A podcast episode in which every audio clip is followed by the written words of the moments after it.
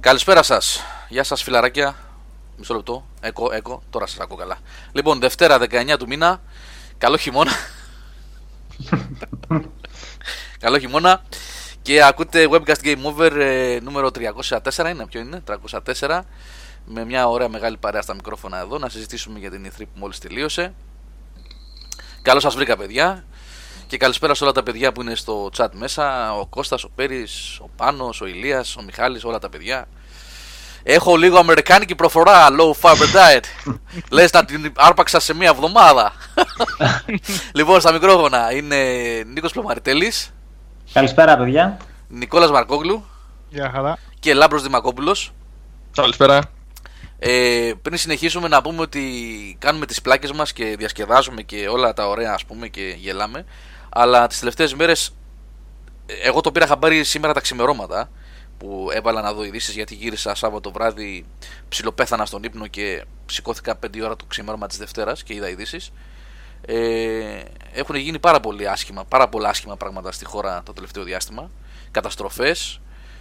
Ο Νίκος το έχει ζήσει στη γειτονιά του σχεδόν, έτσι. Ε, ναι, εντάξει. Για μας μια παρένθεση εδώ πέρα είναι, θύμισες στα άτομα που είναι το σεισμό της Αθήνας του ενενήντα εννιά. Εκείνη ήταν η ένταση.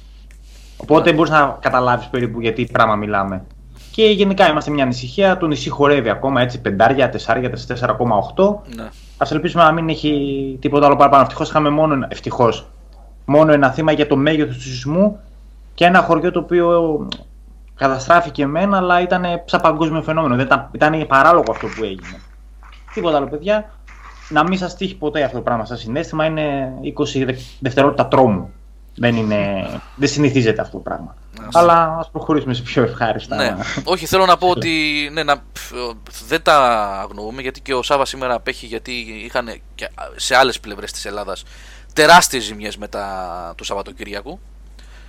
Ε, λόγω καιρού εννοώ. Μεγάλες καταστροφές. Ε, άνθρωποι χάσανε τα εισοδήματά τους και το, τον κόπο ενός ολόκληρου χρόνου. Αγρότες κλπ.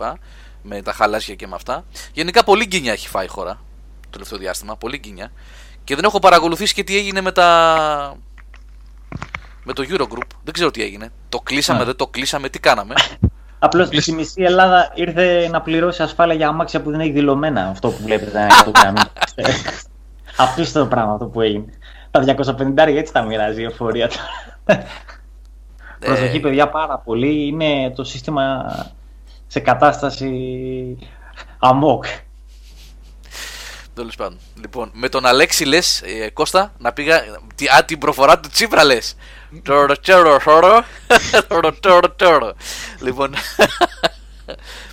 ε, παιδιά, αγόρια και κορίτσια, πρώτα απ' όλα να πούμε ότι ε, θα πρέπει να ευχαριστήσω όλα τα παιδιά που εμπιστεύτηκαν το site αυτή την εβδομάδα που πέρασε, ε, για να παρακολουθήσουν την έκθεση, γιατί ε, τα στατιστικά του site διπλασιάστηκαν την εβδομάδα αυτή, ε, κάτι το οποίο δείχνει την εμπιστοσύνη και την αγάπη του κόσμου και ευχαριστούμε πάρα πολύ γι' αυτό σε αυτές τις παράξενες εποχές που ζούμε. ε, Και τα παιδιά που ήταν εδώ στη βάση και έγραφαν και παρακολουθούσαν και ξενύχτησαν, τα έδωσαν όλα, έκαναν το καλύτερο δυνατό για να καλύψουν ε, on time τα πάντα. Έγιναν φοβερή δουλειά, μετά που είδα εγώ δηλαδή όσο χρόνο είχα να κοιτάω το site. Ε, οπότε ευχαριστήσεις και, στο, και στα παιδιά στους αναγνώστες και στα παιδιά της ομάδας που κάνουν φοβερή δουλειά. Ε, τώρα, εδώ θα κάτσουμε να συζητήσουμε τι είδαμε, τι, δε, τι μας άρεσε, τι δεν μας άρεσε, τι μας έκανε εντύπωση. Να μας πείτε και εσείς παιδιά, γιατί είδα πολλά σχόλια και συζητήσεις πολλές στο τελευταίο βιντεάκι που έκανα και το Facebook Live. Ε, ναι ρε Ηλία, ε, εντάξει. Ήτανε, ήτανε λίγο απάλευτα τώρα. Ο Ηλίας γράφει εδώ στο chat και εμείς για τα βίντεο. Λες και έχεις ομάδα μαζί σου. Τι ομάδα, ε? Άμα, έπαθα μεγάλη ζημιά και πέρα. Κουράστηκα πάρα πολύ με αυτά. Και ήταν φέτος η έκθεση πολύ δύσκολη, παιδιά. Με το θέμα του κοινού, δηλαδή που είχε ανοιχτές τις πύλες για κόσμο. Και είχαν ακριβό εισιτήριο. Αν είχαν πιο φτηνό εισιτήριο, παιδιά. Πόσο δεν... είχε? Νομίζω, να μην σας πω ψέματα, νομίζω είχε γύρω στα ογδόντα με ενενήντα δολάρια. Ρε Μιχάλη, εσύ που τα παρακολουθείς αυτά. Ε, Σαν ε, υπολογιστής, για πες μας πώς έκανε το ειστήριο στην ι θρι για το κοινό. Για, για όλες τις μέρες. Νομίζω για όλες τις μέρες, ναι. Άσε, ψέματα θα πω, ψέματα θα πω. Πάντως ήταν, έμαθα, καλά κάτω από σαράντα, όχι δεν ήταν κάτω από σαράντα. Κάτω σίγουρα. Από σαράντα παίρνεις καφέ ρε φίλε. Με τίποτα, με τίποτα, ναι. Ε, ήταν ε, εξήντα πέντε χιλιάδες κόσμος στο τριήμερο αυτό. Και ήταν πάρα. Τι να σας πω, παιδιά, η έκθεση αυτή δεν είναι κατάλληλη για τέτοια πράγματα. Δεν ήταν έτοιμη τουλάχιστον αυτή τη φορά. Και έκαναν τη ζωή μας, την έκαναν να πούμε μαρτύριο εκεί πέρα. Και για τους developers και για. Δηλαδή, εκτός αυτό απ... για ανέλησε μας λίγο, ναι, το πόσο, πόσο διαφορετικά ήταν, επειδή με τις άλλες φορές που έχεις πάει που ήσασταν μόνο δημοσιογράφοι σε σχέση με τώρα. Ναι, κοίταξε, σε, σε, σε, σε, σε εκθέσεις ι θρι ποτέ δεν είσαι χαλαρός. Δηλαδή δεν είναι ότι υπάρχει και καλά μια elite, ξέρω εγώ, πέντε χιλιάδων ανθρώπων που μπαίνει με το πάσο της και βλέπει τα παιχνίδια. Πάντα υπάρχουν ουρές, ουρές, πάντα υπάρχει πολλής κόσμος, πάντα έχει τρέξιμο. Στρίβο, το με το πάσο τους ήταν λογοπαίγνιο, με το πάσο τους ή με το πάσο τους, για να καταλάβω. Το... Δεν θα αφήσεις τίποτα να πεις κάτω σήμερα εσύ. Και με το πάσο τους που φοράς το λαιμό και με το πάσο τους. Λοιπόν, ε, είχε πάντα το στριμοξίδι ρε παιδάκι με το τρέξιμο κτλ. Αλλά ήτανε πιο, πώς να σου πω, πιο παλέψιμη κατάσταση, πιο βατό το πράγμα. Ε, αυτό που συνέβη φέτος, δηλαδή, για να καταλάβετε, ρίξτε μια ματιά στο βίντεο που έκανα από το West Hall. Το West Hall είναι, νομίζω, αυτό δεν είναι, που είναι το, της Sony και της Nintendo κυρίως. Και δείτε τι γινόταν στον περίπτωρο της Sony και της Nintendo. Αν δεν είχαμε την ευκαιρία που έχω κάθε χρόνο, ρε παιδί μου, είτε πηγαίνω εγώ είτε άλλα παιδιά, ε, του ε, behind closed doors, δηλαδή να δεις πέντε, έξι, επτά παιχνίδια στο πίσω από το από τις, πώς να το πω τώρα, από το περίπτερο υπάρχει ειδικός χώρος που είναι ε, για trade και τα λοιπά και επιλέγουν, ξέρω εγώ, δέκα, δεκαπέντε, είκοσι μέσα, τα στέλνουν για να μπορούν να τα δουν με την, ε, με την ησυχία τους. εκατόν πενήντα και διακόσια πενήντα δολάρια για το τριήμερο ήταν, λέει ο Μιχάλης. Ήταν, ακ, ήταν ακριβό. Σκεφτείτε, παιδιά, να ήταν κόστος Gamescom που είναι πιο, αρκετά πιο χαμηλό, τι θα είχε γίνει.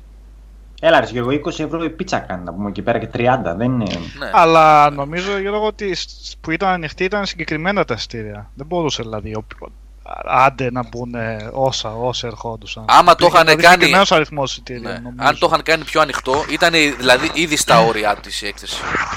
Έτσι όπως είναι η δομή της έκθεσης αυτής, που εδώ και είκοσι χρόνια, πόσα είναι περίπου που τρέχει αυτή η έκθεση, ε, είναι φτιαγμένη για trade και για ε, μέσα ενημέρωσης.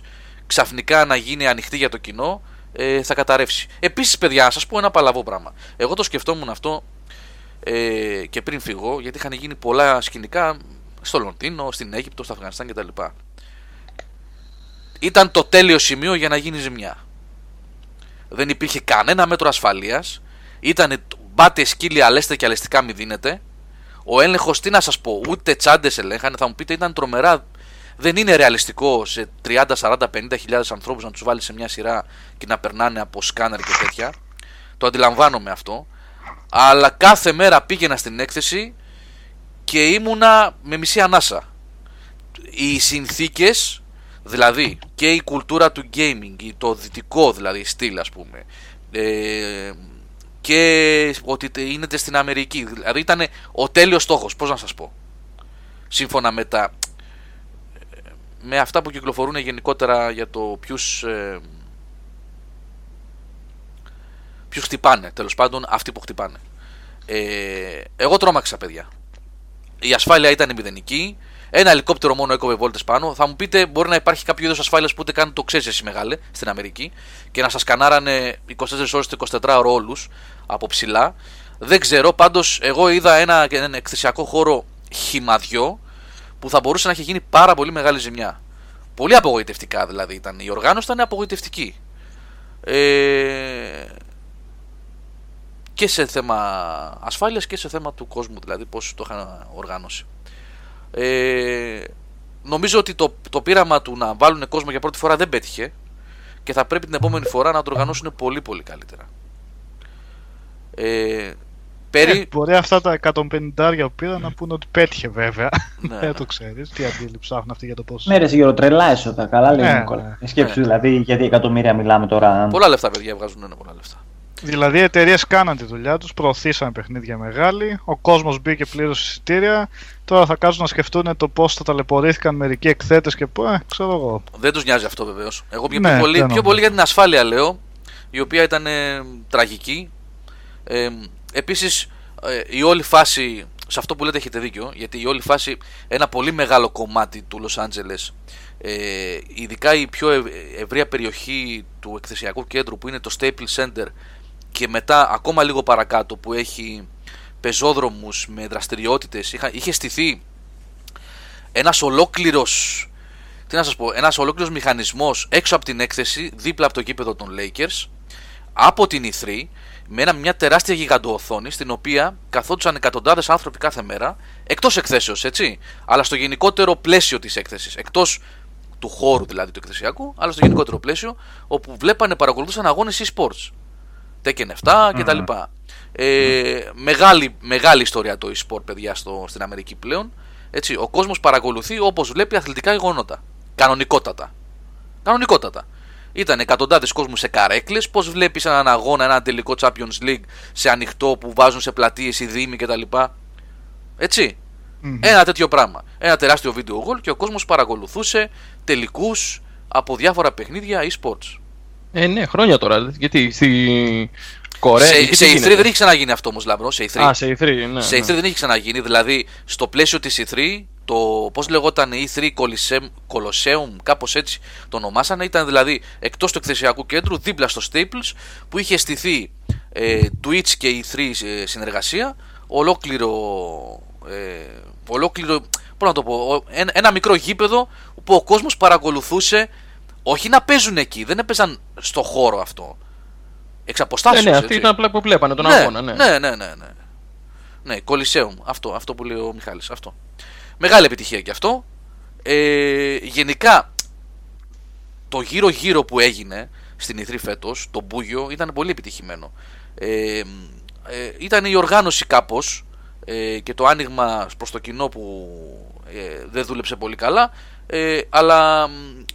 Σε γενικές γραμμές η ι θρι κύλησε ικανοποιητικά, όπως είπα και στο βίντεο που έκανα στο Facebook live, το, live, το τελευταίο βίντεο που έκανα από εκεί. Τέλος πάντων, παιδιά, για να μην. Είναι πολλές ναι. αμήχανες στιγμές, Γιώργο, έτσι. Αν ξέρεις δηλαδή την Ubisoft που είναι συσημασμένη με να κοιτάτε σαν χαζί, ρε παιδί μου, όταν κάνεις χαζομάρες.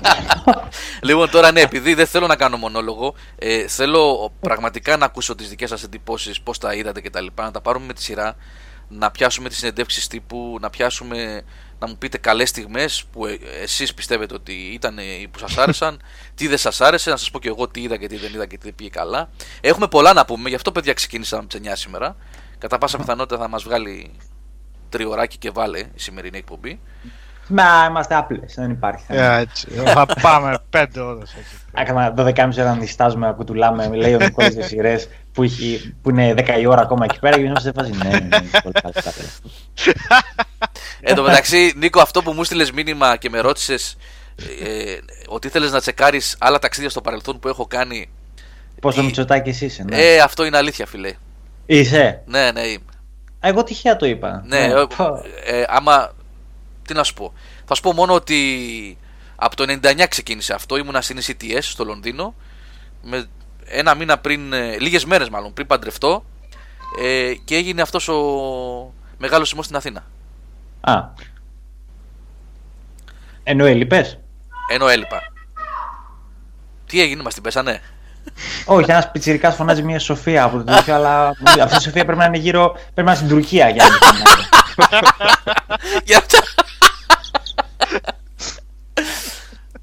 Ναι, λοιπόν, κάθε φορά που λείπω κάτι συμβαίνει και δυστυχώς πολλές φορές συμβαίνουν και άσχημα, δηλαδή σε προσωπικό επίπεδο.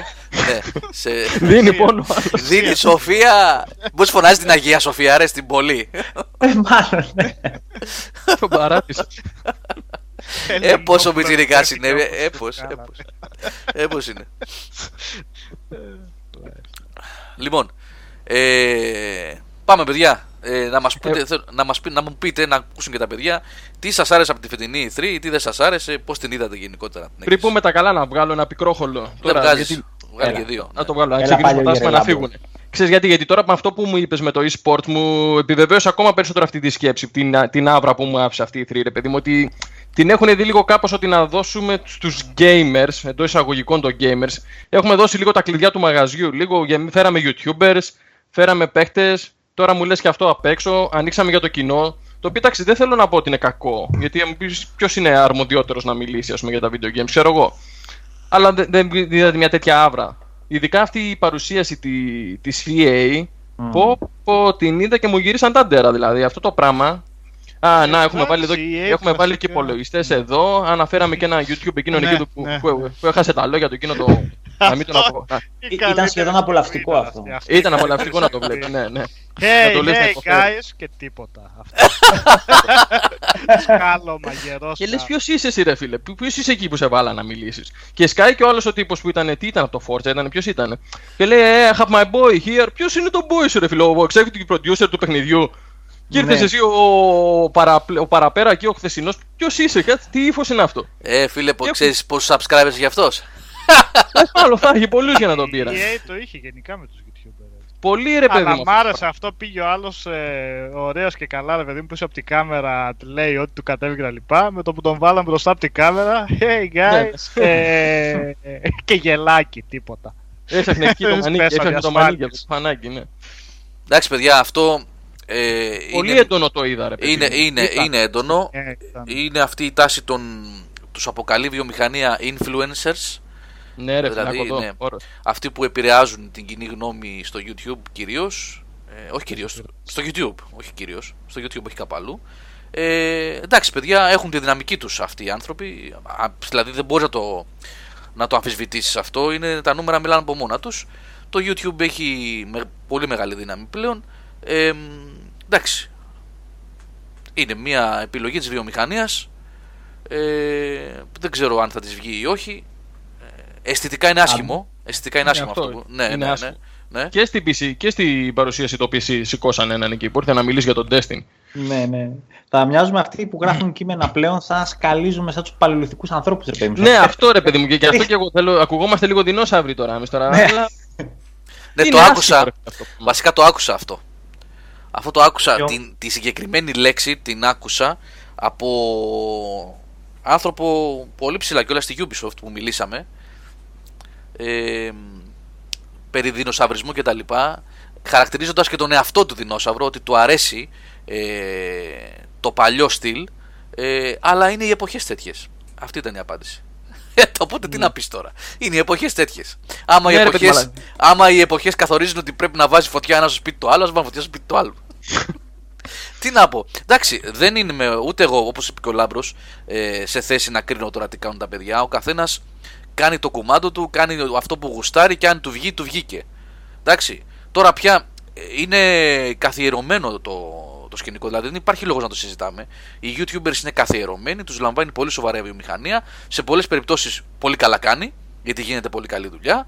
Ε, από εκεί και πέρα ο χρόνος θα δείξει. Περισσότερες... Ναι. Δεν στις περισσότερες εγώ πάντως είναι... ε, άλλοι ε3 τουλάχιστον από τη μνήα και γενικότερα να είχαν τόσο πρόθεση. Να τους βάζουν δηλαδή να κάνουν και παρουσιάσεις ή να ε, μιλάνε για καινούργια παιχνίδια μέσα. Ναι, όχι, όχι, πρώτη φορά, πρώτη φορά ήταν. Τόσο, και αυτό ναι. τάξε, ναι, μου φάνηκε περίοδο. Τώρα ολόκληρη εταιρεία να πρέπει να βάλει YouTubers, δηλαδή δεν έχουν δικούς ανθρώπους και αυτά, Sony και καλά. Εντάξει, τώρα βρέθηκε κάποιος εκεί... γιατί δεν μου αρέσει όλη η φιλοσοφία αυτή. Εντάξει, οπότε, παρουσιαστές είναι και αυτοί. Παρουσιαστές, entertainers. Παρουσιαστές δεν είναι όπως φάνηκε.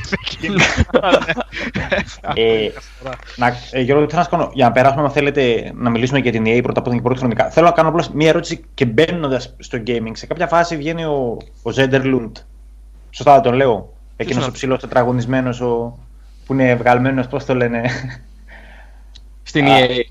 Ναι. Και λέει, ah, ναι, πληρώς, ναι. που λέει για τη Seed και έρχεται και λέει κάτι για virtual humans και θα παίζουν virtual. Αυτό, αυτό ε, γενικά το πρόσεξες εσύ ή το πρόσεξες παιδιά που λέει η ατάκα τα million uh, main characters shaped by you. Τι εννοούσε ακριβώς, δηλαδή ποιο είναι το, ποιο είναι το όραμα ρε, της βιομηχανίας, να, να φτιάχνουμε άλλους να παίζουν για μας. Δεν κατάλαβα ακριβώς.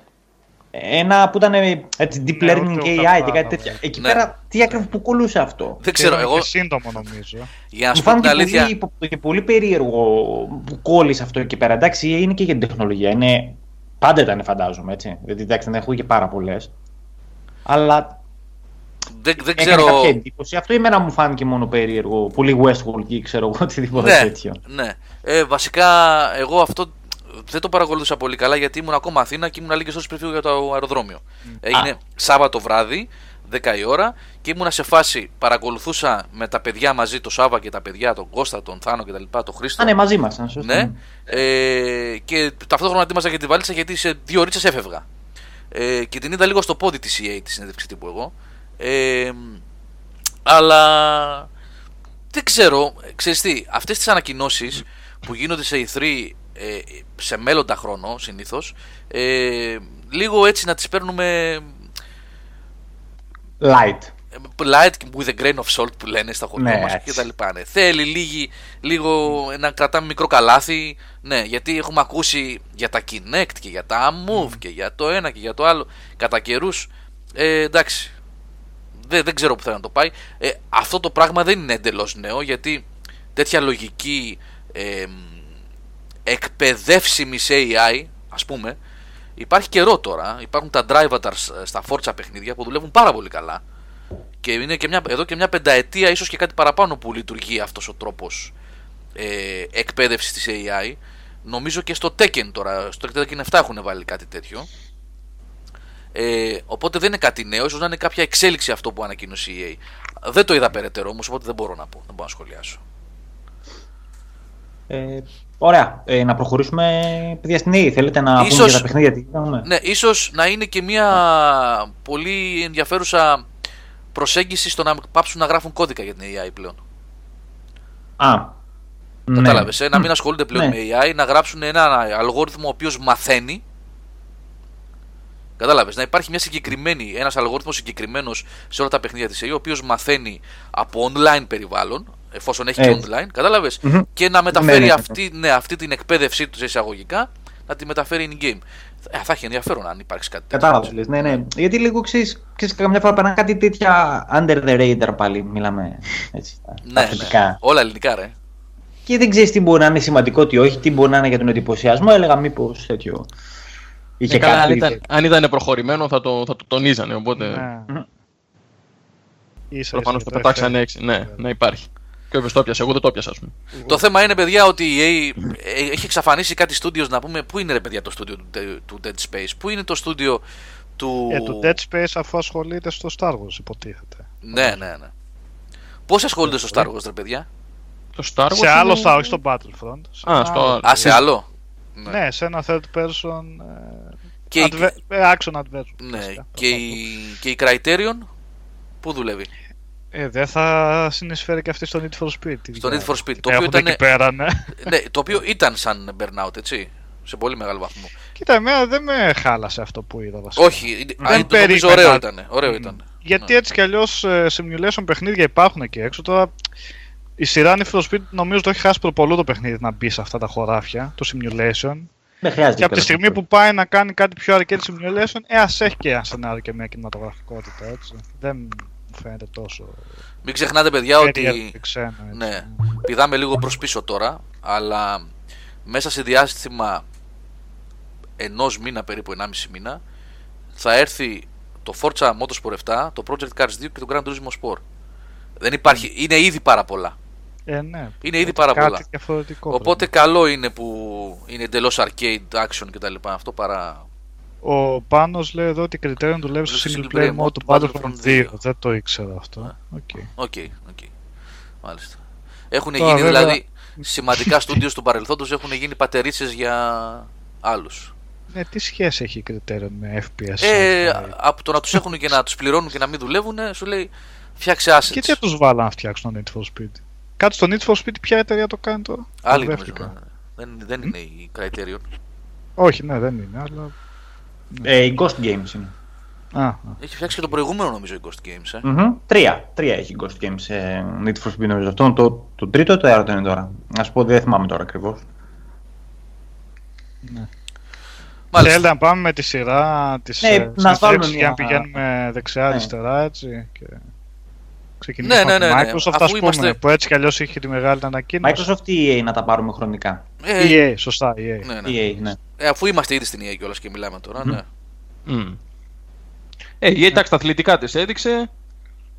Πάντως έπιασε τόπο το story mode στο FIFA, έτσι. Το πετάξανε και ναι. το Madden να υπάρχει. Και στο εν μπι έι Live το που θέλει να επιστρέψει δυνατά, έτσι, με το, με το καινούριο mode που παίζεις και έξω από τα γήπεδα. Και είναι κάτι πρωτότυπο, δεν το έχει κάνει αυτό το, το δύο κέι.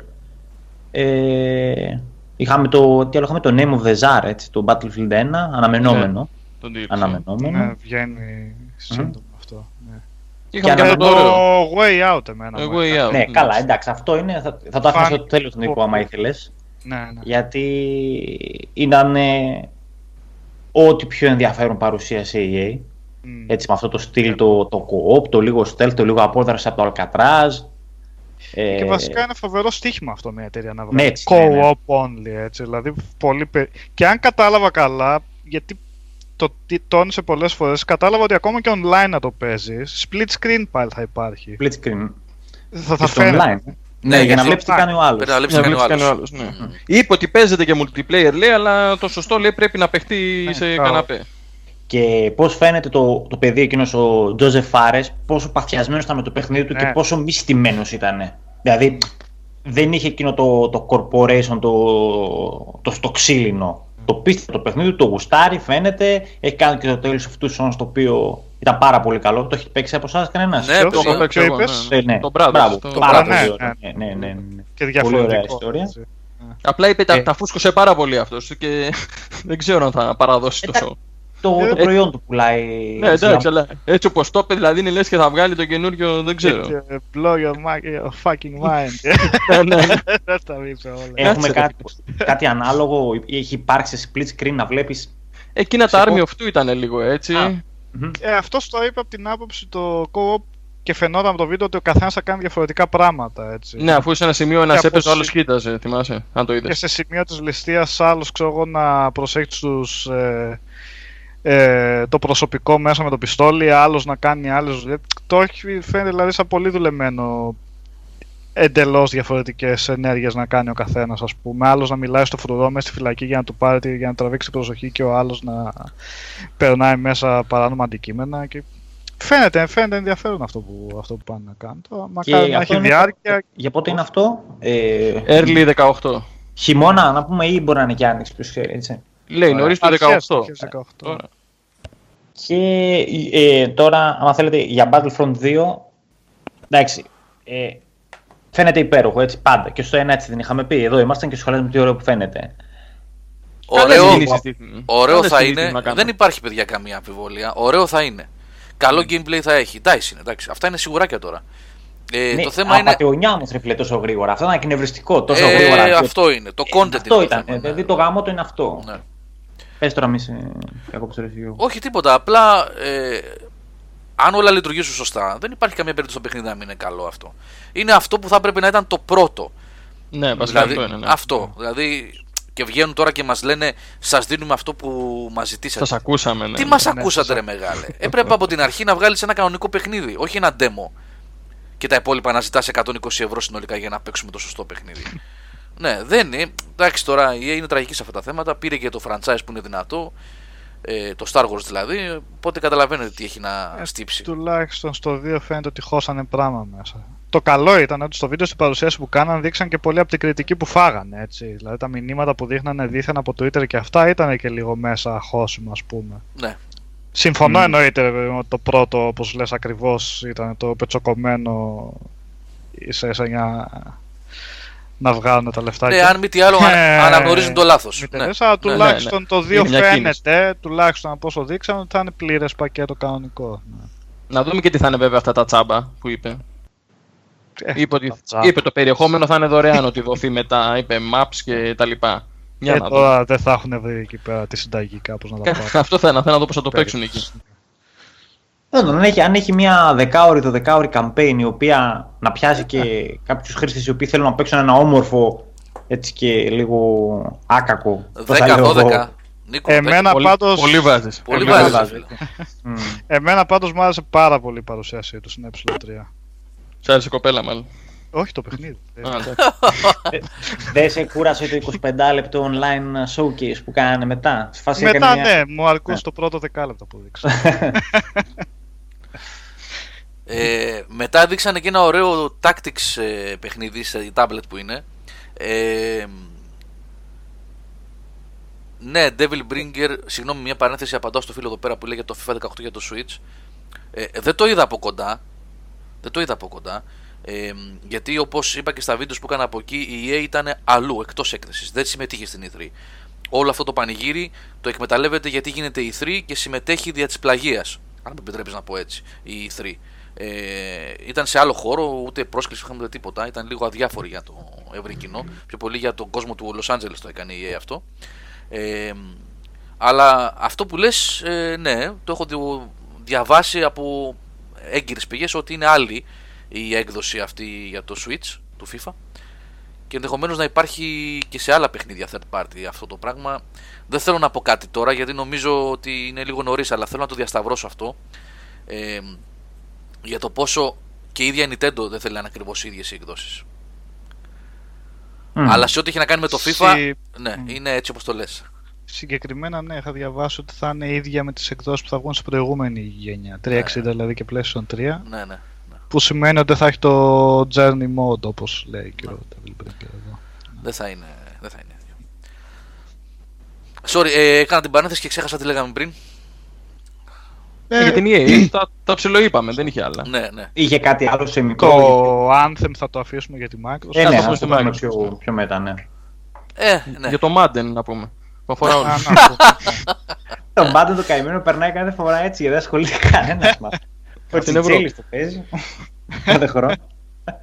Τώρα, τώρα με το story mode θα γίνει η αρχή. Να δούμε το. Ε, γεια σου τι και η Λουίτζι. Πρώτα απ' όλα καλησπέρα. Ε, γιατί κόβεται, τι εννοείς κόβεται? Ε, παιδιά, μας ακούτε καλά ή έχετε κανένα πρόβλημα? Γιατί ο Τίκη Λουίτσι λέει ότι κόβεται το radio. Αν έχετε κανένα πρόβλημα, πείτε μας. Μήπως ε, χρειαστεί να κάνουμε κανένα restart ή οτιδήποτε άλλο. Ε, τώρα συνεχίζουμε. Αν είναι, γράψτε μας στο chat.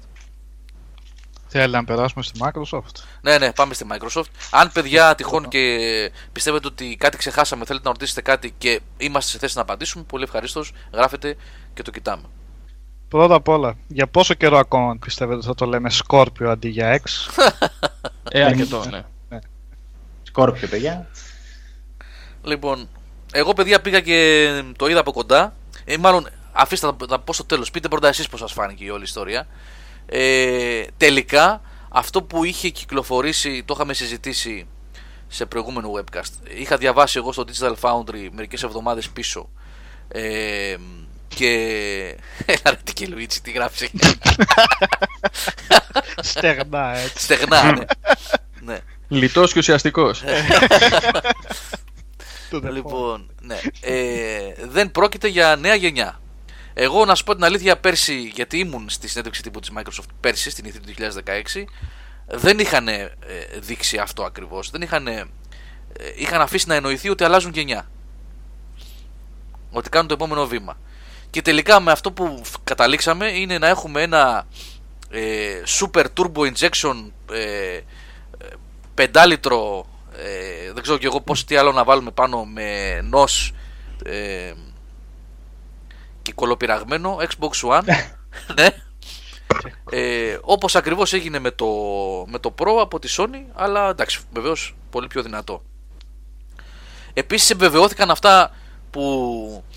Ε, καλά, δεν ήταν φήμες, έτσι κι αλλιώς το Digital Foundry είχε πάει στη Microsoft και το είχε δει και είχε πάρει επίσημα στα στοιχεία. Απλά επιβεβαιώθηκαν πλέον και, στην, και ε, δημοσίως προς όλα τα μέσα ότι το Xbox One X ε, είναι ένα, μια κονσόλα η οποία γέρνει προς το φορ κέι, δηλαδή ο στόχος της Microsoft είναι το φορ κέι και το έιτς ντι αρ και όχι η υπολογιστική ισχύς. Ε, γεια σου Δάφνη, καλησπέρα. ε, Όπως θα ήταν, ας πούμε, του τύπου αναβαθμίζω ένα πι σι και βάζω, εκτός από μια καλύτερη uh-huh. κάρτα γραφικών και μια καλύτερη σι πι γιου. Νίκο, εσύ τα ξέρεις καλύτερα αυτά. Μπορείς να με διορθώσεις, ναι, να κάνω κανένα λάθος. Το οποίο, όχι, το οποίο σε μια, αν θέλεις, μια λίγο ακραία, περίεργη ανάγνωση, με δυνατή κάρτα γραφικών και αδύναμο επεξεργαστή, επεξεργαστή είναι αδύναμος του Xbox. Ανάστα που είναι ένα τεχνούργημα αυτά που καταφέρνει, είναι φοβερό το πράγμα αυτό που καταφέρνει, γι' αυτά και για αυτά τα λεφτά. Ε, όσο αδύναμη, πιο, πιο αδύναμη πι σι έχουμε, τόσο λιγότερη έι άι μπορούμε να υποστηρίξουμε. Λιγότερη έι άι σημαίνει πιο single player, λιγότερο περίπλοκα. Είναι μια αλυσίδα που μπορείς να φτιάξεις από αυτό. Κατάλαβες πώς το πάω? Ναι. Όσο πιο αδύναμο υπολογιστικά είναι το πι σι, τόσο, δηλαδή ξεχνάμε φυσικά αρ τι ες, φορ επί games, έτσι δεν θα συζητάμε αυτά, αλλά ακόμα και έι άι η οποία θα είναι πιο ενεργητική ή πιο, ή πιο περίπλοκη στις αντιδράσεις της. δείχνει έναν δρόμο, ότι μας ενδιαφέρει το multiplayer, που η έι άι είναι έτοιμη. Κατάλαβες, μπορεί να δείξει. Μην το πάρετε αυτό σαν μια άποψη η οποία ισχύει. Είναι μια, μια ιδέα, ρε παιδί μου, μια, μια, μια τροπή, άμα θέλετε, που μπορεί να έχει η κονσόλα στο μέλλον. Ή δείχνει έναν δρόμο, αν θέλετε. Συνέχισε, Γιώργο, αν θέλεις. Το ήθελα να την παρένθεση θα να κάνω. Λοιπόν, ναι. Ε, η, η προσέγγιση της Microsoft, λοιπόν, είναι. Και αυτό συνέβη, ε, μάλλον συγγνώμη, αυτό αναφέρθηκε, αναφερόταν συνέχεια, πιο σωστά να πω, ε, στο, show floor, στο showcase που πήγα. Προσέξτε, δεν μιλάω για το περίπτερο της Microsoft στην ι θρι, μιλάω τη Δευτέρα το πρωί, Δευτέρα της Αμερικής, Δευτέρα πρωί Αμερικής, ε, Los Angeles, πήγα στο, στο χώρο, στο εκτισιακό, πώς το πω, στο Galen Center τέλος πάντων, που έκανε τη συνέντευξη τύπου. Αυτό είναι αλλού, έτσι, είναι αλλού, δεν είναι στην ι θρι. Απλά κράτησε τον χώρο ανοιχτό το επόμενο πρωί, μετά τη συνέντευξη τύπου δηλαδή, ε, έχοντας στήσει κονσόλες κλπ. Για να δούμε και το Xbox One X και τα παιχνίδια. Ε, ό,τι λέγανε ήτανε φορ κέι έιτς ντι αρ. Μάλιστα, μία ε, τύπου behind closed doors παρουσίαση που μας είχε κανονίσει από Microsoft Ελλάς και με χίλια ζόρια κιόλας οι άνθρωποι παιδεύτηκαν πάρα πολύ να την κλείσουν. Τους πέδεψαν δηλαδή απ' έξω. Ε, για να μας δώσουν ένα slot. Πήγα, μας δώσαν το slot και τι ήταν, παιδιά? Ήταν μια παρουσίαση είκοσι λεπτών στην οποία engineers και producers και developers της Microsoft μας έδειξαν ένα βίντεο demo Dolby Atmos. Προσέξτε, έτσι, το Dolby Atmos είναι το νέο πρωτόκολλο, το νέα κωδικοποίηση ε, πολυκάναλη της Dolby για home cinema και gaming. Έτσι, ό,τι πιο νέο υπάρχει. Λοιπόν, ένα βίντεο demo Dolby, Dolby Atmos, ένα βίντεο για, το, ναι, για τον ήχο είναι και Luigi, σωστά, ναι. Ένα βίντεο ε, για το Minecraft σε φορ κέι και το Super Duper Graphics Pack. Έτσι λέγεται, Super Duper Graphics. Αυτό ο, που το, το πας, ρε φίλε. Ναι. Το είπε και ο άλλος. Super Duper, ρε φίλε. Ναι. Ο Spencer. Super Duper Graphics Pack. Σε, παιδιά, το φορ κέι Minecraft έπαιζε πάρα πολύ. Minecraft σε φορ κέι, Minecraft σε φορ κέι.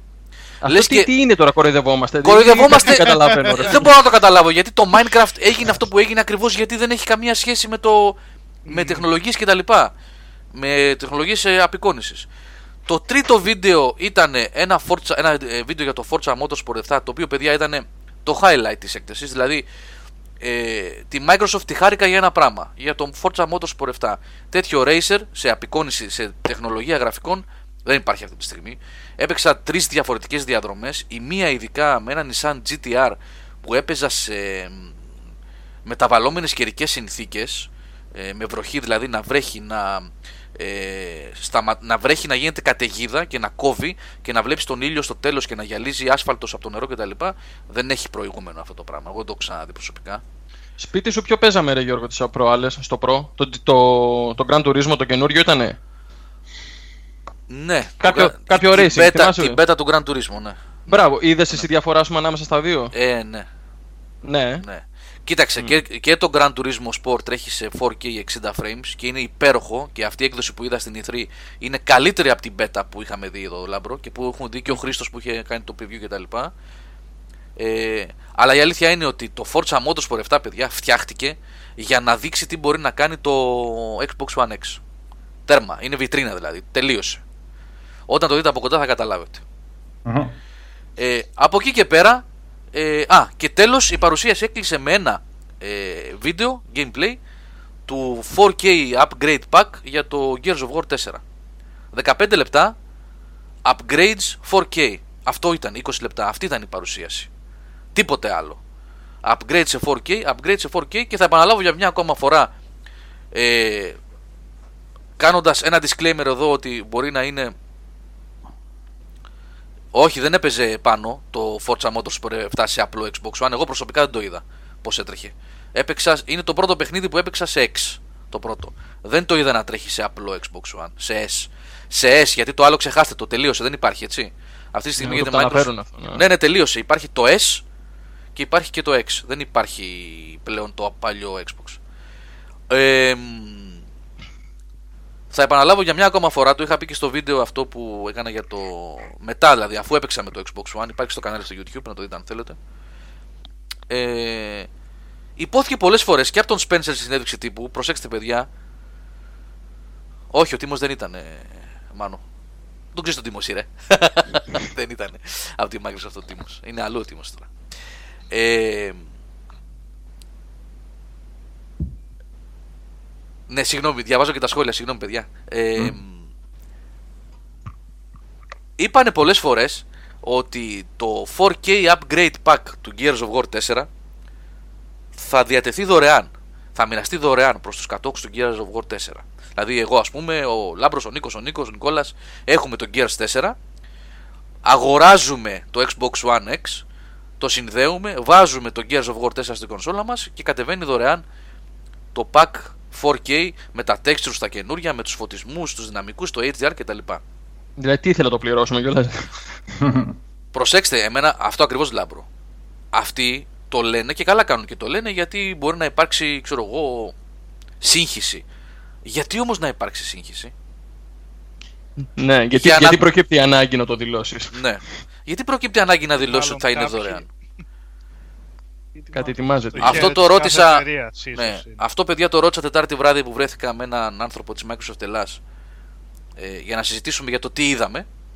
Να μας μεταφέρει και αυτός πράγματα, να ρωτήσουμε και εμείς, να μεταφέρουμε ερωτήσεις κτλ. Και, και μου είπε ότι δεν γνωρίζει κάτι για αυτό. Mm. Για το αν κάποιοι τρίτοι publishers ή οτιδήποτε θα ζητήσουν λεφτά για τα upgrade packs. Mm. Τα, τα upgrade packs τα οποία, ε, προσέξτε, τα λένε κάπως, ε, περίεργα. Δηλαδή φορ κέι upgrade, δηλαδή δεν τα λένε patches.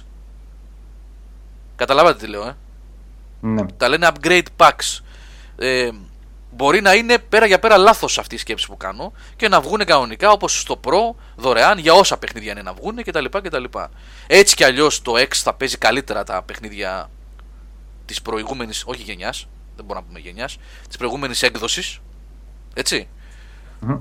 Έχει, θα κάνει upgrade και σε frame rates και σε αναλύσεις, νομίζω κάτι. Ναι, πάντως, ε, Γιώργο, θα είναι τρίφυλλο να περιμένουμε ότι η...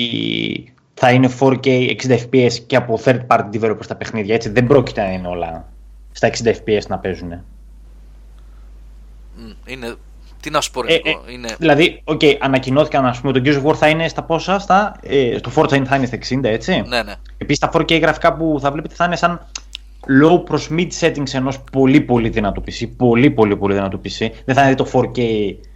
Το, αυτό που μπορούν να βγάλουν τα μηχανήματα που κάνουν δυόμισι και τρία χιλιάρικα, δεν πειράζει, κανένα πρόβλημα δεν είναι με αυτό, ίσα ίσα. Και το εξήντα φρέιμς μην το πάρετε και σαν δεδομένο. Βέβαια, μπορεί να μας αποδείξει το αντίθετο τα παιχνίδια που θα βγουν. Οκ, okay, μακάρι, αλλά μην τα θεωρείς και δεδομένα ότι θα είναι όλα τα παιχνίδια τρέχουν νερό στα εξήντα φρέιμς. Είναι πολύ μεγάλη νερό... συζήτηση αυτή, Νίκο, γιατί είχαν πει κιόλας από τη Sony κάποτε ότι θα υποχρεώνουν τους developers να κάνουν πράγματα για το Pro κτλ. Βλέπετε ότι δεν υπάρχει καμία υποχρέωση, ο καθένας κάνει ό,τι θέλει και φτιάχνει το παιχνίδι του όπως γουστάρει. Δηλαδή, προτιμούν να φτιάχνουν τα παιχνίδια τους στο χαμηλότερο παρανομαστή και στη μεγαλύτερη εγκατεστημένη βάση, παρά να πάρουν ένα ρίσκο και το παιχνίδι τους να μην παίζει καλά στο απλό πι ες φορ ή στο S, με τον κίνδυνο να χάσουν πωλήσεις. Καταλάβατε. Mm-hmm. Ναι. Σωστά. Και ούτως άλλως, ακόμα στο, για το, στο Xbox One, βάσει αυτού φτιάχνουν τα παιχνίδια, έτσι. Δεν είναι βάσει του, του Σκόρπιο. Ναι, ναι. Ναι. Ε, τώρα, τώρα α, ναι, έλα ναι, Νίκο, πες, πες, πες. Θα πεις κάτι για την κονσόλα άλλο, Γιώργο? Όχι, για την κονσόλα, ε, να πω λιγάκι έτσι τα πολύ τυπικά. Ότι mm. είναι πάρα πολύ μικρή, έτσι όπως ακριβώς το είπε ο Spencer. Είναι, ε, να σας δώσω μια τάξη μεγέθους τώρα ρε παιδιά. Πόσο να σας πω ότι είναι? Είναι σαν το, σαν λίγο μεγαλύτερο από το πρώτο PlayStation δύο. Το θυμάστε το πρώτο PlayStation δύο? Όχι το Slim, το πρώτο, το πρώτο μοντέλο. Ναι, ναι, ναι, ναι. Περίπου σε αυτό το μέγεθος, είναι λίγο μεγαλύτερο. Λίγο, χοντρικά σας λέω τώρα, έτσι. Ε, έχει ακριβώς το ίδιο design με το S, με τη διαφορά ότι δεν έχει εκείνες εκεί τις τρύπες στο πλαστικό του, στο, στο κέλυφος του για την ψήξη, γιατί είναι υδρόψυκτο. Ε, αυτό πάλι ρε φίλε, τι θερμοκρασίες ανεβάζει τώρα αυτό για να... Ε, αυτός ο επεξεργαστής τόσο που... μικρό. Ναι, ναι, ναι. Θα, θα είναι παλαβός ο επεξεργαστής. Αυτό το τσιπάκι δηλαδή που διαφημίζουν τόσο πολύ. Ε, μάλιστα μας κάνανε και ένα ωραίο δώρο. Ε, όταν μπήκαμε σε αυτή την παρουσίαση που σας είπα, είχε έναν υπολογιστή απ' έξω, στον οποίο έγραφες το όνομά σου και το Xbox Gamer Tag. και πατούσες enter και μόλις έβγαινες μετά από την παρουσίαση είχαν τυπώσει σε τσιπάκια επεξεργαστές τέτοιους dummies, όχι πραγματικά, με laser το όνομά σου και το Xbox Gamer Tag σε pin. Mm. Με, δηλαδή κανονικό τον επεξεργαστή του Xbox One X σε λίγο μικρότερο μέγεθος, ε, με το layout και τα λοιπά, και ήταν τυπωμένο, χαραγμένο με laser πάνω το τέτοιο. Πολύ ροδωράκι αναμνηστικό αυτό. Ε, αυτό όμως δεν, δεν εξαγοράζει δεν εξαγοράζει την άποψη το ότι ε, δεν ήταν καλή η, χρόνια για τη, η, η ι θρι για τη Microsoft φέτος. Ε, στο περίπτερό της στην ι θρι είχε πάρα πολύ κόσμο, πάρα πολύ κόσμο. Θα δείτε στο βίντεο το τελευταίο που έκανα από το South Hall, δεν μπορούσες να περάσεις. Ε, αλλά η αίσθηση που υπήρχε γενικότερα και στην ε, συνέντευξη τύπου και στο showcase που πήγα ε, είναι ότι τις λείψαν, τις έλειψαν συγγνώμη, τα first party παιχνίδια και τις έκανε ζημιά αυτό. Με αποτέλεσμα να είχαμε και μια ε, εντελώς κακή, όχι κακή, ψέματα όχι κακή, έτσι χλιαρή και χωρίς ιδιαίτερο ρυθμό παρουσίαση συνέντευξη τύπου από τη Sony, που νομίζω ότι επαναπαύτηκε επειδή είδε ότι η Microsoft έβγαλε απλά μια τούμπανο κονσόλα ε, και δεν έδειξε παιχνίδια, σου λέει εμείς πάμε φέτος με το software, δεν έχουμε πρόβλημα. Έδειξε παιχνίδια, απλώς δεν έβγαλε παιχνίδια που θα είναι μόνο για το Σκόρπιο, διότι έδειξε και πολλά προφανώς... παιχνίδια. Ε, δεν έδειξε, Α, έδειξε πολλά και, και πολλά και κρυμμένα πολλά. Παιχνίδια τα οποία μπορούμε να τα να αναλύσουμε μετά. Yeah. Και εντάξει, ουσιαστικά η ενοποίηση που έχουμε πει πολλές φορές είναι, νομίζω ότι δείχνει πι σι θα το κάνει. Έτσι, yeah. πι σι με έδειξε... και στις δύο πλατφόρμες θα βγαίνουν. Έτσι. Έδειξε Ήδη, πολλά... και, το... Yeah. και το Forza Motorsport που ανακοινώθηκε στο πι σι ήταν πολύ ευχάριστο. Αυτό μπράβο, την είδες ότι πήγε και, στο... και στη πι σι την παρουσίαση. Οπότε βλέπεις πόσο πολύ το έχει πάρει ζεστά το θέμα του πι σι Gaming η Microsoft. Ε, αναγκαστικά, γιατί έχει βγει εκεί πέρα μια τεράστια βάση, έτσι, δηλαδή ναι, ναι. θέλει να κάνει λίγο πίσω, ρε παιδί μου, αφήνει τη Sony να, να κρατήσει, ας πούμε, τον κυρίαρχο ρόλο που έχει και πάει να πιαστεί από αλλού η Microsoft. Πάμε, έχουμε hardware, πες, ας μην έχει αποκλειστικούς τίτλους, θα μου πεις πώς θα πουλήσεις το, την κονσόλα τους προς αποκλειστικούς, με ε, τη δύναμη... Αυτό. Αυτό είναι το πρόβλημα της Microsoft, ρε φίλε, ότι έδειξε μια κονσόλα του πάνω εκεί, ωραία, και μετά τι παιχνίδια βάζεις για να διαφημίσεις την κονσόλα σου. Λάμπρο, να σου πω μια σκέψη πάλι που έχω και παιδιά. Δηλαδή, έστω ότι εγώ ήμουν τώρα δωδεκάχρονος Νίκος, μιλάω στον Νίκο είκοσι χρόνια πριν. Mm. Θα μου χτυπούσε πάρα πολύ το φορ κέι. Αυτήν θα ήθελα να πάρω. Mm. Καταλαβες. Mm. Δεν θα και, τι θα... και τι το θα έλεγες όμως, να την πάρω να παίξω τι. Θα... Γιατί έχει καλά, παιχνίδια. έχει παιχνίδια. Εντάξει, όχι, ναι, αλλά τι από αυτά θα έβλεπες, ας πούμε, θα έλεγες να το πάρω να το δω σε φορ κέι. Οκ, okay, το Forza από... Motorsport, αλλά πες ότι εντάξει δεν παίζεις racing. Τι από όλα αυτά θα πεις ότι θα πάρω. Δεν χρειάζεται να πούμε λίστες, Λάβρο. Υπάρχουν ένα σωρό παιχνίδια, το Gears, δεκάδες. Το Anthem, το, δηλαδή ό,τι παιχνίδι τώρα να σκεφτούμε. Το Midler, θα πεις, το... ναι, το ότι... Assassin's Creed.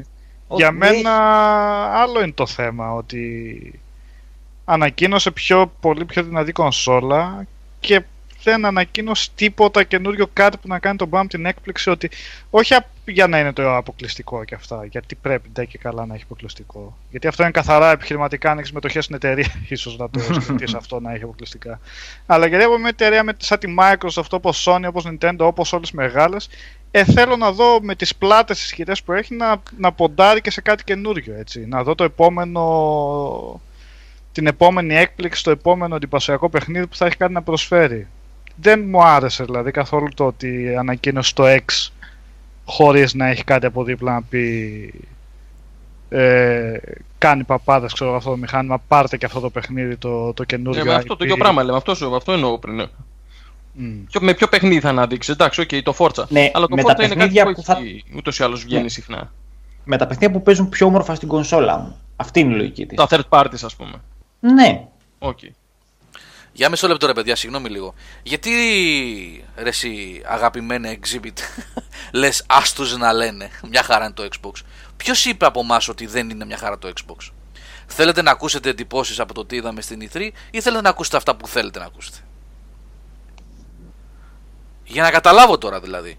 Ποιος είπε ότι είπαμε ότι δεν ήταν καλή η συνέντευξη τύπου της Microsoft? Δεν είπαμε ότι δεν θα πάει καλά το Xbox One X. Είπε κανένας ότι δεν θα πάει καλά το Xbox One X.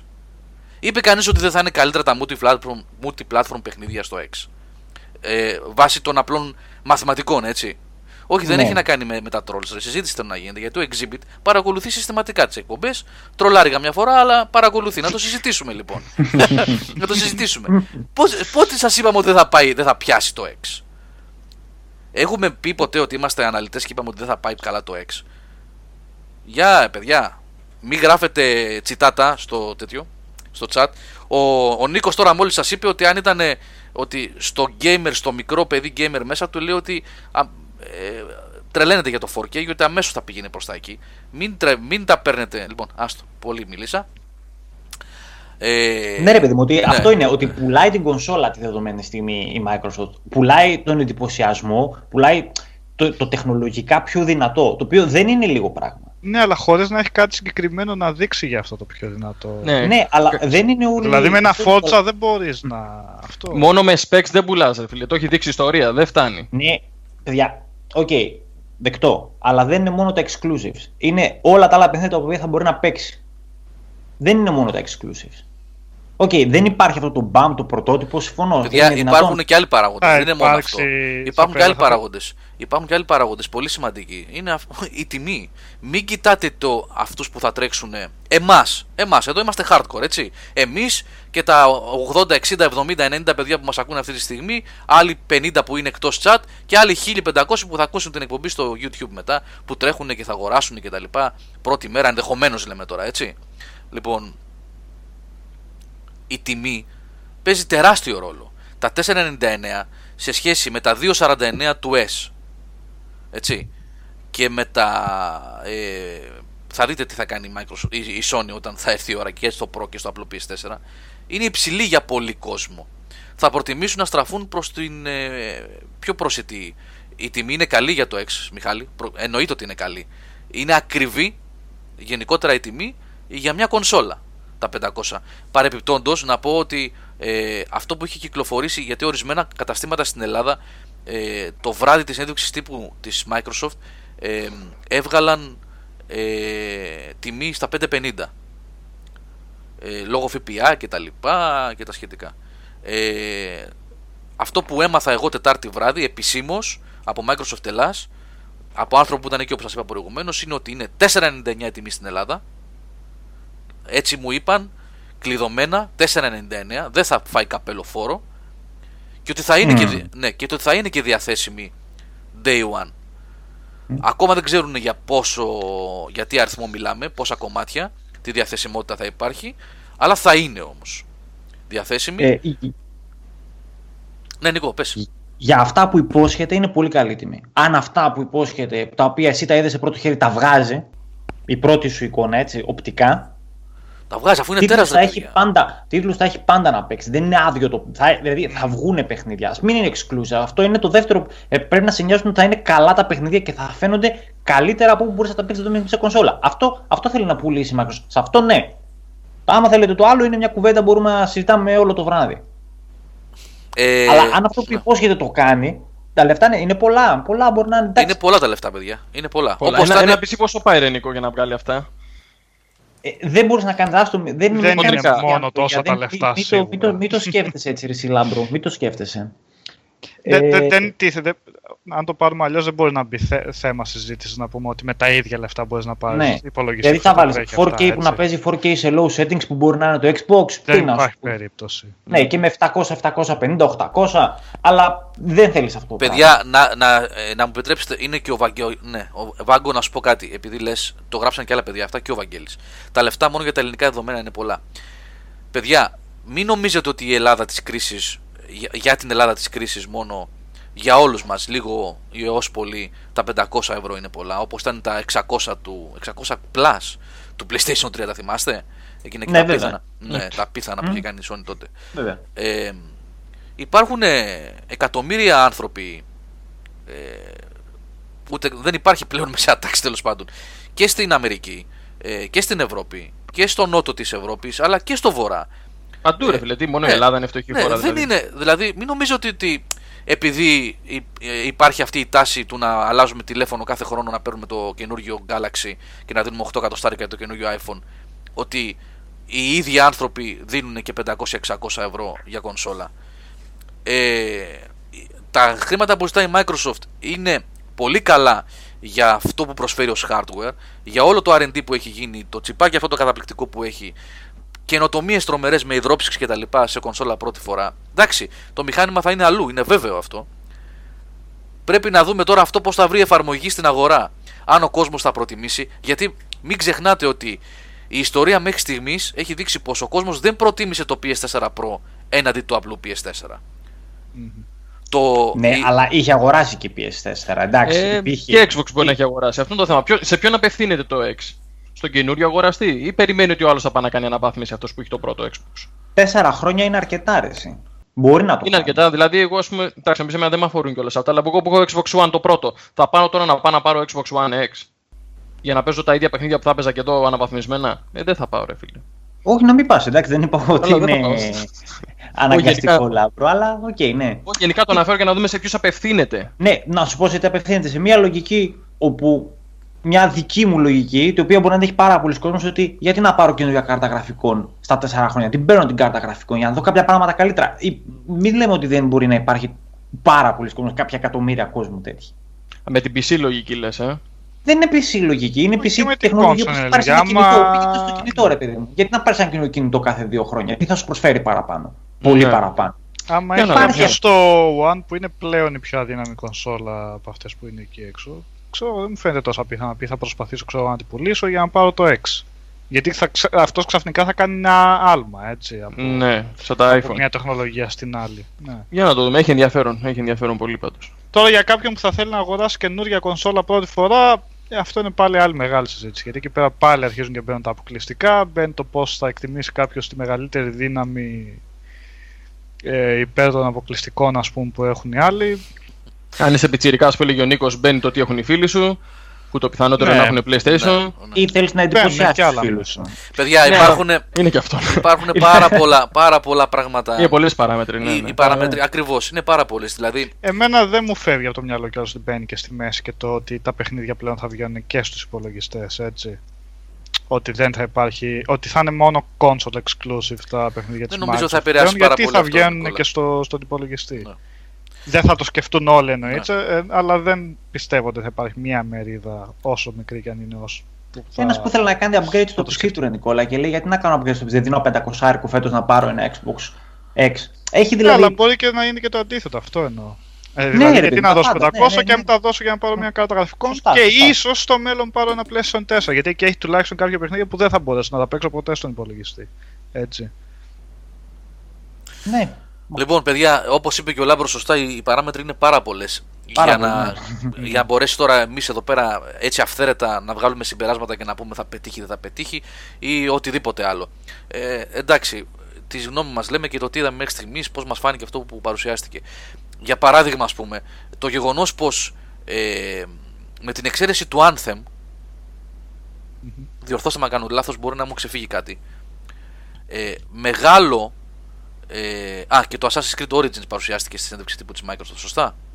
Για mm-hmm. μεγάλα παιχνίδια γενικά, λες το. Ναι. Και, και το μέτρο. Το μέτρο. Το μέτρο. Το μέτρο είναι multiplatform και είναι κολλητή της Microsoft, γιατί τους είχε βοηθήσει πάρα πολύ στο τρία εξήντα. Και το Assassin's Creed. Και το Assassin's είναι, ναι. Προσέξτε τι γίνεται. Και το Anthem. Ναι, είπα το Anthem και το Assassin's Creed και το μέτρο. Λοιπόν, τα μεγάλα franchises αυτή τη στιγμή, αυτά βέβαια είναι παιχνίδια που παίζονται κάτω από το τραπέζι, έτσι. Με συμφωνίες, επιταγές, χρήματα, μερίδια αγοράς κλπ. κλπ. Ε, αυτό που συνέβαινε πριν μερικά χρόνια με το τριακόσια εξήντα έχει περάσει σε πολύ μεγάλο ποσοστό στο πι ες φορ. Δηλαδή όλα τα παιχνίδια, ε, κάποιον χάσαμε νομίζω, τον Νίκο χάσαμε. Ε. Τον Νίκο. Ναι. Τον Νίκο, ναι. Ναι. Κάποια ε, πολύ δυνατά παιχνίδια της αγοράς ε, έχουν γίνει συμφωνίες με τη Sony ε, και πλασάρονται επάνω στο, στο brand PlayStation. Αυτό μπορεί για εμάς εδώ που συζητάμε και ενδεχομένως να έχουμε και τις δύο κονσόλες ε, ή να είμαστε του τύπου και τι με νοιάζει και τη μία που έχω θα το πάρω όπου, σε όποια κονσόλα έχω εγώ, να μην λέει τίποτα. Από θέμα marketing παίζει τεράστιο ρόλο να βλέπεις ότι και το Destiny δύο και το Call of Duty ε, και το Far Cry πέντε ε, και το Star Wars Battlefront δύο και το FIFA δεκαοκτώ πλέον, γιατί η συμφωνία είναι σχεδόν έτοιμη της Sony, θα ανακοινωθεί από μέρα σε μέρα, εκτός και αν πάει κάτι πολύ στραβά, ε, της Sony με την ι έι. Το FIFA δεκαοκτώ, όλα αυτά τα έξτρα που είχε ήταν exclusives. Ε, ναι, κάτσε, συγγνώμη παιδιά, να κάνουμε ένα μικρό διάλειμμα γιατί κάτι έχει γίνει με το ίντερνετ του Νίκου ε, και συνεχίζουμε σε λίγα λεπτά. ένα διαλυματάκι για λίγα λεπτά. Πάμε.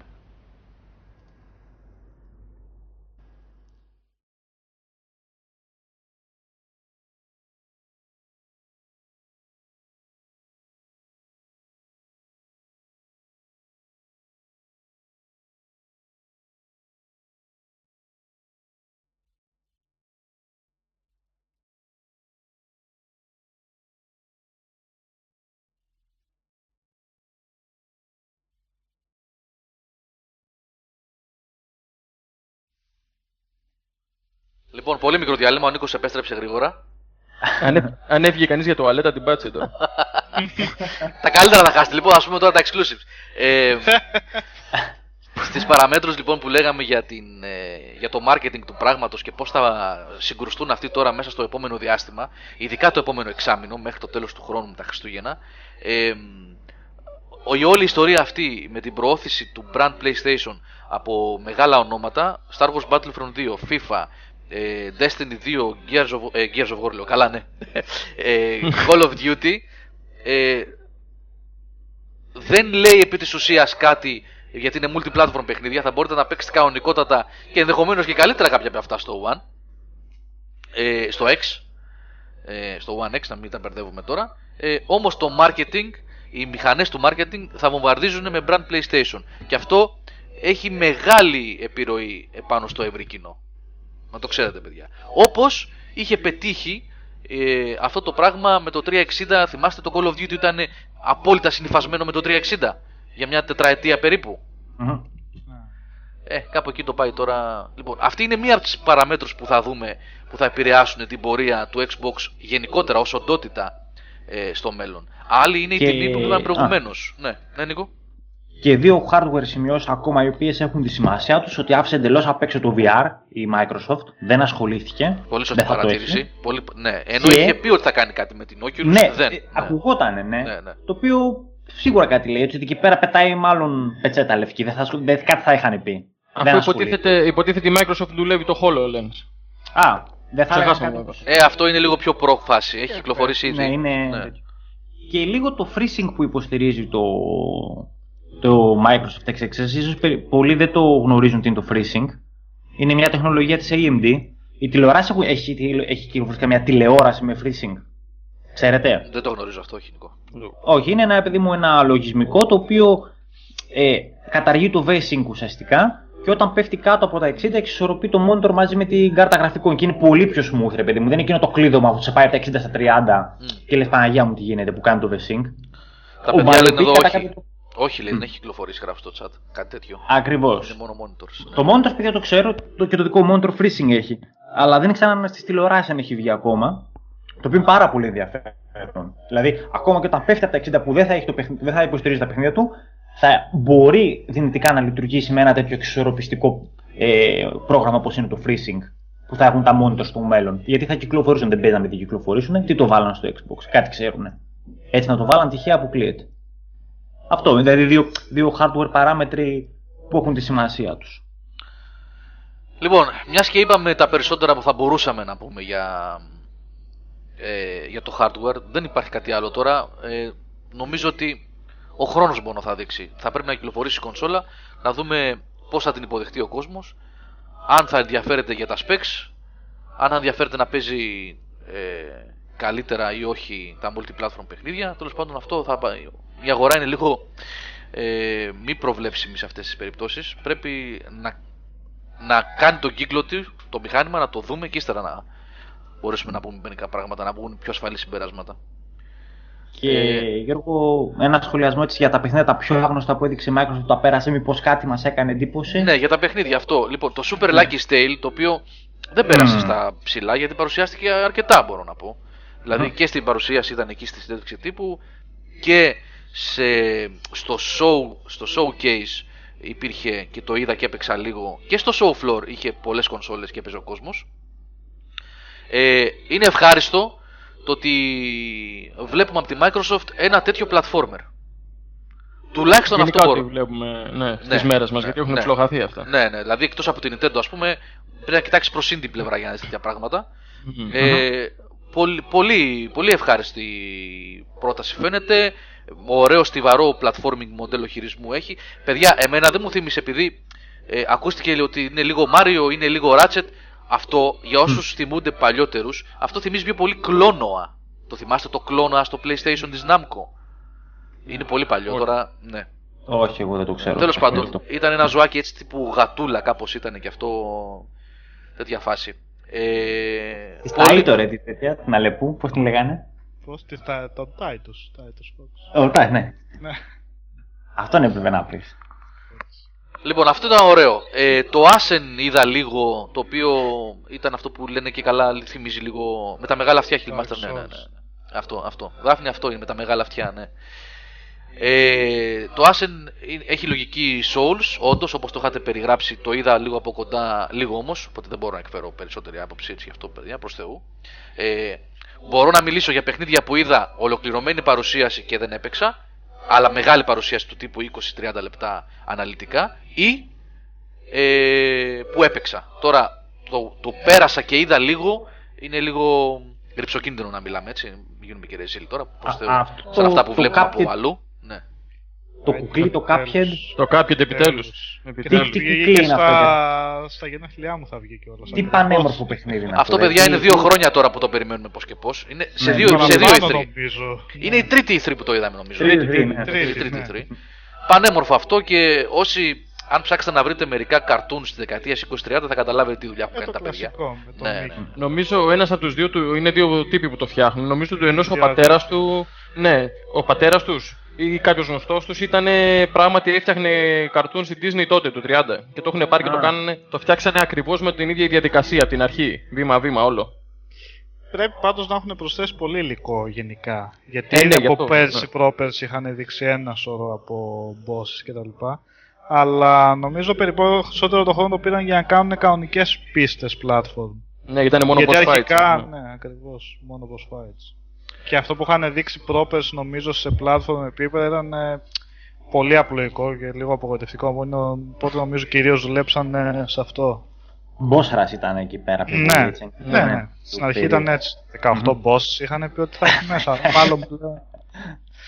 Λοιπόν, από άλλα παιδιά, Μέτρο δεν είχε στο show floor gameplay. Δεν είχε, δεν είχε. Τουλάχιστον εγώ δεν είδα πουθενά. Δεν πιστεύω να μου ξέφυγε, γιατί θα το κυνηγούσα αυτό να το δω λίγο. Γιατί αυτό το βίντεο που δείξανε ήταν. Σούπερ εντυπωσιακό, ναι. Ε, ε, ήταν από τα καλύτερα πράγματα. Ναι, ναι. Αυτό το Unknown Battleground που είναι online shooter, δεν ήτανε? Αυτό νομίζω. Mm. Το, players, το players unknown. Player unknowns. Ναι. Α, έτσι πρέπει να είναι. Τι να σου πει, τίποτα, τίποτα δεν μου είπε έτσι όπως το είδα. Αυτό υπάρχει στα πίσω. Αυτό early access όμως, όχι κανονικό. Α, early access είναι, ναι. Καλά. Ε, τι άλλο, το Darwin Project. Ναι, δεν κατάλαβα τι ακριβώς ήτανε, δεν μπορούσα να παίξω όταν είχα μουσική. Είναι νέο είδος παιχνιδιού, Γιώργο, να σε βοηθήσω άμα θέλεις. Ναι. Είναι τα Battle Royale παιχνίδια, τα οποία ναι, ναι. πετάς μέσα διακόσια άτομα, ξέρω, εκατό, θα έχει τόσα. Σαν αυτό που λέγαμε την άλλη φορά, την προηγούμενη εβδομάδα, Νικόλα, έτσι, που λέγαμε και να παίξουμε κιόλας. Αυτό το Unknown Battleground. Ναι, το Unknown, μπράβο, το αυτό θέλαμε. Ναι, ναι, αυτό. Ε, και αυτό, τέτοια φάση είναι. Ναι, αυτό είναι αμόλα εκεί είκοσι εκατό αμόλα... άτομα να μακελεύονται, ναι. Ωραία. Έχει. Νομίζω αυτό ήταν το Darwin Project που βγάλανε και τύπο που έκανε υποτίθεται μετάδοση. Α, αυτό, α, απέσιο ήταν αυτό. Τι απέσιο. Ο τύπος ο οποίος αναξύ είχε ονοματεπώνυμο Τζέθρο Τάλ. Νομίζω, ναι. Παπ, περίμενε, Παπ, θα φτάσουμε στις Sony. Εννοείται ότι είχε πολύ πιο δυνατά exclusive, μην πιάσεις, περίμενε. Ακόμα είμαστε, τα έχουμε πάρει με τη σειρά, βλέπεις ένα-ένα χρονολογικά, να το πω έτσι. Θα τα πούμε. Αλλά αυτό δεν σημαίνει. Το Crackdown τρία, λοιπόν, το είδα. Ε, εγώ ποτέ δεν ήμουν πολύ fan των mm, Crackdown, ναι. αλλά όπως είπα στο τελευταίο βίντεο, ε, αυτό δεν λέει τίποτα, γιατί μιλάμε για καθαρά open world παιχνίδι, οπότε η γνώμη μου δεν έχει πολύ μεγάλη σημασία. Το Crackdown τρία θα το κρίνει κατάλληλα ο Σάββας, ο οποίος είναι λάτρης των προηγούμενων Crackdown και τα έχει λιώσει όλα. Mm. Ε, εγώ υποθέτω ότι θα είναι ένα πολύ καλό παιχνίδι, γιατί είναι μεγάλη παραγωγή που δουλεύεται πάρα πολλά χρόνια. ε, Θα το δούμε αυτό όταν θα έρθει η ώρα. Δεν μπορώ να πω κάτι περισσότερο, παιδιά. Δεν το πέρασαν λίγο αβαβά αυτό. Ε, το πέρασαν λίγο, ναι, η αλήθεια για είναι. Για τόσο μεγάλο τίτλο, δεν ήταν λίγο ύποπτο? Το πέρασαν λίγο. Δεν ξέρω, ρε, εσύ, Λάμπρο, δεν ξέρω. τα μασίσαν αυτά που λέγανε για το σύστημα καταστροφής που θα είχε. Ούτε αυτό αν το ανέφερα από το Αν θυμάστε, το παιχνίδι υποτίθεται θα αντλούσε δύναμη από κεντρικό σερβερ. Ναι, ναι, ναι. Ώστε να μπορείς να κάνεις πλήρη καταστροφή η στα πρώτη... κτίρια. Η πρώτη... Αλλά ναι, ναι διάβασα σε συνέντευξη αυτά ότι τελικά αυτό το στοιχείο θα υπάρχει μόνο στο multiplayer και στο single player θα είναι όπως είναι τα υπόλοιπα, ας πούμε. Πολύ. Στην πρώτη παρουσίαση του Crackdown άλλα είχαν πει. Από το να, cloud, ότι θα τραβάει ναι, cloud. Ναι, ναι, ναι. Εντάξει, πάνε αυτά τώρα τελείως. Τώρα θα τραβάει από τη δύναμη. Ε, λοιπόν, ε, state, state of Decay, λοιπόν. Ε, ναι.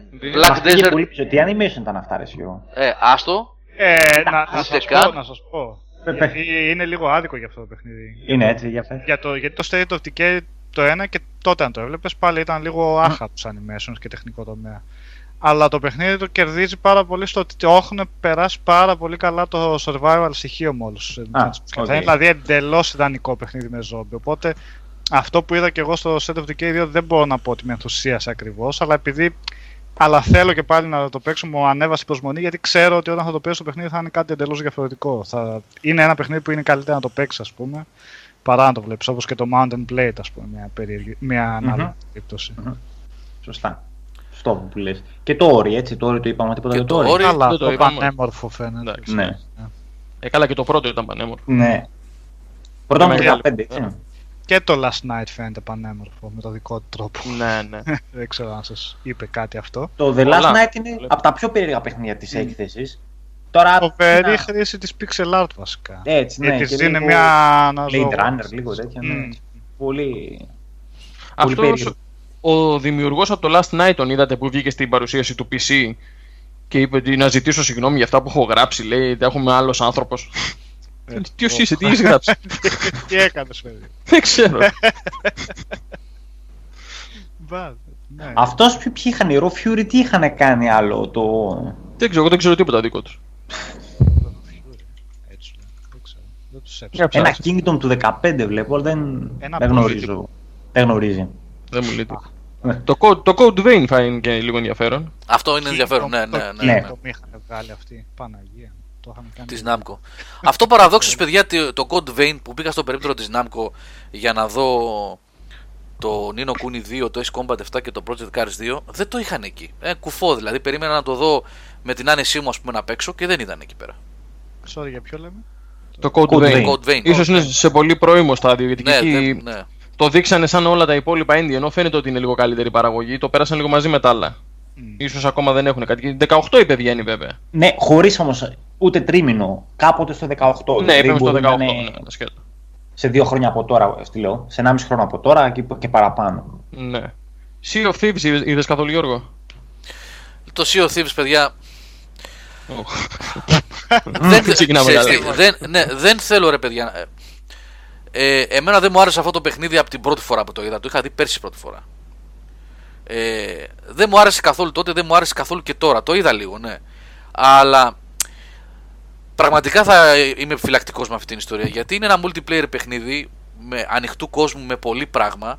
Ε, το οποίο θέλει πάρα πολύ χρόνο για να καταλάβεις. Δηλαδή δεν μπορείς να κάνεις ούτε καν σχολιασμό του τύπου έπαιξα αυτό και διασκέδασα. Ε, σε ένα παιχνίδι το οποίο είναι.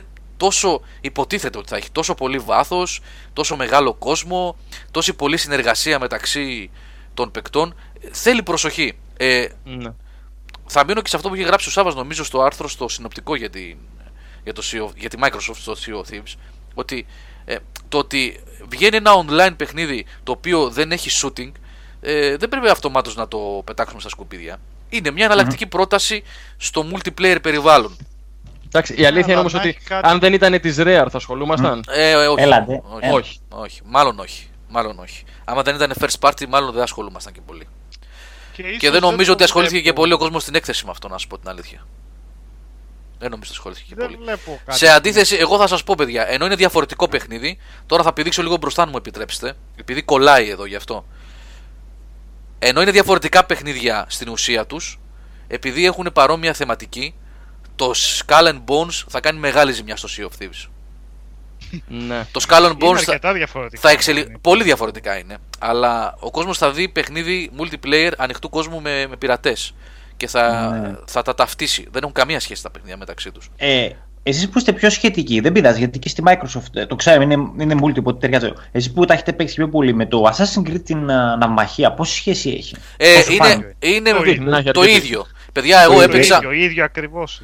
Εγώ έπαιξα, παιδιά, το συγκεκριμένο παιχνίδι. Μιλάμε μέχρι την μέρα που πήγα στο περίπτερο της Ubisoft, ήμουνα του στυλ, οκ, okay, ωραίο παιχνιδάκι αυτό. Mm. Α, αυτό είναι καλύτερο. Α, αυτό είναι απογοήτευση, ξέρω εγώ. Ήθελα να παίξω και άλλο αυτό το παιχνίδι. Και μιλάμε για multiplayer παιχνίδι τώρα, έτσι, που τα έχουμε πει. Ε, έπαιζα πέντε εναντίον πέντε σε, σε ένα σύμπλεγμα νησιωτικό στη Μαδαγασκάρη και δεν ήθελα να σταματήσει. Μιλάμε τι φαν, πόσο φαν παιχνίδι και τι ωραίο πράγμα είναι αυτό. Να έχεις το πλοίο σου στη θάλασσα, να πρέπει να πιάνεις τον αέρα, να σηκώνεις τα πανιά, να έχεις δύο τρία διαφορετικά είδη κανονιών για να χτυπάς τον αντίπαλο, να κάνεις loot, τακτικές. Μιλάμε, παιδιά, εγώ για τη Ubisoft εύκολα καλά λόγια δεν λέω, έτσι, τα ξέρετε αυτά, ναι, ε, αλλά φέτος με άφησε πολύ ικανοποιημένο. Δηλαδή, μία με το Origins, το οποίο δείχνει πολύ φρέσκο και πάντα από την πλευρά του ανθρώπου που δεν είναι γνώστης των Assassin's Creed, το Assassin's Creed, σας λέω, απλά, ναι, ναι, αλλά φάνηκε όμως πραγματικά, Νικόλα, κάτι εντελώς διαφορετικό από αυτά που έχω δει να γίνονται. Πιο αρ πι τζι δεν φάνηκε, Γιώργο, λίγο? Είναι πολύ αρ πι τζι. Αυτή... Όχι, ναι, είναι πολύ αρ πι τζι. Δηλαδή, α, με το που τελειώνω το mission εγώ, ένα quest, ένα side mission και το arena mode που με έβαλε να παίξω, το οποίο, παιδιά, σύστημα μάχης είναι souls, ξεκάθαρα. Δηλαδή, λοκάρεις και έχει dodge, ε, mm-hmm. πάρει και λοιπά. Έτσι, κανονικά, γύρω-γύρω από τον εχθρό να κάνεις. Ε, είναι καθαρά souls το σύστημα μάχης. εκατό τοις εκατό. Ε, δεν, έχει μείνει, δεν έχει μείνει παιχνίδι που να μην είναι souls. Ναι, ναι, ναι, ναι, ναι, ναι, ναι, ναι, ναι.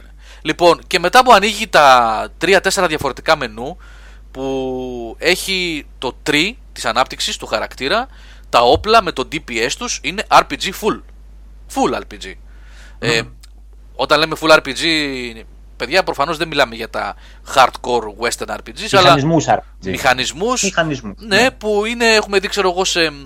Τι να σας πω, σαν τα παιχνίδια που αναβαθμίζεις, σκάφη, αεροπλάνα. Ναι, λίγο Horizon, λίγο τέτοιο, αλλά... Νομίζω, πιο, πιο έντονο, ναι, ναι, ναι, πιο έντονο από το Horizon ακόμα. Δηλαδή, mm-hmm. μόνο το δέντρο που μου έδειξε με τα abilities που ξεκλειδώνει σιγά σιγά, εκεί τα έχει ξεκλειδώσει και καλά όλα. Και attributes και τα σχετικά. Αλλά ναι, πολύ. Και τα όπλα βεβαίως είναι. Συγγνώμη. Και ο χάρτης ήταν λιγότερο μπουχτισμένος από σημαίακια και τέτοια, μπα, ή έχατε μπα. Ε, όχι, έτσι. Ναι, μου ανοίγει το, το χάρτη.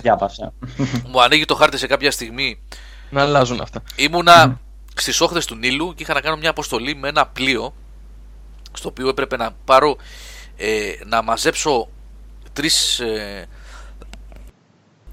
συγγνώμη, παιδιά, γιατί πήγηκα, δύο, δύο χρυσούς κροκόδιλους, ε, αυτή την, ε, την θεότητα, την κόμπελ, κόμπερ, πώς λέγεται, από τις αρχαίες Αιγύπτου.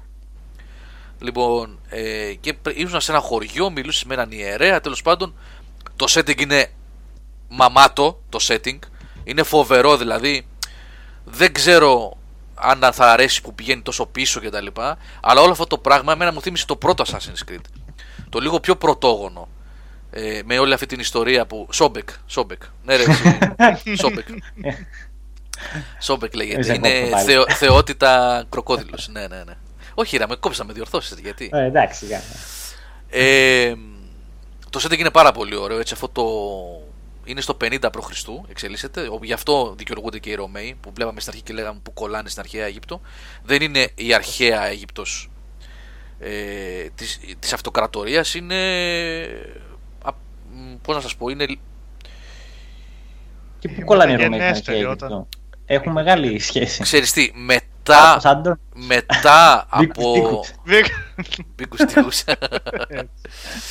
Είναι, ναι, είναι μετά από τους, ε, πείτε ρε παιδιά, τους Έλληνες βασιλιάδες μετά από τον Αλέξανδρο. Ελληνιστική περίοδο. Ε, ναι, λίγο μετά που την κατέκτησαν οι Ρωμαίοι που είναι η Κλεοπάτρα. Ε, ναι, μπράβο. Ε. Ναι, είναι, υπάρχει συγκεκριμένο όνομα, μωρέ, για τους βασιλιάδες που ήταν, ε, Έλληνες. Αχεμενίδες, Αχεμενιδών. Όχι, όχι. Τέλος πάντων, τέλος πάντων. Και δείχνει πώς ξεκίνησε όλη η ιστορία, υποτίθεται. Πτολεμαίοι. Μπράβο, ρε Μορτάλικους. Άρα, οι Μορτάλικους. Αυτοί είναι οι Πτολεμαίοι. Που είναι οι Έλληνες απο, ε, απόγονοι του Αλέξανδρου. Ουσιαστικά. Είναι λίγο μετά. Πτολεμαίοι, Πτολεμαίοι. Σωστά, σωστά. Σωστά το γράψετε, παιδιά, και ευχαριστώ πάρα πολύ. Είδες. Αυτή είναι η κοινότητα. Ε, είναι λίγο μετά που προσπαθεί να, κατακτήσει, να κατακτήσουν οι Ρωμαίοι και τα λοιπά την αρχαία Αίγυπτο. Ε, αυτό που μου είπε μια κοπελίτσα εκεί, η Γαλλίδα, που μου έκανε το, το tutorial, ας πούμε, και με άφησε να παίξω μετά, ε, είναι ότι είναι πολύ σημαντικό να τονίσουμε ότι το χρονικό σημείο που διεξάγεται το Origins είναι, να το πω σωστά λοιπόν, η απόσταση από την εποχή, είναι στη μέση ακριβώς από την εποχή που χτίστηκαν οι πυραμίδες μέχρι σήμερα. Δηλαδή ε, όσα χρόνια έχουν περάσει από το χρονικό σημείο που διεξάγεται το Origins μέχρι σήμερα, είναι και το χρονικό σημείο από την ώρα που διεξάγεται το Origins μέχρι την εποχή που χτίστηκαν οι πυραμίδες. Είναι στη μέση δηλαδή. Αυτό το θεωρούν κομβικό το σημείο, γι' αυτό το αναφέρουν και το τονίζουν. Και λέει, το λέμε γιατί στην, ε, στην Αμερική, λέει εδώ, βλέπουν πυραμίδες και νομίζουν ότι οι πυραμίδες χτίστηκαν τότε, το πενήντα προ Χριστού ας πούμε. Να. Και είναι σημαντικό να τονίσουμε ότι τα γεγονότα που διαδραματίζονται στο Origins είναι ακριβώς στη μέση του χρονικού ορίου από τότε που φτιάχτηκαν οι πυραμίδες μέχρι σήμερα. Το είπα σωστά, έγινε κατανοητό, για να το ξαναπώ άλλη μια. Ναι, εντάξει. Ωραία. Προσπάθησα. Σε έχω χάσει εδώ και κανένα πεντάλεπτο. Θα μπορούσαν να δώσουν κατευθείαν χρονιά και να μην τον πλέξουν το τρόπο. Ναι, να πούνε πότε χτιστήκανε. Ναι, χτιστήκαν, ξέρω εγώ, το δύο χιλιάδες προ Χριστού. Ναι, εκεί χίλια οκτακόσια. Στο πενήντα μπι σι γίνονται τα γεγονότα. Είναι ακριβώς το ίδιο χρονικό διάστημα. Κάτι, κάποιο ρόλο παίζει αυτό. Λοιπόν, το σύστημα Max, είπαμε, έχει γίνει Souls, αρ πι τζι πάρα πολύ. Τεχνολογία φοβερή. Σε Xbox One έπαιξα, δεν μας είπαν αν ήταν X, γιατί έπαιζα με controller Xbox, δεν μας είπαν όμως τι ήταν. Πάντως φαινόταν πανέμορφο. Ε, να σου πω, ρώτησες τι περιοχές θα έχει, αν θα δούμε και Ελλάδα καθόλου. Υπήρχε μια φημολογία γι' αυτό. Ο χάρτης ήταν τεράστιος, που μου δείξανε, έκανε και ένα zoom out. Τεράστιος, τε, πραγματικά πολύ μεγάλος, επίπεδου ε, Horizon στο full του. Ε, αλλά ήταν όλα στην περιοχή α, της Αλεξάνδρειας, του Καΐρου, ε, του Κάρνακ κτλ. Δεν είδα να ανεβαίνει πέρα από το δέλτα του Νείλου προς Μεσόγειο σε αυτό το χάρτη που μου έδειξε. Είχε πολύ fog of war, να το πω έτσι, ο χάρτης, πολύ μαύρο, οπότε δεν μπορώ να πω ότι δεν θα έχει τελικά ή όχι, ε, αλλά έτσι όπως τον είδα το χάρτη, στην Αίγυπτο ήταν βασικά. Δεν είδα να πηγαίνει προς Μεσόγειο, yeah, πάνω, να φεύγει από το Δέλτα δηλαδή. Στο gameplay, Παναγιώτη, προτάσει, είπα προηγουμένως ότι το σύστημα Max έχει αλλάξει τελείως. Έχει δύο, έχει το lock και το lock dodge δυνατή ε, και ε, πώς το λένε, ε, strong και light attack, jump και όλα αυτά σε ένα περιβάλλον souls, δηλαδή λοκάρεις τον εχθρό, μπορείς να αλλάξεις και ποιον λοκάρεις με το με tap του ε, δεξιού μοχλού. Ε, και παίζεις πάρα πολύ με dodge, χτύπημα πίσω, άμυνα. Η άμυνα γίνεται ουσιαστικά γυρνώντας σε, με το που πατήσεις lock σηκώνει και την ασπίδα του ο, ο πρωταγωνιστής, mm. ο ήρωας. Μόνιμη, έτσι. Μόνιμη, μόνιμη, μόνιμη ναι. Δεν κάνεις και εσύ. Δεν, δεν, δεν κάνεις άμυνα, έτσι. Ναι, ναι, δεν έχει, δεν έχει. Δεν κάνεις mm. κιόλας mm. εσύ ε, άμυνα. Ε, πρέπει να κάνεις το lock την ώρα που είσαι κοντά και να μην κάνεις επίθεση. Είναι ουσιαστικά ψιλοαυτόματο το σύστημα της, ε, της ασπίδας. Το πάρει όμως είναι, το δουλεύεις εσύ. Και dodge roll, dodge roll για να έρθεις από πίσω να του ρίξεις, να τον κοπανίσεις. Δεν πέφτουν εύκολα, πολύ σημαντικό αυτό. Ακόμα και τα μομπάκια θέλουν πολλά χτυπήματα. Έχει αλλάξει τελείως το σύστημα, παιδιά. Τελείως. Έχει αλλάξει τελείως. Ε, το κάνανε πιο, δεν ξέρω, πιο, πιο souls τέλος πάντων. Ε, αλλά ε... πηδήξαμε πολλά παιχνίδια μπροστά. Φύγαμε, ήθελα να σας όχι, πω για το. Όχι. Ουσιαστικά ναι. τη Ubisoft λέμε τώρα. Είναι ωραία μετά που ναι. την βρήκα πολύ όμαλη. Λοιπόν, να πεις... ωραία. Άρα. Ubisoft έπαιξα Far Cry πέντε. Οκ, okay, ωραίο. Άρα. Ναι, οκ, okay, ωραίο. Εμένα δεν μου αρέσουν καθόλου τα Far Cry, παιδιά όμως. Δηλαδή μου έκανε την παρουσίαση ο άνθρωπος και πήγα να του πω: οκ, okay, τώρα τι μου λες, πάλι τα ίδια. Πάλι, παιδιά, παιδιά. Ναι, ήμουνα, πήρα ένα χαρακτήρα. Κοιτάξτε, το καινούργιο της υπόθεσης είναι αυτοί οι περιβόητοι companions. Δεν ξέρω αν τους είδατε στα βίντεο που δείξανε. Ναι. Μπορείς να πάρεις έναν τύπο ο οποίος έχει ένα αεροπλάνο και μπορεί να κάνει βομβαρδισμό, ε, να τον καλέσεις εσύ δηλαδή, να δώσεις εντολή να βομβαρδίσει ένα σημείο. Μπορείς να πάρεις μια κοπέλα η οποία είναι sniper, να τη στείλεις που θέλεις και να της δίνεις την εντολή να χτυπάει για να σου ανοίγει το δρόμο. Ε, ή μπορεί να πάρεις τον boomer, το σκύλο, τον οποίο επίσης λοκάρεις που θες να πάει και το στέλνεις και δαγκώνεις στο λαιμό των άλλων, ας πούμε, και το, στην καροτίδα και τον ρίχνει κάτω. Λοιπόν, έπαιξα ένα είκοσι λεπτό. Ε, εντάξει παιδιά, ωραία, οι μηχανισμοί είναι στο στιβαροί, το shooting είναι ωραίο, δεν υπάρχει θέμα για αυτά τα πράγματα. Αλλά τι έπρεπε να κάνω? Πάλι να πάω να πάρω ένα outpost, το οποίο yeah. το είχαν κατακτήσει. Yeah. Ναι, ναι, ναι. Είναι ένα χωριουδάκι, το οποίο το ονομάζουν outpost εκεί πέρα, ε, το οποίο έχουν καταλάβει αυτοί οι religious fanatics, οι χριστιανο-εξτριμιστές, τι είναι αυτοί τέλος πάντων. Βασικά δεν τους λένε χριστιανούς, προσέχουν. Ε, για να μην θίξουν ναι, κοινότητες, ε, τέλος πάντων τους, τους θρησκευτικούς φανατικούς, τέλος πάντων θρησκόληπτους, τέλος πάντων είναι αυτοί εκεί, και πρέπει να σκοτώσεις, ξέρω εγώ, με όποιο τρόπο θέλεις, stealth, shooting, με τον companion σου, όλα αυτά μαζί, ανοιχτό τελείως είναι το περιβάλλον, κάνεις ό,τι θέλεις. Εγώ όταν πήγα να παίξω, Νικόλα, θυμήθηκα το Ghost Recon ρε, που παίζαμε μαζί στο stream. Ναι, ναι, όταν πήγα να, με τα όπλα χήμα, με κάνανε κομμάτια. Καμία τύχη όμως. Καμία τύχη. Μέχρι που μου λέει αυτός ο τύπος εκεί πέρα που με, με βοηθούσε, ας πούμε, στην παρουσίαση, μου λέει καλύτερα να ανέβεις επάνω στη δεξαμενή του νερού και να θα βρεις εκεί, λέει, ένα σνάιπερ όπλο και να πας σιγά σιγά, ας πούμε. Και τι έκανα? Ανέβηκα πάνω, πήρα το σνάιπερ, άρχισα να καθαρίζω με το σιγαστήρα μου τους πιο επικίνδυνους που ήταν ε, ε, απλωμένοι σε ταράτσες κτλ. Έστελνα το σκύλο μου από μακριά, Ε, να φάει, να δαγκώσει στην καροτίδα δύο-τρεις επικίνδυνους τύπους που ήταν. Ναι, ε, έγινε.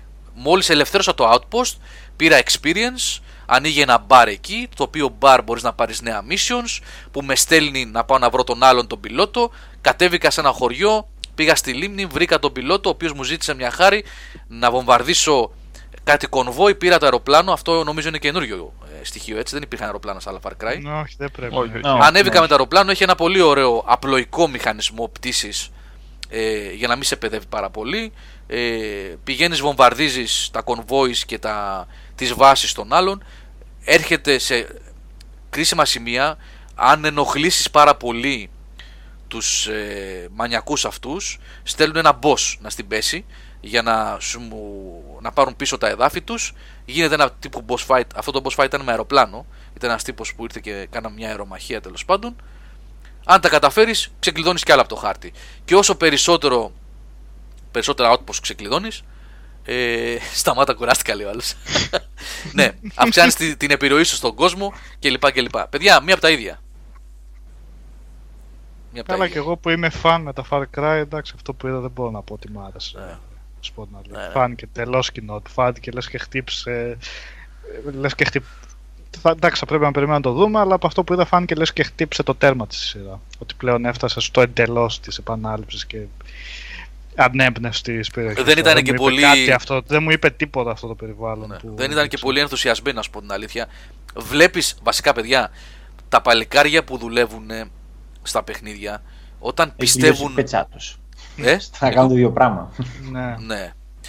Όταν, ειδικά σε μια έκθεση, ειδικά άμα τους προλάβεις και λίγο νωρίς πρωινά, γιατί εγώ πήγα στη Ubisoft Παρασκευή μεν, τελευταία μέρα που ήταν ήδη κουρασμένα τα παιδιά, αλλά πολύ πρωί, δέκα η ώρα, δηλαδή με το που άνοιξαν οι πόρτες. Τους βλέπεις όταν πιστεύουν και έχουν, επιτρέψτε μου λίγο την έκφραση, αν την πω μια φορά, την καύλα για το παιχνίδι τους, φαίνεται. Τα παιδιά, τα παιδιά στο Skull and Bones είχαν τρέλα, δηλαδή. Μας δείχναν το παιχνίδι και ήταν σίγουροι για το παιχνίδι τους, γιατί το παιχνίδι ήταν φαν. Κατάλαβες, δηλαδή παίζανε δέκα άτομα, πέντε στη μία ομάδα, πέντε στην άλλη ομάδα, και ήταν και δύο τρεις από αυτούς μέσα που δίναν οδηγίες πώς να αναπτυχθούμε τα πλοία μας κτλ. Και, και το ένα και το άλλο, και γινόταν πανικός εκεί μέσα. Δηλαδή να φωνάζουν, ξέρω εγώ, τα παιδιά που παίζανε, ου, ξέρω εγώ, κάναμε αυτό, κάναμε εκείνο, να διασκεδάζουν και να θέλουμε να παίξουμε κι άλλο. Πηγαίνεις στο Far Cry πέντε. Και αρχίζει ο άλλος το πείμα. Και έχουμε αυτό και τα. Και βαριόταν ο άνθρωπος, ας πούμε. Ε, άμα έχει το έχει πει ρε φίλε επτά φορές, δηλαδή. Είχαν και επτά παιχνίδια, Far Cry, έτσι. Ναι, ναι. Πήγες και εσύ πρωί-πρωί. Κάθε χρόνο. Πας και εσύ πρωί-πρωί με άσε να πιω ένα καφέ, ρε μεγάλη. ε, αυτά τα τρία είδα από Ubisoft, παιδιά. Έτσι, Assassin's Creed Origins, το οποίο φαίνεται πάρα πολύ ωραίο. Το Skull and Bones, το οποίο ήταν η μεγάλη έκπληξη για μένα φέτος. Mm-hmm. Από αυτά που είδα, από αυτά που είδα, επαναλαμβάνω έτσι, παιδιά. Γιατί είναι πολλά παιχνίδια mm-hmm. που δεν είδα. Ένας άνθρωπος στην ι θρι μπορεί να καλύψει ρεαλιστικά δέκα με δεκαπέντε τίτλους, όχι περισσότερους. Ε, Γιώργο, ναι. Το Crew δύο τώρα που το Forza γιγαντώνεται, πώς ακριβώς θα στηθεί με τα καινούργια οχήματα που πάει να βάλει? Έτσι, για... Έλα, εντάξει. Εμένα, έλα, εμένα, εμένα μου πρότεινα. Εν τω μεταξύ έχουν βάλει αεροπλανάκια μέσα, έχουν βάλει. Ναι. Υπάρχει ένα πολύ ωραίο Sonic Racer. Ποιος μπορεί να με βοηθήσει να μου πει πώς λέγεται? Για το, ah, Wii, ναι, για το Wii U είχε βγει. Ναι, All Star. Το οποίο αλλάζει και γίνεται βάρκα, γίνεται λάμπρο. Ναι, ναι, ναι. Ε, στο φτερό, έτσι πατάς κουμπί και αλλάζει επί τόπου. Αυτό, αναλόγως με το σημείο της πίστας που είσαι. Ναι, ναι, ωραίο ήταν. Ωραίο παιχνιδάκι. Παίξτε αυτό. Παίξτε αυτό. Μάριο Rabbits είδες καθόλου? Όχι, ρε γάμο, δεν είδα. Ξέρεις τι, είχα τρία slots. Ελά, ναι, ναι. Ο Λάμπρος ποιο είπε? Το Mario και Rabbits. Α. Ε, είχα, είχα τρία slots, δηλαδή είχα δέκα με δώδεκα χρονικό περιθώριο, δύο ώρες στη Ubisoft, και από όλα τα παιχνίδια που είχε διάλεγες τρία. ε, Εγώ ήθελα να δω το Mario και ε, δεν είχε, ε, οπότε γι' αυτό πήρα αναγκαστικά το Far Cry πέντε, γιατί μου λέει έχω για το Skull and Bones, του λέω με τη μία μου το κλείνεις αυτό. Έχω για το Assassin's Creed, του λέω οπωσδήποτε, είναι σημαντικός τίτλος, τον αγαπάνε στην Ελλάδα. Και μου λέει έχω για το The Crew δύο. Και του λέω αυτό μπορούμε να το αποφύγουμε κάπως. Ναι, του λέω θέλω να δω το Μάριο, μου λέει δεν έχει slot, γίνεται χαμός. Και το τρίτο έπεσε τελικά, το Far Cry πέντε, έπεσε ο κλήρος εκεί. Ναι, το South Park, εντάξει, τι να δω το South Park, παιδιά. Βαρεθήκαμε το βλέμμα. Ναι, ναι, οκ, κοντός ψαλμός στο South Park, ξέρουμε τι θα κάνουν τα παιδιά, λίγο πολύ. Εγώ με το Steep ψηφικά. Ναι, να το δώσω. Με πιστέψατε, με πιστέψατε για τρία δευτερόλεπτα. Λοιπόν, ναι, αυτό που γράφει ο Μιχάλης στο chat είναι το Sonic and All Stars Racing Transform. Racing Transform, ναι, ναι, ναι, ναι. Εξαιρετικό racer. Στο Wii U ήταν ωραίο. Το Rabbits πάντως ήταν αρκετή έκπληξη, έτσι. Και πολύ ωραίο φαίνεται. Αυτό ναι, είναι ναι, Tactics ναι, παιχνίδι, έτσι δεν είναι? Tactics, ε. Ναι, ναι, ναι, ναι. Παίξτε κανένα X COM να πούμε. Δεν είχα βάλει, φίλε, δεις τα Rabbits. Δεν δουλεύετε με τα Tactics. Έκπληξη ήταν αυτή, πάντως ευχάριστη. Ναι, ναι, ναι, ναι, ωραίο ήταν, ωραίο φάνηκε. Και έκανε πολύ ωραία η σκηνή που, που μίλησε ο Μιγιαμότο και λέει για τον, τον δημιουργό του και είχε κλάψει, είχε βάλει τα κλάματα ο άλλος. Το είδατε αυτό? Πολύ ωραίο. Ε, ναι, εντάξει, φίλε, μας προσφωνεί ο Μιγιαμότο τώρα. Ο ίδιος λέει εντάξει, πήγα και μιλήσαμε με τον τάδε. Είναι κάπως. Είναι θεματάκι. Αρχίσαμε τα δάκαρο και ζηλίκια τους με τα όπλα πάνω σε κοινή. Καλά, αυτό είναι και αμήχανο ήταν αυτό, ναι, και δεν συνοούτσου τελάς. Τι έπαιζε τα Μυροκουάι και γορεύαν τα ρομπότ και βγήκαν και οι γυναίκες, πραγματικά ερωτικά. Αυτό ήταν Just Dance, τα μπέρδεψες. Το Just Dance. Για το Just Dance δεν λέμε. Όχι, για τον Μιγιαμότο και τον... Α, για τον Μιγιαμότο, συγγνώμη, συγγνώμη. Και τον Κιλμό. Ο ένας δεν μιλάει καθόλου αγγλικά, ο άλλος θα λέει σπαστά, δύο μεταφραστές. Τώρα που λέτε για μεταφραστές, το είδατε το βίντεο που ανέβασα με τον με τον Γιαμαούτσι για τον κανατορισμό σπορ που είναι και ο Translator Σαν δίπλα, έτσι? Τώρα θυμάστε τον Translator Σαν που ήταν για ένα χρόνο περίπου από μια ι θρι, ήταν το νούμερο ένα πρόσωπο στο ίντερνετ. Σε όλα τα βίντεο τον βάζανε μέσα παροδία. Δεν τον θυμάστε? Όχι. Με τον μπλοκάκι που σημείωνε, ρε παιδιά, ο Translator Σαν. Α, ναι. Τέλος πάντων, ναι, μεγάλη μορφή και αυτός. Beyond Good and Evil. Ναι, ναι, ναι, Γιώργο, αυτό. Ε, τι, παιδιά, δεν υπήρχε, δεν, δεν υπήρχε στην έκθεση. Ε, τι να υπάρχει, αφού λέει ακόμα το κοντάνο ξεκινήσει το φτιάχνουν. Ναι, τίποτα, δεν υπήρχε, τίποτα. Εντάξει, ευχάριστο τέτοιο, αλλά... Πολύ, παιδιά... πολύ επίφοβο, ρε φίλε, τώρα. Ναι, εγώ, εγώ, είχα, εγώ το Beyond Good and Evil το περιμένω από το δύο χιλιάδες οκτώ που είχα δει πρώτη φορά cinematic trailer στη Ubi Days, στο Λούβρο. Ναι, ναι. Οπότε... Εντάξει, το budget του, πώς το λένε, του cinematic trailer πέρα κόστησε στα μισά είναι της ι θρι. Με τι budget πάνε να κατέβουν αυτοί οι άνθρωποι? Ναι, δεν ξέρω τι θέλουν να κάνουν. Open world, κάτι με random generated. Open universe θέλουν να κάνουν αυτοί. Κάτι No Man's Sky.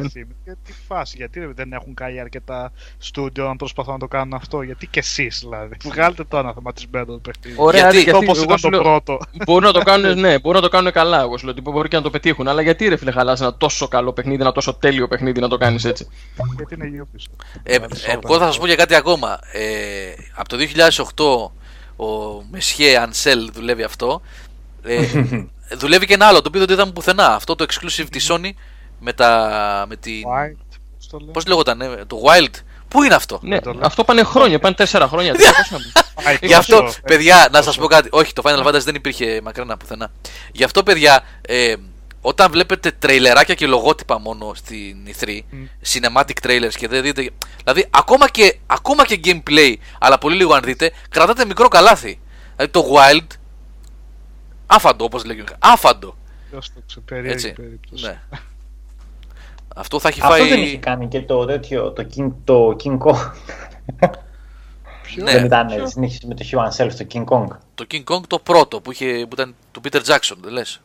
Ναι, ναι, ναι, που ήταν στο movie πάνω. Στην ταινία πάνω. Το είχε κάνει αυτός. Νομίζω, ο Νονσέλ ήταν. Ναι, ναι, ναι, αυτός. Ναι, ναι. Ο Νονσέλ έχει κάνει, εντάξει, είναι ιστορία. Κάνει τα Little Big Adventure παλιά, είναι... Rayman. Και τα Rayman. Και καλά πέρα τα Rayman, ναι. Τα Little Big Adventure, τα θυμάστε.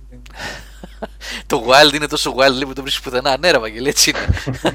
Πάει, εντάξει τώρα, δηλαδή, ούτε καν να αναφέρουν κάτι όμως, δηλαδή, ούτε...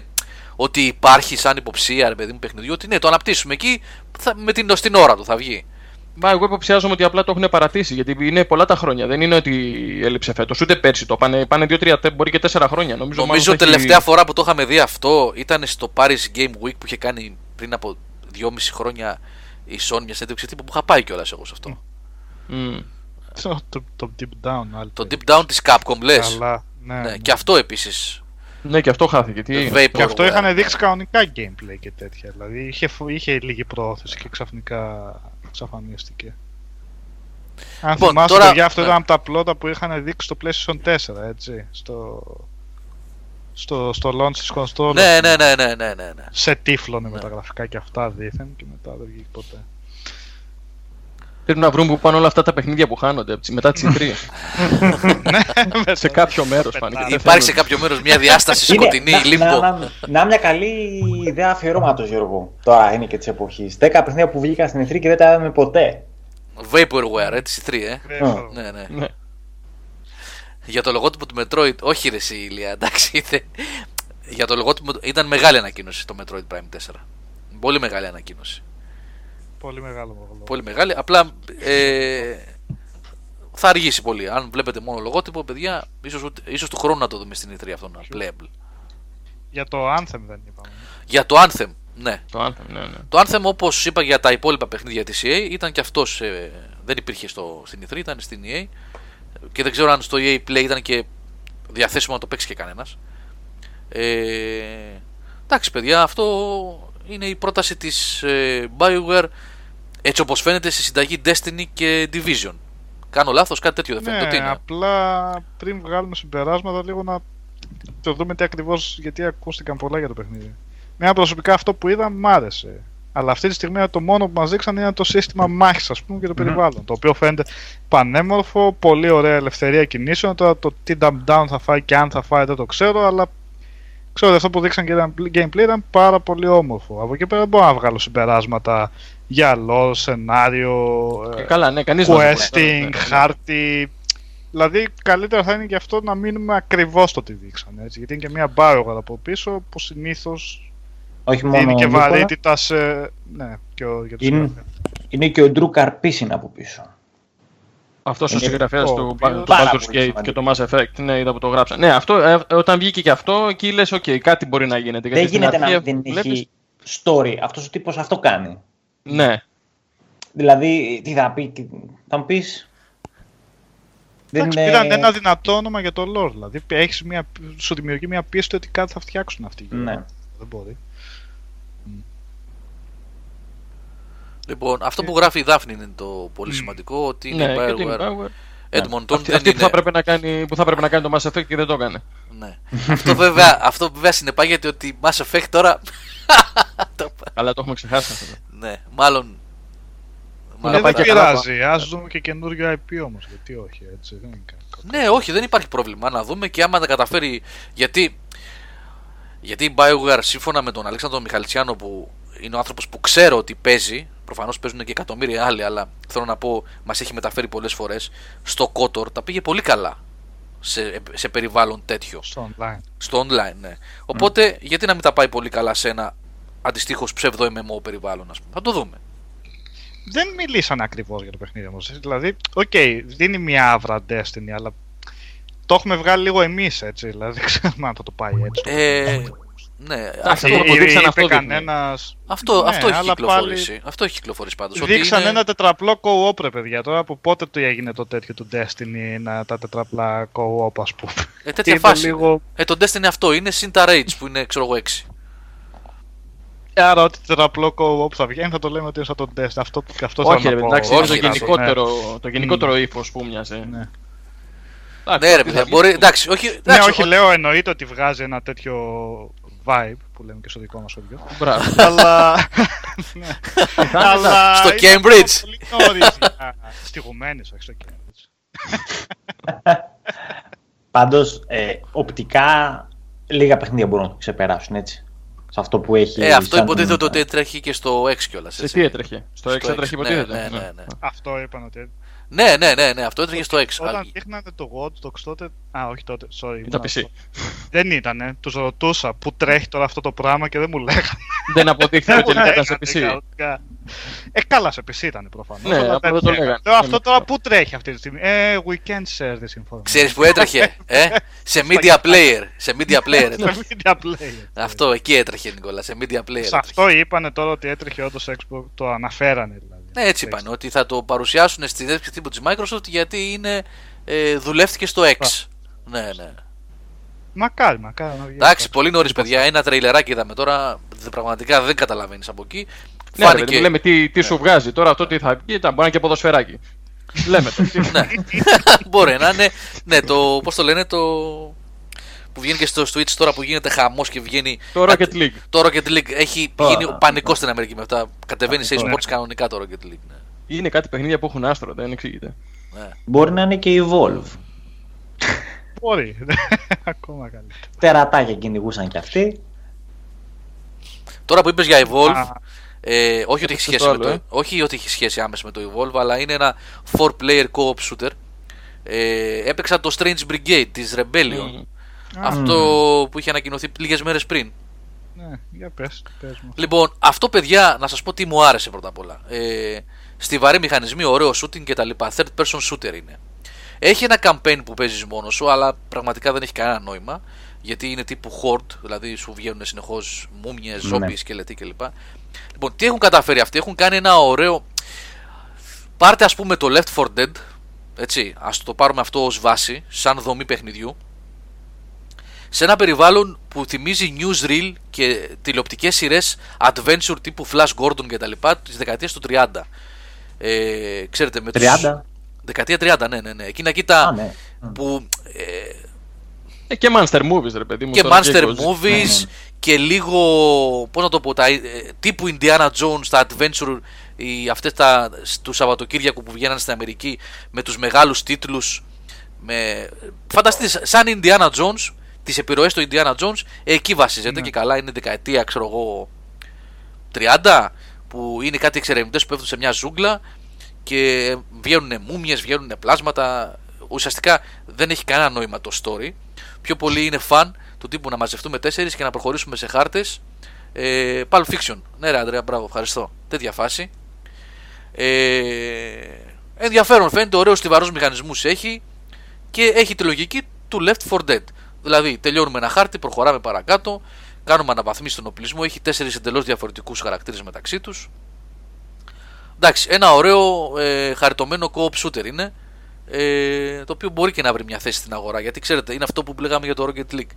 Ποτέ δεν ξέρεις τι μπορεί να πιάσει τα καλά καθούμενα ε, σε αυτή την αγορά και αυτό φαίνεται ότι ε, έχει πρόπτικες να προσφέρει, ας πούμε, τέτοια φάση fun, ας πούμε, ε, σε co-op περιβάλλον. Έχει, έχει πολύ ωραίο setting, πάντως και πολύ πρωτότυπο. Ναι. Τώρα διαβάζω... πάει και Ubisoft. Αυτό είναι της Rebellion, είπαμε. Τι άλλο, κάτι να δω, παιδιά. Α, έχω καλά, δεν έχουμε μιλήσει καθόλου για τα παιχνίδια της Sony τόση ώρα που έχω δει. Ε, ναι, εγώ λέω θα πάμε τη σειρά. Και να... Bethesda, να πάμε Sony, Bethesda, Nintendo. Λοιπόν, ναι, να σας πω λιγάκι πρώτα απ' όλα για την Bethesda. Ε, στην Bethesda είχα ένα ραντεβού για περίπου είκοσι λεπτά.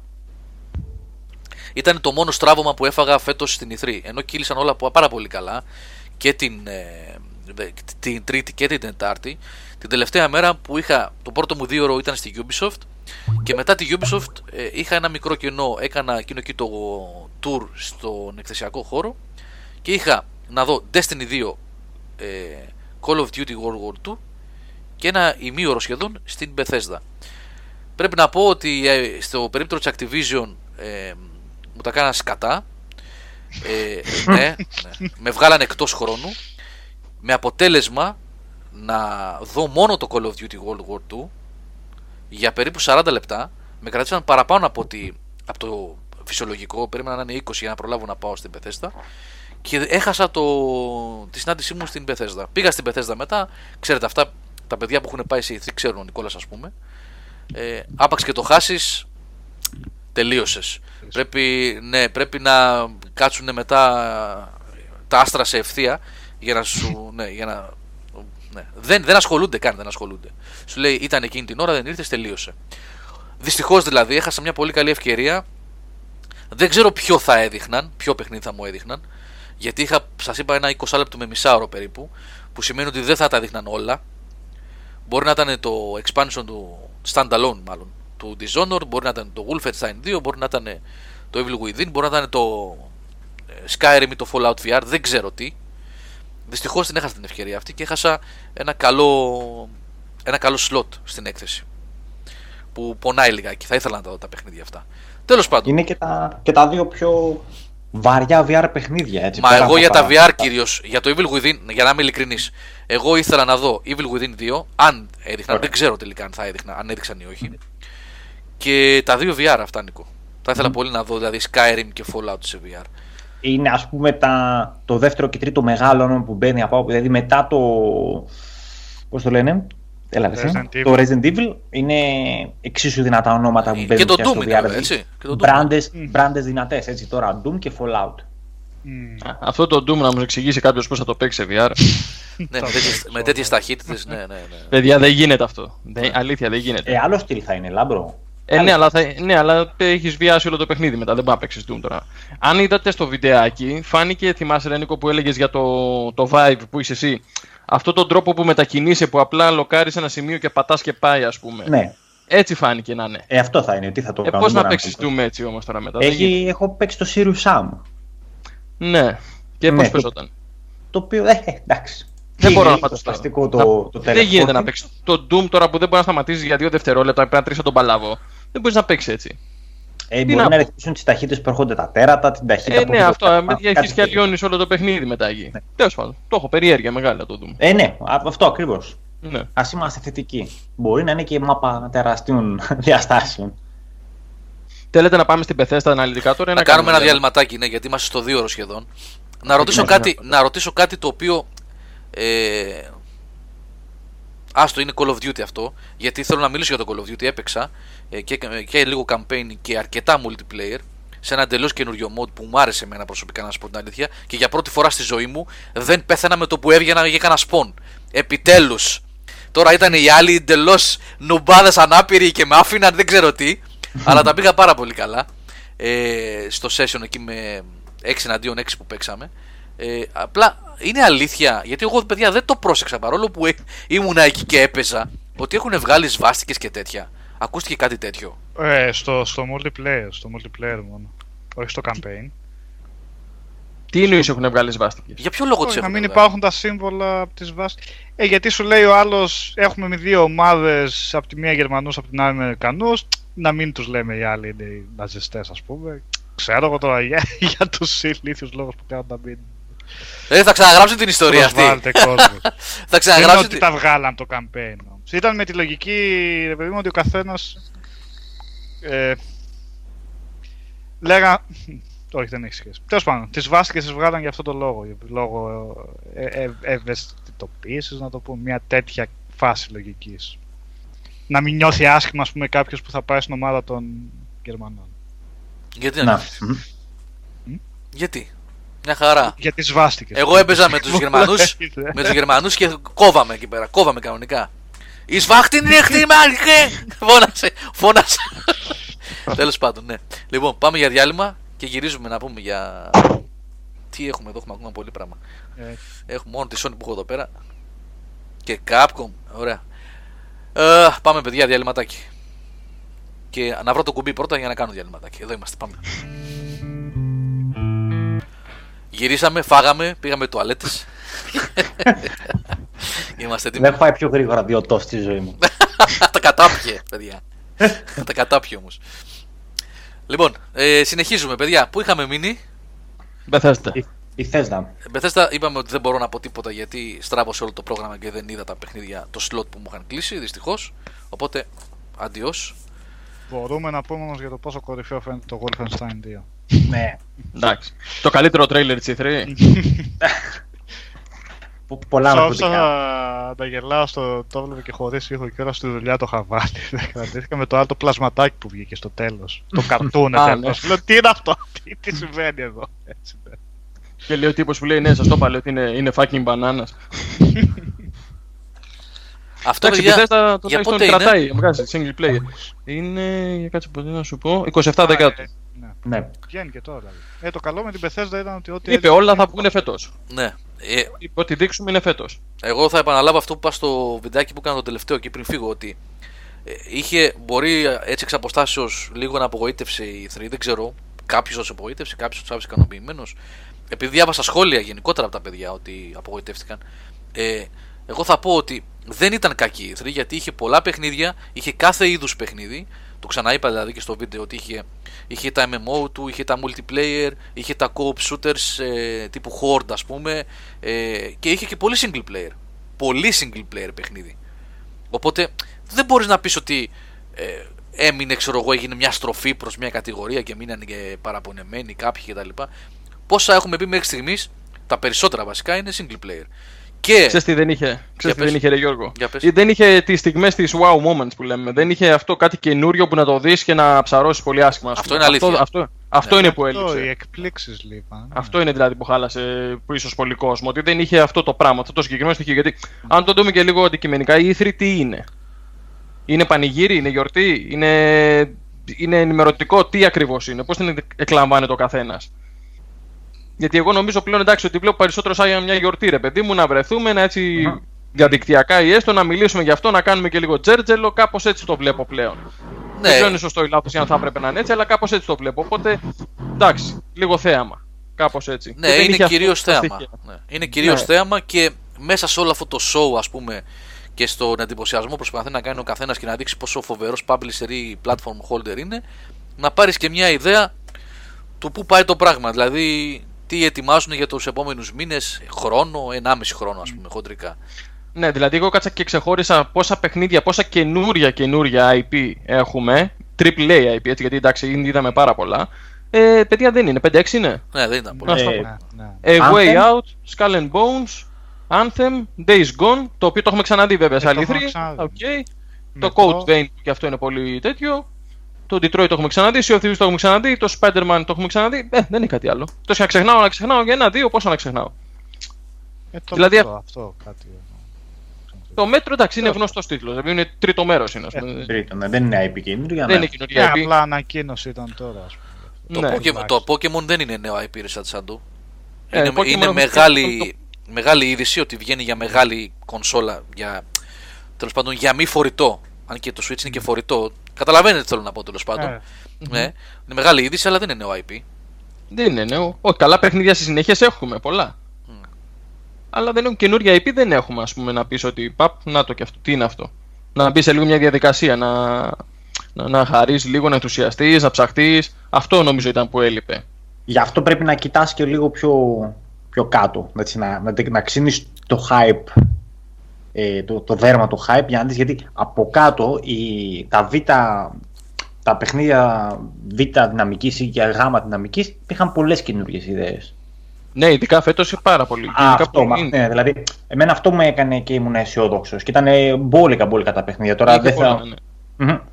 Δεν θα τώρα, βέβαια, για... πόσο, ναι. Κατά πόσο μπορείς να αποκαλέσεις είναι ένα παιχνίδι που βγαίνει υπό τη σκέπη της Microsoft, αλλά εντάξει. Ναι, νοούμε... ναι ακριβώς. Ε, τον indie, εντάξει. Ε, για Dishonored το δύο ε, Dishonored το expansion. Ναι. Ναι. Δεν το πήρε Outsider. Πολύ ενδιαφέρον, mm-hmm. τα γνωστά. Ναι. Εγώ, Εγώ τώρα παίζω το δύο ούτως ή άλλως. Α, σ' αρέσει? Μαγεμένος. Έχω χαζέψει. Οπότε έτοιμος θα είσαι. Ναι, ναι. Η, η Bethesda λυτεί Σοβαρή και ουσιαστική. Evil Within δύο. Evil Within δύο, ναι. Είχε λίγα και καλά. Εξίσου άρρωστο. Μου έβγαλε κάτι περισσότερο από Resident Evil τέσσερα και μ' άρεσε αυτό. Θα το δούμε. Wolfenstein τα πάμε. Καλά, έδειξε και Quake Champions. Το Skyrim έχει βγει και σε ψυγεία. Ωραίο ταράτο. Θα έχει και αμοιήμπο Zelda. Θα παίρνεις και χαρακτήρα Zelda. Αυτό το Creation Club τι ήταν τώρα, δεν το πολύ κατάλαβα. Ε, έχει μαγαζί ετοιμάσει, στο μαγαζί. Να σου πω κάτι. Έχει, στα δημοσίευτα άρθρα μας έχουμε. Τέλος πάντων, θα μιλήσω με το Στάθη εγώ να το ετοιμάσει αυτό. Γιατί έχει κάνει μια είδηση η οποία όμως μπορεί να γίνει άρθρο και θα την ετοιμάσουμε στη βδομάδα ακριβώς τι είναι αυτό το Creation Club. Θα το βγάλουμε στους modders. Ναι, ναι, ναι. ναι. ναι. Ποιος θα παίρνει, πού πάνε τα λεφτά, μωρή, που λέμε. Έτσι, ναι. Τα λεφτά είναι... που λες να πηγαίνουνε. Πού λες να πηγαίνουν τα λεφτά. Ε, πού θα πηγαίνουν. Ε, ναι, ναι, ναι. Πάρε δέκα λεπτά εσύ, να πάρω δέκα ευρώ εγώ. Γεια σου ρε Μπόλεκ, δεν έχασες τίποτα, μόνο δύο ώρες εκπομπής έχεις χάσει μέχρι στιγμής. Ο Λόλεκ την άκουσε όμως την εκπομπή και θα σου πει. Λοιπόν, Πάπε εκατόν τριάντα ένα, έχεις πολύ δίκιο παραπάνω που λες ότι... Ε, πολύ παραπάνω νομίζω το έγραψες για το Last of Us δύο. Τέλος πάντων, ε, η Sony φαίνεται ότι κράτησε παιχνίδια για το Experience που θα κάνει το Δεκέμβριο ε, στο Σαν Φρανσίσκο. Και κατά πάσα πιθανότητα εκεί θα δούμε περισσότερα για Last of Us δύο και για Death Stranding, ε, ίσως και για άλλα. Ε, ναι, η Sony φάνηκε, ενώ είχε πολύ δυνατή παρουσία, είχε πολλά παιχνίδια, ένα χειρόφρονο φάνηκε να το σήκωσε. Φάνηκε να το σήκωσε. Ε, ναι, δε... Τι Νικόλα, πες τώρα. Ε, εμένα μου φάνηκε λίγο ότι...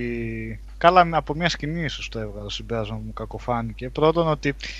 Ίσως σε μια συνέντευξη τύπου θα ήθελες λίγο να βγαίνει κάποιος της εταιρείας και να μιλάει λίγο περισσότερο. Εδώ πέρα δεν λέω, καλό ήταν να μιλάνε για τα παιχνίδια μόνο. Αλλά απ' τη μία αυτό το πήγε εντελώς του εκ του ασφαλούς, που δεν έριξε τίποτα καινούριο ουσιαστικά.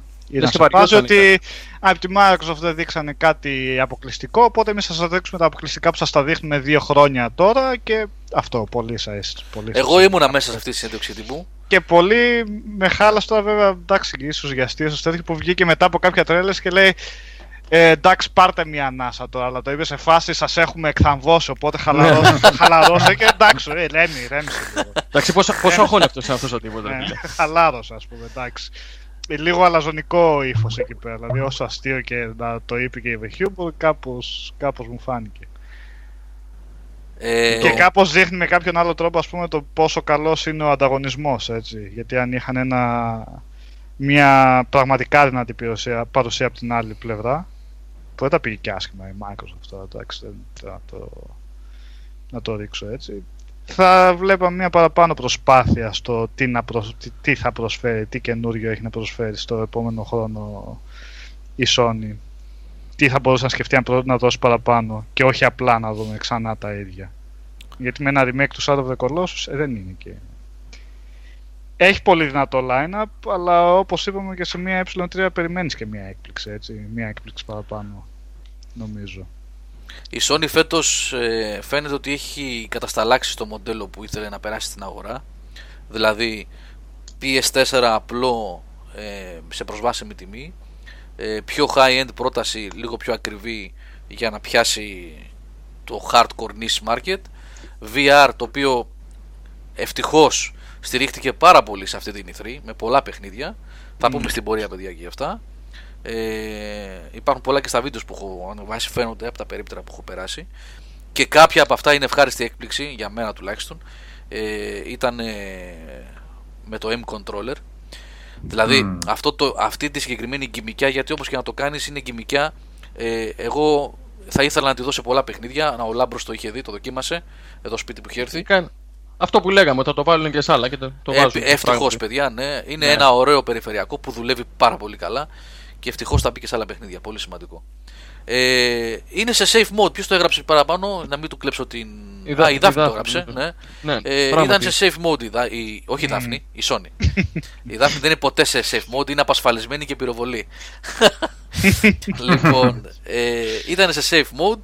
Ε, ο κύριος εκεί που βγήκε, ο πρόεδρος της Sony of America είναι. Είναι αυτός που είχε κάνει τις δηλώσεις λίγες μέρες πριν. Αυτός ήταν, μπράβο, αυτός, ναι, ο Sony, ναι, πώς το λέει. Ναι. Sony Hayden, Hayden, πώς το λέω λάθος. Hayden, ναι.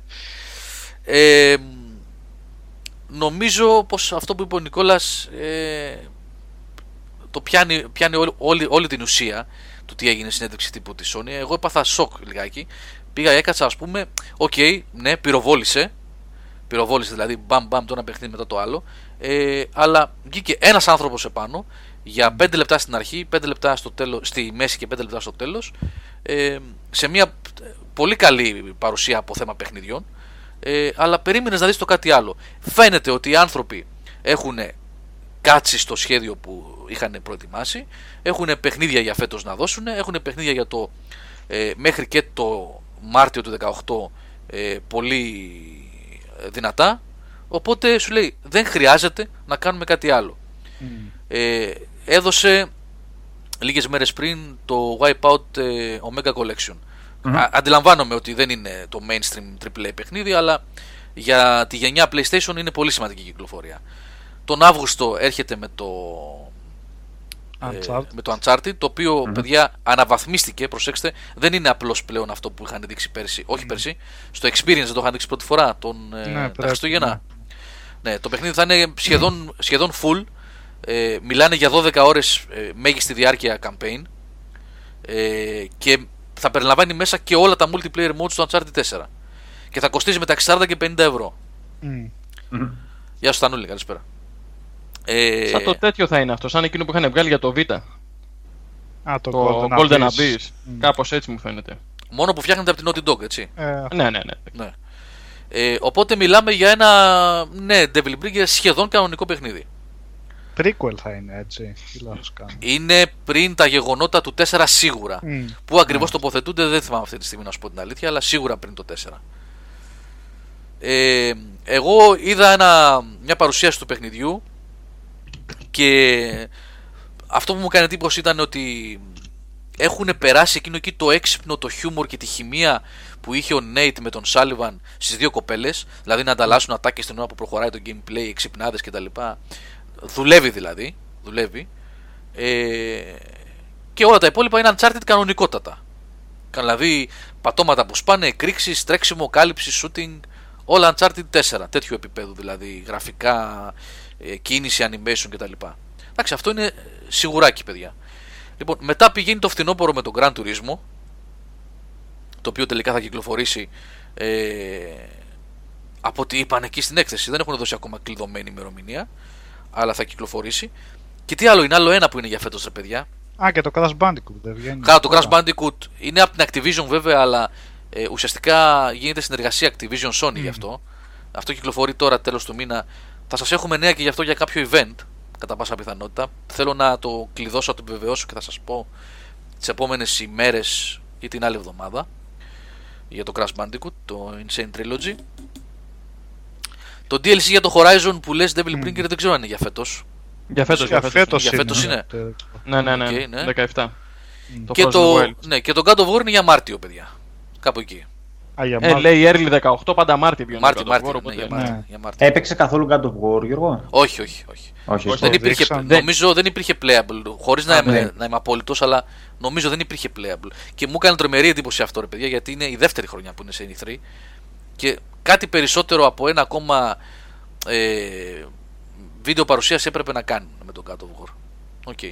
Πάντως, παιδιά, φαίνεται ότι θα σπάσει κόκαλα αυτό, έτσι όπως mm. προχωράει το πράγμα. Ε, η αλλαγή πολύ που έγινε είναι μεγάλο ρίσκο, θα το επαναλάβω αυτό. Για καλό. Αλλά πιστεύω για καλό είναι. Ναι. Δεν είχε να πάει πουθενά αλλού το παλιό το design. Ε, είχε κουράσει πολύ αυτό το gameplay, νομίζω. Ναι. Εντάξει, το Ascension δηλαδή ήταν. Εντάξει, το σε στυλ φτάνει. Είχε και άλλα θέματα το παιχνίδι, αλλά κάπου εκεί λίγο είχε αρχίσει να κουράζει αυτό το στυλ. Για μένα κάνουν ε, πολύ από... καλά που το αλλάζουν. Ναι, ναι, ναι, σαφέστατα. Αυτό που με στεναχώρησε εμένα είναι ότι το Days Gone, ας πούμε. Οκ, okay, για το Spider-Man καταλαβαίνω ότι είναι τεράστιο, τεράστια παραγωγή, εκατομμύρια δολάρια, μπαίνει και η Marvel στη μέση. Η Insomniac θέλει πάρα πολύ... Ε, ναι, Μπόλεκ, θα πω τώρα για τον Days Gone. Ε, η Insomniac θέλει πάρα πολύ χρόνο, θέλει να το προσέξει το παιχνίδι. Είναι μεγάλο στοίχημα αυτό, δεν είναι αστεία πράγματα. Πολύ ε... καλό να προσθέσω που δεν είναι movie tie-in, έτσι. Δεν έχει καμία μήπως σχέση. Μήπως το τονίσανε και όλας σε αυτό. Ναι, ναι, ναι, ναι το τονίσανε. Θετικό, ναι. Όχι μόνο movie tie-in δεν είναι. Δεν έχει καμία σχέση με το Homecoming. Καλά, το Homecoming mm. βγαίνει τώρα, σε, σε εφτά ναι. Ιουλίου νομίζω. Εννοείται. Ναι, δεν ναι, έχει ναι, καμία ναι. σχέση με αυτό. Δεν έχει καμία σχέση με ταινίες, δεν έχει καμία σχέση με canon, ε, δηλαδή comics, mm, comics, animation, τίποτα, τίποτα. τίποτα. Έχει γραφτεί ε, από κομίστες της Marvel για το Ξέρουμε παιχνίδι. Ποιους. Όχι, δεν μας είπαν ποιοι. Δουλεύουν σε, οι, οι σεναριογράφοι της Insomniac με κομίστες της Marvel. Αυτό μας είπαν στην παρουσίαση που έγινε. Ε, αποκλειστικά για το παιχνίδι. Είναι μια ιστορία που είναι μόνο για το παιχνίδι. Θα έχει πολλούς γνωστούς villains με βασικό εχθρό τον ε, negative, negative man. Πώς λέγεται ρε παιδιά? Δεν έχω ιδέα. Negative. Και έχει και τον Kingpin βέβαια μέσα. Αυτό φάνηκε και στο βιντεάκι που δείξανε. ε, Και φτιάχνεται αυτό που λέει ο Ηλίας εδώ πέρα στο chat. Είναι σημαντικό. Πάρτε το Sunset Overdrive όσοι έχετε Xbox One. Φτιάχνεται από την ομάδα που και τον creative director και producer του Sunset Overdrive. Ε, ναι, ναι, δεν γινόταν αλλιώς, γιατί εντάξει το παιχνίδι. Το, ε, το έχει παίξει κανείς το Sunset Overdrive. Ναι, ναι, ναι. Λοιπόν, φανταστική παιχνιδάρα που το βασικό mm. της χαρτί είναι αυτό. Ότι κυλάνε τόσο τέλεια και τόσο μαλά αυτή η κίνηση στα πάντα και μέσα στην πόλη που είναι κουτί για Spider-Man, παιδί μου. Ήρθε ναι. και έδεσε τέλεια. Αυτό το είπε κιόλας ο, ο συγκεκριμένος τύπος. Λέει ότι όταν βγάλαμε λέει, το Sunset Overdrive, διαβάζαμε σχόλια λέει, από reviews και από. Μέσα και από κόσμο, ότι πόσο ωραίο θα ήταν να έφτιαχνε η ναι, Insomniac ναι. ένα Spider-Man παιχνίδι. Ε, λέει, όταν είπε η Sony ότι πήρε τα δικαιώματα για ένα παιχνίδι, το ζητήσαμε αμέσως. Μπράβο, ναι, ναι.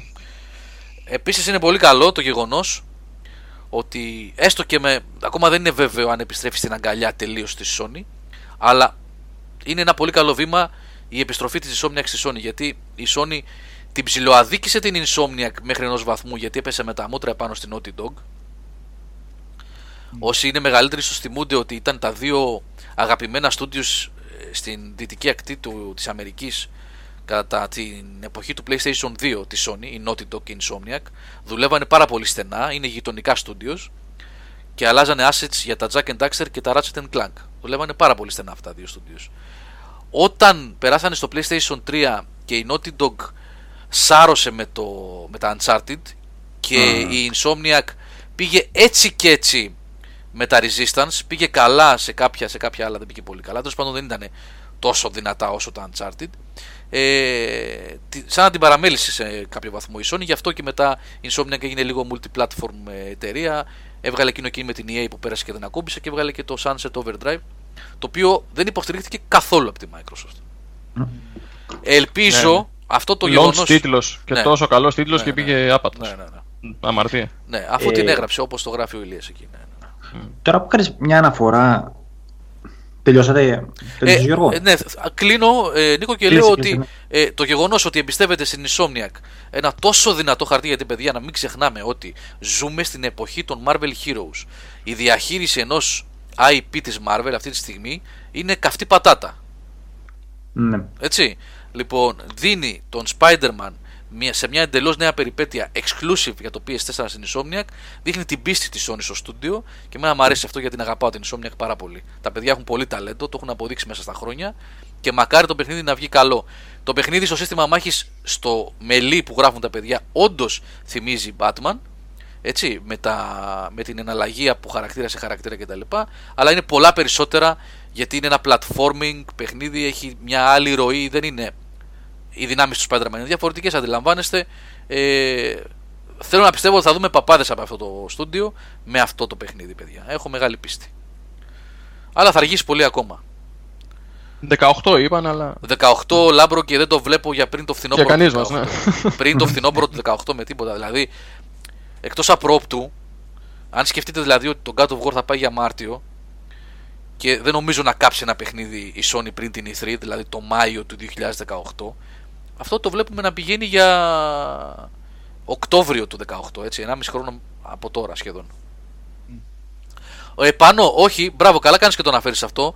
Να το λέω αυτό και κλείνω, Νίκο, και να παίρνεις αμέσως το λόγο. Ναι, όχι, όχι, όχι. Ναι. Για τα κιου τι ι ες, τους ρωτήσαμε για τα κιου τι ι ες, γιατί εγώ διάβασα και τα σχόλια τα δικά σας πριν πάω στην παρουσίαση, μετά τη συνέντευξη τύπου δηλαδή, που γράφατε για πολύ κιου τι ι κτλ. Ε, δεν θα είναι τόσο έντονο το κιου τι. Αυτό το είπα και σε ένα βίντεο πριν τους δω και το είπαν και οι ίδιοι μετά όταν τους ρώτησα, ότι διαλέξανε ένα κομμάτι για την συνέντευξη τύπου το οποίο ήταν μουράτο, έτσι, βιτρίνα. Να φανεί δηλαδή ο εντυπωσιασμός, τα cinematics, τα κιου τι ες κτλ. Δεν θα είναι heavy on κιου τι ες, έτσι είπαν το παιχνίδι. Θα έχει σε κάποιες φάσεις με κάποια boss fights κτλ. Θα έχει ανοιχτό κόσμο, με side missions, με upgrades στο χαρακτήρα, με σύστημα μάχης με κανονικό real time, με καινούργιες δυνάμεις που θα αποκτά κτλ. Σιγά σιγά και θα αναβαθμίζεται, και θα έχει κιου τι ες σε κάποια σημεία. Μη σας ε, τρομάξει το ότι παίξανε με πολύ κιου τι ες στην ι θρι. Αυτά γίνονται, παιδιά, για το Θεαθήνε, έτσι, μέσα στην έκθεση. Διαλέγουν κομμάτια έτσι που είναι πιο εντυπωσιακά. Μην είναι σαν το Order. Όχι ρε Μπόλεκ. Ε, δεν νομίζω να έχει καμιά σχέση. Η Insomniac δεν κάνει τέτοια πράγματα. Δηλαδή, άμα κάνει τέτοιο πράγμα η Insomniac θα πάμε να φουντάρουμε μετά. Δεν κάνει τέτοια πράγματα. Όχι, όχι, όχι. Λίγοι μήναν, άμα χαλάσουν και αυτοί. Το κλείσουν το μαγαζί, δεν πουλάμε λεμόνια.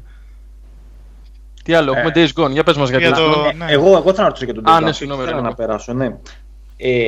Αυτό τώρα, γιατί λίγο, να σου πω την αλήθεια, αυτούς τους έχω χάσει εγώ τους.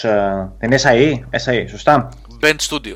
Band Studio. Ε, Band Studio, ναι. Band. Αυτή είχε ένα πολύ αγαπημένο franchise. Το iPhone Filter ήταν από αυτά, ρε παιδί μου, που γούσταρα τότε από παλιά. Έτσι, τα... Έχουν και ένα τραγικό θρι ντι πρώτο-πρώτο, ενενήντα πέντε. Δεν τα έχουν κάνει αυτοί όλα. Που... Πρόσεξε να σου πω κάτι. Αυτό είναι ένα μικρό studio το οποίο έκανε ports κυρίως. Α. Δηλαδή, δεν είναι... το Band Studio μπορεί να έχει στελέχη μέσα από τα παλιά iPhone Filter που δούλεψαν στα παλιά iPhone Filter, αλλά σαν. Ε, είναι σαν εννιακόσια ογδόντα εννιά. Σαν οντότητα. Ναι, μπράβο, μπράβο, μπράβο. Ε, στην εννιακόσια ογδόντα εννιά, ναι. ναι. Αλλά είναι... συμμετείχαν σε αυτά, ρε παιδί μου. Ωραία. Από εκεί και πέρα αυτοί έχουν μια.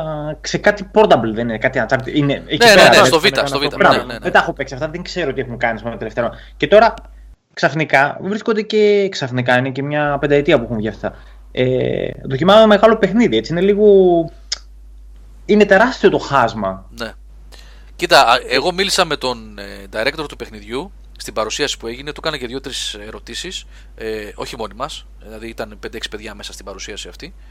Ε, φαίνεται ότι είναι αγχωμένοι, γιατί μάλιστα παιδιά είναι η δεύτερη ι θρι, στην οποία έχουν playable demo, γιατί είχαν playable, όχι playable, ε, δεν είναι βίντεο θέλω να πω, θέλω να πω που δεν είναι βίντεο, δηλαδή είναι real time, παίζουν αυτοί, απλά δεν μας αφήνουν εμάς να παίξουμε, βλέπουμε, αλλά είναι real time, δηλαδή δεν είναι βιντεάκι. Λοιπόν, ε, και το παιχνίδι ακόμα δεν φαίνεται έτοιμο. Ε, φαίνονται ότι είναι αγχωμένοι και φαίνεται, παιδιά, το ότι είναι ένα μικρό στούντιο το οποίο έχει φορτωθεί κάτι πολύ μεγάλο. Είπε ότι έχουν διπλασιάσει το προσωπικό τους τον τελευταίο χρόνο. Ναι. Τώρα είναι μεγάλη υπόθεση, έτσι. Δηλαδή, αν ήταν, ξέρω εγώ, εκατό άτομα γίνανε διακόσια, γιατί δεν προχωράει το πράγμα. Γιατί έχουν μπλέξει με ένα παιχνίδι το οποίο πρέπει να είναι τέρας. Mm. Το Days Gone πάει να γίνει κάτι σαν το Horizon. Έχει σχεδόν εφάμιλη τεχνολογία γραφικών, άμα το δείτε από κοντά είναι πανέμορφο. Έχει μηχανισμούς ε, παρόμοιους, stealth και τα λοιπά, ε, που έχει το Horizon που κρύβεσαι μέσα σε θάμνους και τέτοια πράγματα. Ε, εμένα η ερώτηση που μου βγήκε πρώτη έτσι από μέσα μου, να τρεθάνω, που θες να μάθεις για τον Destiny δύο, θα παίξεις την πέτα και θα μάθεις. Λοιπόν, εμένα η ερώτηση που η πρώτη που του έκανα και λίγο τον ε, έφερα, όχι Όχι τον έφερε σε δύσκολη θέση, ε, δεν του άρεσε και πολύ, αλλά εντάξει, καμιά φορά πρέπει να ρωτάς και κάτι παραπάνω από τα κλασικά. Είναι ότι πώς ακριβώς θα ξεχωρίσετε από τον οριμαγδό open world παιχνιδιών που υπάρχουν και έξω. Το οριμαγδός πώς το πες? Πώς το είπα? Ορίμαγδος. You know, είπες, του είπα, από, τη, του είπα από, τη, από τη θάλασσα, τον, από, από, ah. τον, από τον ωκεανό του είπα, από τον ωκεανό παρόμοιων open world παιχνιδιών που κυκλοφορούν τα τελευταία δύο χρόνια. Η απάντηση του παιδιού ήταν ότι το μυστικό μας όπλο, δηλαδή το σημείο διαχωρισμού μας από τα υπόλοιπα, είναι οι freakers. Ε, οι αντίπαλοι στο παιχνίδι. Ότι ο κόσμος είναι τόσο δυναμικός και αλλάζουν τόσο πολύ τα γεγονότα ε, αναλόγως με τις συνθήκες που επικρατούν κάθε φορά, που το παιχνίδι δεν είναι όπως άλλα open world, αλλά είναι ένα δυναμικό, σε εξέλιξη συνεχώς, Ε, ένας δυναμικός μάλλον και σε συνεχή εξέλιξη κόσμος, που προσφέρει μια εμπειρία διαφορετική.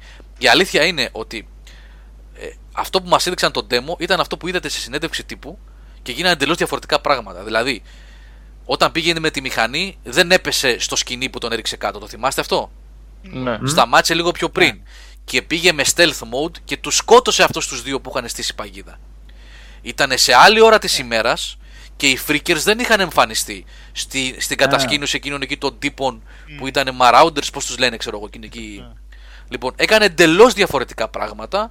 Ε, οι freakers εμφανίστηκαν σε άλλο σημείο. Γενικά θέλει να πει ότι είναι ένα απολύτως δυναμικός κόσμος που κάθε φορά ε, δημιουργούνται νέες συνθήκες αναλόγως με το τι πράττεις. Είναι πολύ νωρίς, δεν γιατί είναι ακόμα. Γιατί είπες όμως δεν φαίνεται έτοιμο, τι είχε, τι είδες ας πούμε που δεν σου έκανε... Γιατί δεν θα κυκλοφορήσει μέσα τον επόμενο χρόνο ρε Νικόλα. Α, φαντάστηκα από το gameplay. Αργούνε πολύ, όχι, όχι το gameplay, έδειξαν ένα demo το οποίο δούλευε. Ναι, ένα demo δούλεψε με ωραίους μηχανισμούς, το stealth, με, το... με τις παγίδες που στείνεις κτλ. Ε, το αλλά... Sons of Anarchy το γυλακάκι. Είπα... ναι, ναι. Είπαν τίποτα για μέγεθος κόσμου. Το ρώτησα. Το δεν μπορούμε να μιλήσουμε. Το... το ρώτησα και το Lord. Παιδιά, να, γι' αυτό σας είπα με ότι οδήγηση... δεν είναι έτοιμο. Πρόσεξε. Τον ρώτησα για το μέγεθος του κόσμου. Δεν μπορούμε να σχολιάσουμε σε αυτό. Τον ρώτησα για την κυκλοφορία. Δεν μπορούμε να σχολιάσουμε σε αυτό. Τον ρώτησα για δυνάμεις, ε, upgrades κτλ. Δεν μπορούμε να σχολιάσουμε σε αυτό. Δεν είναι έτοιμοι. Και είναι η δεύτερη ι θρι. Και η δεύτερη ι θρι που παρουσιάζουν. Δηλαδή, okay, αυτό κανονικά θα πρέπει να, να είναι παιχνίδι που ενδεχομένως θα πρέπει να κυκλοφορήσει και φέτος για να συνοδέψει τη Sony στο line-up του Uncharted, του Gran Turismo. Ε, το Detroit είναι για φέτος, δεν θυμάμαι. Όχι, Όχι δεκαοκτώ. δεκαοκτώ. Βλέπετε τι γίνεται. Mm. Ναι. Ε, παρόλα αυτά, ναι, το, το παιχνίδι oh, φαίνεται sorry. πολύ ενδιαφέρον. Έτσι. Δηλαδή και το setting του είναι πάρα πολύ ωραίο και οι μηχανισμοί του ωραία και η τεχνολογία του. Όλο αυτό το πράγμα με τους freakers. Mm. Ε, μόνο στο Dead Rising το έχουμε ξαναδεί. Mm. Τόσο, mm. τέτοιον αριθμό δηλαδή. Αριθμό, αν... ναι. Ναι, ναι, ναι. Δεν είναι τόσο Last of Us που είπε ένας φίλος, ρε παιδί μου. Όχι, όχι, είναι... όχι, όχι, όχι, όχι, όχι. Μα, γιατί το ανέφερε. Όχι. Είναι πιο χόρντι αντίπαλοι. Είναι πιο... χόρντι, είναι χόρντι και είναι και διαφορετικό. Mm. Καμία σχέση με Last of Us, παιδιά, γιατί το Last of Us mm. είναι ένα αριστούργημα το οποίο είναι scripted όμως. Έτσι. Mm-hmm. Από το σημείο στο Α στο σημείο Β με γεγονότα να διεξάγονται ε, μέσα στο διάδρομο που κινείσαι. Αυτό είναι ένα open world παιχνίδι. World War Z. Ναι, ρε Ηλία, yeah, ναι, τέτοια φάση. Ναι. Με δυναμικό κόσμο που αναλόγως με το πώς θα προσεγγίσεις αλλάζουν εντελώς τα πράγματα και οι συνθήκες, έτσι. Ναι, το Detroit ας τώρα... Ας τα ζόμπι ήσυχα θα... Ας τα ζόμπι ήσυχα. Ας τα να βγαίνουν. Ας τα. Το Detroit... ε... Ανα... Είδες κάτι διαφορετικό? Λοιπόν, ναι, θα σας πω, όχι διαφορετικό. Ε, δεν υπάρχει κανένα... Πώς να το πω τώρα... Ε... Δεν ξέρω πώς να το περιγράψω. Ε, καμία διάθεση του David Cage να κρύψει ότι δεν προσπαθεί να κάνει κάτι εντελώς διαφορετικό αυτή τη φορά. Mm. Ε, κάτι, τίποτα διαφορετικό μάλλον. Ε, και μάλιστα αυτό που μας είπε είναι ότι επιστρέφει στις, ε, στη λογική Heavy Rain. Δηλαδή το Detroit Become Human δεν είναι, έχει πάρει ελάχιστα πράγματα από το Beyond, το προηγούμενο παιχνίδι, και πάρα πολλά από το Heavy Rain. Ακόμα και οι μηχανισμοί κίνησης, εκείνο εκεί τα σπρώχνω λίγο το μοχλό επάνω, λίγο δεξιά, λίγο αριστερά, ε, επιλογές κτλ. Ε, είναι εκατό τοις εκατό Heavy Rain. Ε, ο τρίτος, θα έχει τρεις χαρακτήρες, αυτός είναι ο τρίτος που αποκαλύφθηκε τώρα, που είναι ένα ρομπότ που προσπαθεί να ξεσηκώσει την επανάσταση κτλ. Αυτό που μας έλεγαν ξανά και ξανά και ξανά είναι ότι όλο το παιχνίδι βασίζεται στις επιλογές. Αναλόγως με το τι θα κάνεις, υπάρχουν εκατοντάδες, όχι εκατοντάδες, δεκάδες διαφορετικές εξελίξεις, μονοπάτια, παρακλάδια που οδηγούν σε διαφορετικά αποτελέσματα και αναλόγως με το τι θα κάνεις θα δεις και άλλη ολοκλήρωση του παιχνιδιού. Όπως το Heavy Rain, παιδιά, έτσι. Το θυμάστε το Heavy Rain, πιστεύω. Mm-hmm. Η λογική και η δομή του παιχνιδιού είναι εκατό τοις εκατό Heavy Rain και όχι Beyond. Τώρα θα Καλά, μου πείτε γιατί. Πο... Πόσες διαφορές είχε το Beyond. Πόση ε? απόσταση είχαν. Ναι. Ε... ναι. Το Beyond κατάφερε και το έκανε πιο απλό βασικά, πιο απλό σε σχέση με το Heavy Rain. Ναι, ξέρεις τι γίνεται. Το οποίο η ήταν βασική... λίγο άθλος για το είδος του παιχνιδιού. Η βασική διαφορά είναι ότι, για παράδειγμα, ας πούμε, στο Beyond είχες ένα χαρακτήρα, μαζί με, τον, mm. ε, με το πνεύμα, τέλος πάντων, να μην δώσω spoiler τώρα, ε, που έβλεπες διάφορες φάσεις της ζωής του ε, και ήταν πιο linear με τις, επι... με τις επιλογές, mm. να μην είχαν και τόσο τελικά αντίκτυπο στο αποτέλεσμα, έτσι δεν είναι? Θυμάμαι σωστά? Έτσι φαινόταν. Τουλάχιστον ναι. όσα το έπαιζα εγώ δεν καταλάβαινα. Ναι. Να... Ενώ τώρα με το Detroit mm. γυρίζουν στη λογική του Heavy Rain που έχεις τρεις, mm. διαφορετικές, τρεις διαφορετικούς χαρακτήρες που αναλόγως με το τι θα κάνεις, γιατί ε, ειδικά η φάση με τον τρίτο χαρακτήρα που έδειξαν τώρα, που είναι ο υπεύθυνος για την επανάσταση των ανδροειδών, ας πούμε, κτλ, ε, θα κρίνει πάρα πολλά για το τι θα γίνει, ε, αν θα, υπάρχει, θα λύσει θέματα με βία ή με απλό τρόπο, και πώς θα συμπεριφερθούν οι άλλοι χαρακτήρες απέναντι σε αυτόν κτλ. Οπότε λένε, λένε ότι θα έχει ε, πολλαπλά μονοπάτια στην εξέλιξη, και κάθε φορά αν επιλέγεις κάτι άλλο θα βλέπεις προφανώς και κάτι διαφορετικό. Δεν ψήνεται να κάνει Fahrenheit δηλαδή. Εγώ... Τι να κάνει? Fahrenheit. Πάει αυτό, πάει. Ούτε Nomad Soul, Νίκο, ούτε Fahrenheit. Εντάξει, πολύ ωραίο φαίνεται πάντως. Και να σου πω την αλήθεια, εγώ δεν την κατα... αυτή την, την πρεμούρα του κόσμου με τις διαφορετικές επιλογές και μονοπάτια δεν την πολύ συμμερίζομαι. Ναι, ρε φίλε, είσαι να πεις μια ιστορία στο μυαλό του δημιουργός. Πες την ιστορία σου. Ναι, με αρχή, μέση, τέλος. Δεν κατάλαβε τι πρέπει να επιλέξω, τι θα γίνει. Κοιτάξτε, το, το, το, το καλό με την, στην ιστορία με τον David Cage και, το, και την Quantic Dream. Ε, πολλοί κόσμος δεν γουστάρει τα παιχνίδια του, τα βρίσκει και υπερηφία, αλλά τα βρίσκει τέλος πάντων ότι δεν αξίζουν τόσο πολύ και το... Εντάξει, αυτή είναι άλλη, δεν απευθύνεται σε αυτούς, ναι. Ε, η ουσία ποια είναι, για μένα τουλάχιστον, ότι είναι ένα στούντιο που ε, πιστεύει σε αυτό η Sony και το χρηματοδοτεί και δίνει μια διαφορετική πρόταση στο πορτφόλιο, δηλαδή προσθέτει μέσα στα shooters, τα online, τα single player campaigns, mm-hmm. τα platformers, τα racing. Είναι ακόμα ένα βέλος στη φαρέτρα της Sony που δεν το έχουν άλλοι. Και αυτό mm. έχει μια σημασία. Τώρα, σωστά. Θα της φέρει αποτελέσματα εμπορικά, κέρδη κτλ. Θα το δούμε αυτό. Εντάξει, το Beyond δεν είχε πάει καλά. Το Beyond, εντάξει, για να, βγάζει, για να έχει βγάλει τρία παιχνίδια όμως του Cage, κάτι θα της βγάζει. Ναι, είναι, είναι, είναι και το, και το Prestige Λάμπρος στη μέση. Δηλαδή η Sony Φωστή. Θέλει να έχει μεγάλη γκάμα παιχνιδιών. Και αυτό στην ι θρι φέτος το έδειξε. Δηλαδή είχες, ας πούμε, το Days Gone, ένα open world shooter. Είχες Uncharted, το Action Adventure. Είχες Gran Turismo Sport, το μεγάλο σου racer. Είχε βι αρ πάρα πολλά. Είχε το Cinematic Adventure, το Cinematic Interactive, τέλος πάντων να το πούμε κάπως έτσι, το Detroit. Οπότε είχε, θέλει να καλύψει War, ναι. Ναι, ναι. Είχε το God of War, το οποίο ήταν το Action Adventure, το κλασικό. Ναι, εντάξει. Θέλει να καλύψει τα πάντα. Τα κάνει. Yeah, έβγαλε και το Until Dawn, δηλαδή έκανε και άλλη κίνηση στο ίδιο μοτίβο. Mm. Τώρα... Καλά, της πήγε, καλά της πήγε και αυτό. Ναι, θα μιλήσω και για το Impatient. Μπράβο, μου έδωσε ωραία πασαρέλα, Λάμπρο. Α, το Impatient, ναι. Ναι, μπράβο. Είναι το πιο ωραίο βι αρ παιχνίδι που έπαιξα. Τη, τη Sony παιχνίδι που είδα, έτσι. βι αρ στην έκθεση. Mm. Είναι πάρα πολύ ενδιαφέρον. εφ πι ες δεν έχει. Πάνω, έχεις δίκιο. εφ πι ες δεν έχει. Ε, αλλά να σου πω την αλήθεια, δεν είναι ενδιαφέρει, ρε φίλε, γιατί όπως είπα. Καλείται τα third parties. Ναι, έχει, είπαμε ότι έχει κάνει κολλητηλίκια με την Activision για Destiny και. Ε, Call πες το, και Call of Duty. Call of Duty έχει κάνει κολλητηλίκη με την ε, ι έι για το Battlefront δύο και έχει κάνει κολλητηλίκη με την Ubisoft για το Far Cry πέντε. Mm-hmm. Σου λέει τι να, δεν υπάρχει κανένας λόγος τώρα, κανένας λόγος να χώσει λεφτά για Killzone. Το Shadow of the Colossus δυστυχώς, παιδιά, δεν υπήρχε στην έκθεση για να δω το remake, γιατί εγώ πεθαίνω, τα ξέρετε αυτά, τα έχουμε πει, πεθαίνω όμως. Όταν, όταν είδα το βίντεο πέθανα. Μόνο που δεν σηκώθηκα. Συγκρατήθηκα. Δεν την κάνω. Γιατί, τι λέγατε, με κοροϊδεύατε. Γεια σου, Ντέξε, γεια σου, Ντέξε. Κρατήθηκα λιγάκι, όχι λιγάκι, κρατήθηκα πολύ. Να μην κάνω σαν τα χαζάκι πέρα που χειροκροτούν και φωνάζουν στη συνέντευξη τύπου της Sony. Ήθελα να είμαι λίγο σοβαρός, ας πούμε, γελάει ο κόσμος. Με πιάσει καμιά κάμερα και με δείξουν. Αλλά ήταν ωραία στιγμή αυτή. Ήταν ωραία στιγμή. Το Shadow of the Colossus το θεωρώ σημείο αναφοράς στο gaming όλων των εποχών. Είναι, για μένα είναι, είναι μεγάλη στιγμή για το gaming, το Shadow of the Colossus. Ένα πράγμα που κάνει, το κάνει καλά. Ποιο είναι αυτό, ρε φίλε? Για πες, ποιο είναι αυτό το πράγμα το ένα που κάνει? Η ιστορία δεν έχει, δεν κράζω το παιχνίδι. Δεν χρειάζεται, δεν χρειάζεται.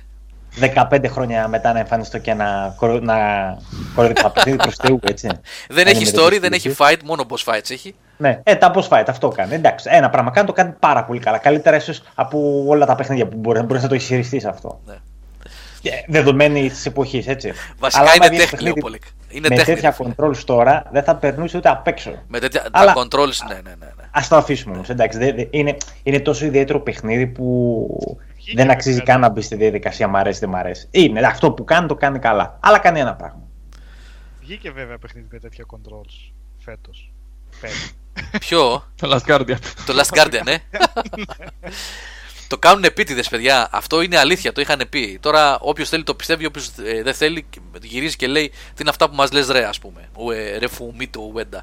Αλλά λέγανε ότι γενικά τα controls και στο Ico και στο Shadow of the Colossus και στο Last Guardian τα είχαν κάνει επίτηδες δύστροπα, δύσκολα, για να δώσουν την αίσθηση της δυσκολίας αυτού του πλάσματος, ας πούμε, που μάλλον του, όταν ο χαρακτήρας προσπαθεί να κρατηθεί επάνω είτε στο boss, στο άλογο. Πόσο, είτε στο άλογο, είτε το άλογο, ειδικά για τον ε, άγκρο που λες, ε, mm. ήταν επίτηδες ε, ατίθασο.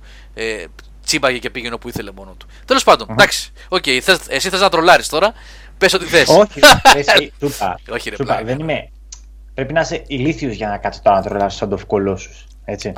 Όχι, εγώ θα δεχτώ οτιδήποτε, να σου πω κάτι, γιατί αντιλαμβάνομαι το να, το να αγαπάς ένα παιχνίδι. Ε, δεν σημαίνει ότι πρέπει να κάνεις και το βλάκα και να μην βλέπεις ότι έχει ε, θέματα. Φυσικά και έχει θέματα στο Shadow of the Colossus. Φυσικά και δεν είχε story και σε άφηνες τη φαντασία σου να καταλάβεις λίγο τι παίζει. Και λίγο στο ναι. τέλος σου εξηγεί τους δεσμούς με το οίκο. Ναι. ναι. Ε, τα controls όντως ήταν, ήταν μαρτύριο, ρε παιδί μου. Ήταν μαρτύριο. Και επίσης χειρότερο δεν ήταν τα controls όμως, ήταν η κάμερα. Έτσι. Ε, Θα το δικαιολογήσουμε αυτό, να πούμε ότι η κάμερα θέλει να δώσει κάποιες συγκεκριμένες. Μια και λέτε ότι είναι τέχνη, γιατί τα άλλα video games δεν έχουν τέχνη. Μόνο το Shadow of Colossus είναι τέχνη, που πήγε ο Μπόλεκ. ε, εντάξει, τέλος πάντων. Ε, είναι ότι θέλει να δώσει κάποια πλάνο σκηνοθέτηση εκεί πέρα. Και αναγκαστικά οι κάμερες γίνονται περίεργες. Αλλά θέλει, δηλαδή, όταν σε τραβάει μακριά για να δείξει τον κολοσσό και σε ένα πάνω του να προσπαθείς να ισορροπήσεις, είναι ωραίο αυτό. Οκ. Okay. Ε, μπορεί να μπει υπό αυτό το πρίσμα. Αλαβες. Αλλά ναι, η κάμερα έχει και θέματα. Είχε, είχε θέματα. Το platforming δεν ήταν καλό. Τέρατα δεν είχε ο κόσμος άλλα. Του βάζω τρία. Όχι βέβαια, όχι βέβαια. Λοιπόν, οι εμπειρίες δεν βαθμολογούνται, Γιώργο. Πάμε, ναι, έτσι, ωραίος είσαι. Μπράβο, Νίκο. Ωραίος. Ε, το Impatient, λοιπόν, ε, είναι ένα πολύ ενδιαφέρον project από τη Supermassive Games που έκανε το πρώτο Until Dawn, εκείνο και το ε, Interactive, ε, πώς το λέγανε, πώς το λέμε, Interactive Cinematic ε, Adventure, ναι. τι ήταν, τέλος πάντων, και το Rush of Blood για το βι αρ. Αυτό είναι για βι αρ, αλλά δεν είναι σαν το Rush of Blood, είναι με ελεύθερη κίνηση, θυμίζει λίγο Resident Evil, δηλαδή στη λογική, ε, δεν είναι on rails δηλαδή με αυτή τη λογική, και πολύ σκληρό φαίνεται να είναι, γιατί πιάνεται με γεγονότα που γίνανε εξήντα χρόνια πριν το πρώτο Until Dawn. Όσοι έχουν παίξει Until Dawn θυμούνται το κομμάτι με την κλινική, που αρχίζεις, ναι. μπαίνεις και ψάχνεις εκεί πράγματα κτλ. Mm-hmm. Ωραία. Ό, όλο το, το, το Inpatient διεξάγεται εκεί, στην κλινική μέσα. Την ψυχιατρική κλινική. Και αποκαλύπτονται πράγματα που έχουν να κάνουν. Να μην δώσω spoiler τώρα, σε περίπτωση που δεν έχει παίξει κάποιος το Until Dawn. Τέλος πάντων, με εκείνο, εκείνο το, το στοιχειωμένο βουνό, να το πω έτσι. Έτσι. Με τα ελάφια κτλ. Θυμάστε. Ναι, ναι. ναι, και όλο αυτό το σκηνικό που είχε γίνει εκεί. Λοιπόν, ε, παίζεται με DualShock, δεν χρειάζεται δηλαδή ούτε. Δεν είναι σουτεράκι με move controllers και τέτοια. Και είναι ψυχολογικό κυρίως thriller, ε, με λίγα boost scares. Ε, παιδιά, όσοι έχετε παίξει Resident Evil επτά, ε, να έχετε υπόψη ότι είναι κάτι τέτοιο. Θέλει προσοχή. Σε βι αρ τέτοια παιχνίδια τσιμπάει λίγο, ανεβάζει την πίεση. Έτσι. Ε, καλοφτιαγμένο φαίνεται, με ωραία, έτσι. Τι να σας πω τώρα. Προσπαθώ να μην δώσω spoiler, γιατί ό,τι είδα είχε, να κάνει, είχε να κάνει με το σενάριο, ρε γάμα του. Δηλαδή ξεκινάει με η φάση και είσαι σε ένα κάθεσμα εκεί μέσα στην κλινική και έρχεται ένας γιατρός, κολλάει τη μούρη του στη μούρη σου. Εντάξει, το βι αρ ξέρετε πως είναι αυτό. Και σου πατάει μια ένεση. Ενέσα. Ναι, μια ενέσα, και αρχίζεις και βλέπεις για να θυμηθείς τι έχει γίνει στο παρελθόν. Και αρχίζεις και ξετυλίγεται το κουβάρι. Πολύ ενδιαφέρον φαίνεται αυτό. Story driven ψυχολογικό thriller για βι αρ, το Inpatient. Είχε πολλά ακόμα βι αρ παιχνίδια και η Sony και άλλοι. Ε, δεν μπορούσα να τα δω όλα, παιδιά. Αλλά το ευχάριστο είναι ότι θα το υποστηρίξει. Το υποστηρίζει το βι αρ. Και αυτό είναι που παρακαλάγαμε τόσο καιρό. Έτσι. Η Sony είχε έξι παιχνίδια, τα βλέπω εδώ τώρα γραμμένα. έξι παιχνίδια έδειξε. Ε, το Dragon Ball, αυτό θα το βάλουμε, παιδιά, το Dragon Ball Fighter Z, που να το... Αυτό δεν πρόλαβα να παίξω, παιδιά, γινόταν χαμός στο mm. περίπτερο της Namco και δυστυχώς ήταν πολύ δυνατός τίτλος και θα ήθελα να τον δω. Ναι. ναι πολύ, και πολλοί κόσμος το θεώρησε από τα, με, τα πολύ δυνατά χαρτιά της ι θρι. Δεν μπόρεσα να το δω όμως αυτό, δυστυχώς, δεν μπορώ να πω τίποτα. Το άλλο παιχνίδι της, ε, Supermassive που λες, Θάνο, επίσης ένα thriller δεν ήταν, πώς το λέγανε ρε παιδιά. Πολύ ενδιαφέρον αυτό, ναι, πώς το λέγανε. Δεν το είχαν όμως yeah. εκεί, δεν το είδα. Δεν το, δεν το είχε. Όχι, όχι. Με όχι. τα κινητά. Δεν, ναι, δεν το είχα. Α, αυτό που λέτε τώρα είναι για κινητά που λέει ο Λάμπρος. Είναι τα καινούργια παιχνίδια που βγάζει Sony. Θα τα δούμε αυτά στην πορεία. Που παίζεις με κινητό. Είναι σαν apps στο πι ες φορ. Θα προωθηθούν πάρα πολύ αυτά. Για παρεΐστικο στυλάκι τύπου Buzz και τα λοιπά. Είναι το ναι, ναι, ναι, ναι. ναι. Θα τα δείτε αυτά σιγά σιγά. Θα τα προωθήσει πολύ. Θα πιάσει σε φοιτητοπαρέες και λοιπά. Θα, είναι, θα έχει αρκετά μεγάλη διείσδυση. Αυτό. Το νακ δύο το είδα και έπαιξα Devil Bringer. Άστο, εντάξει. δεν, δεν θα πω ότι είναι κακό το παιχνίδι, αλλά. Άστο τώρα σου λέω. Ούτε η Sony δεν. Δηλαδή δεν είχε μπει στον κόπο. Το γιατί είχε στο... δεν το έδειξε, ρε φίλε, ναι, στην παρουσίαση. Ε, δε, νομίζω ότι θα, αυτό θα βγει στην αγορά ως ε, εντελώς ε, κυκλοφορία φάση. πι ες Plus κατευθείαν. Ε, κάτι τέτοιο, ναι. ναι, ναι. Γιατί έτσι, ρε γάμο. Δηλαδή ήταν ένα παιχνίδι που δεν ήταν καλό, αλλά είχε πολλές. Δηλαδή, αν διορθώνανε πράγματα, είχε προοπτικές. Και λες, έχουν πέρασει τέσσερα χρόνια. Τι διάλογο, δεν φτιάξαν ένα παιχνίδι τη προκοπή. Δεν ξέρω. Πολύ εντύπωση μου έκανε ότι δεν το δείξαν στην παρουσίαση. Δεν ασχολήθηκαν καθόλου. Ούτε καν δηλαδή είχαν μπει στον κόπο να υπάρχει κάποιος εκεί να μιλήσει για το παιχνίδι, τίποτα. Ήταν διαθέσιμο, όποιος ήθελε πήγε και έπαιζε. Λίγοι έπαιζαν. Δεν ξέρω τώρα. Αυτό σαν εργολαβία φαίνεται, Θάνο, μιας και λες πως πήρε άδεια για δεύτερο. Ε, να βγάλουμε και ένα πλατφορμάκι να υπάρχει, ας πούμε, κάπως έτσι. Οι μηχανισμοί του δουλεύανε, δηλαδή έπαιξα λίγο και η κάμερα δούλευε σωστά. Οι πλατφόρμοι μηχανισμοί, το jump δηλαδή και το σκαρφάλωμα και το. Έχει και λίγο, όχι λίγο, έχει. Ε, είναι και λίγο brawler του τύπου χτυπάω, κοπανάω, ας πούμε, ότι εμφανίζεται μπροστά μου. Αλλά ρε παιδιά είχαν. Στο πρώτο, και στο πρώτο δούλευαν έτσι, αυτά. Έτσι, απλά, ναι, δούλευαν. Απλά ήταν βαρετό, ήταν επαναλαμβανόμενο. Αυτό, αυτό Λάμπρο ακριβώς. Αυτό ε, το πρόβλημά του. Ναι, αυτό και επίσης το επίπεδο που είχαν επιλέξει να έχουν εκεί σαν demo. Ήταν ένα generic με κάτι βράχους και κάτι χόρτα περιβάλλον, με κάτι σκαλωσιές. Δηλαδή, τουλάχιστον ρε παιδιά, βρείτε κάτι πιο ενδιαφέρον να τραβήξει λίγο το μάτι του κόσμου. Εκτός κι αν είναι αυτό ένα από τα καλά levels και εντάξει, είμαστε για να φουντάρουμε μετά. ναι, το νακ δύο δεν, δεν έλεγε απολύτως τίποτα. Τι άλλο ρε παιδιά. Ε... Final Fantasy ψάρεμα. εντάξει, όχι δεν έπαιξε αυτό. Δεν... Θα τα δούμε, τα θα έρθει η ώρα αυτά. Ναι. Το... Γιώργο, πες πριν. Α, Νικόλα, πες. Μην την κόψω. Όχι, για το Monster Hunter, αν το είδες. Το οποίο θα βγει και πι σι πρώτη φορά, έτσι. Και πι σι. Mm. Το Monster Hunter. Ναι. Και Xbox θα βγει. Ναι. ναι. Παντού δηλαδή.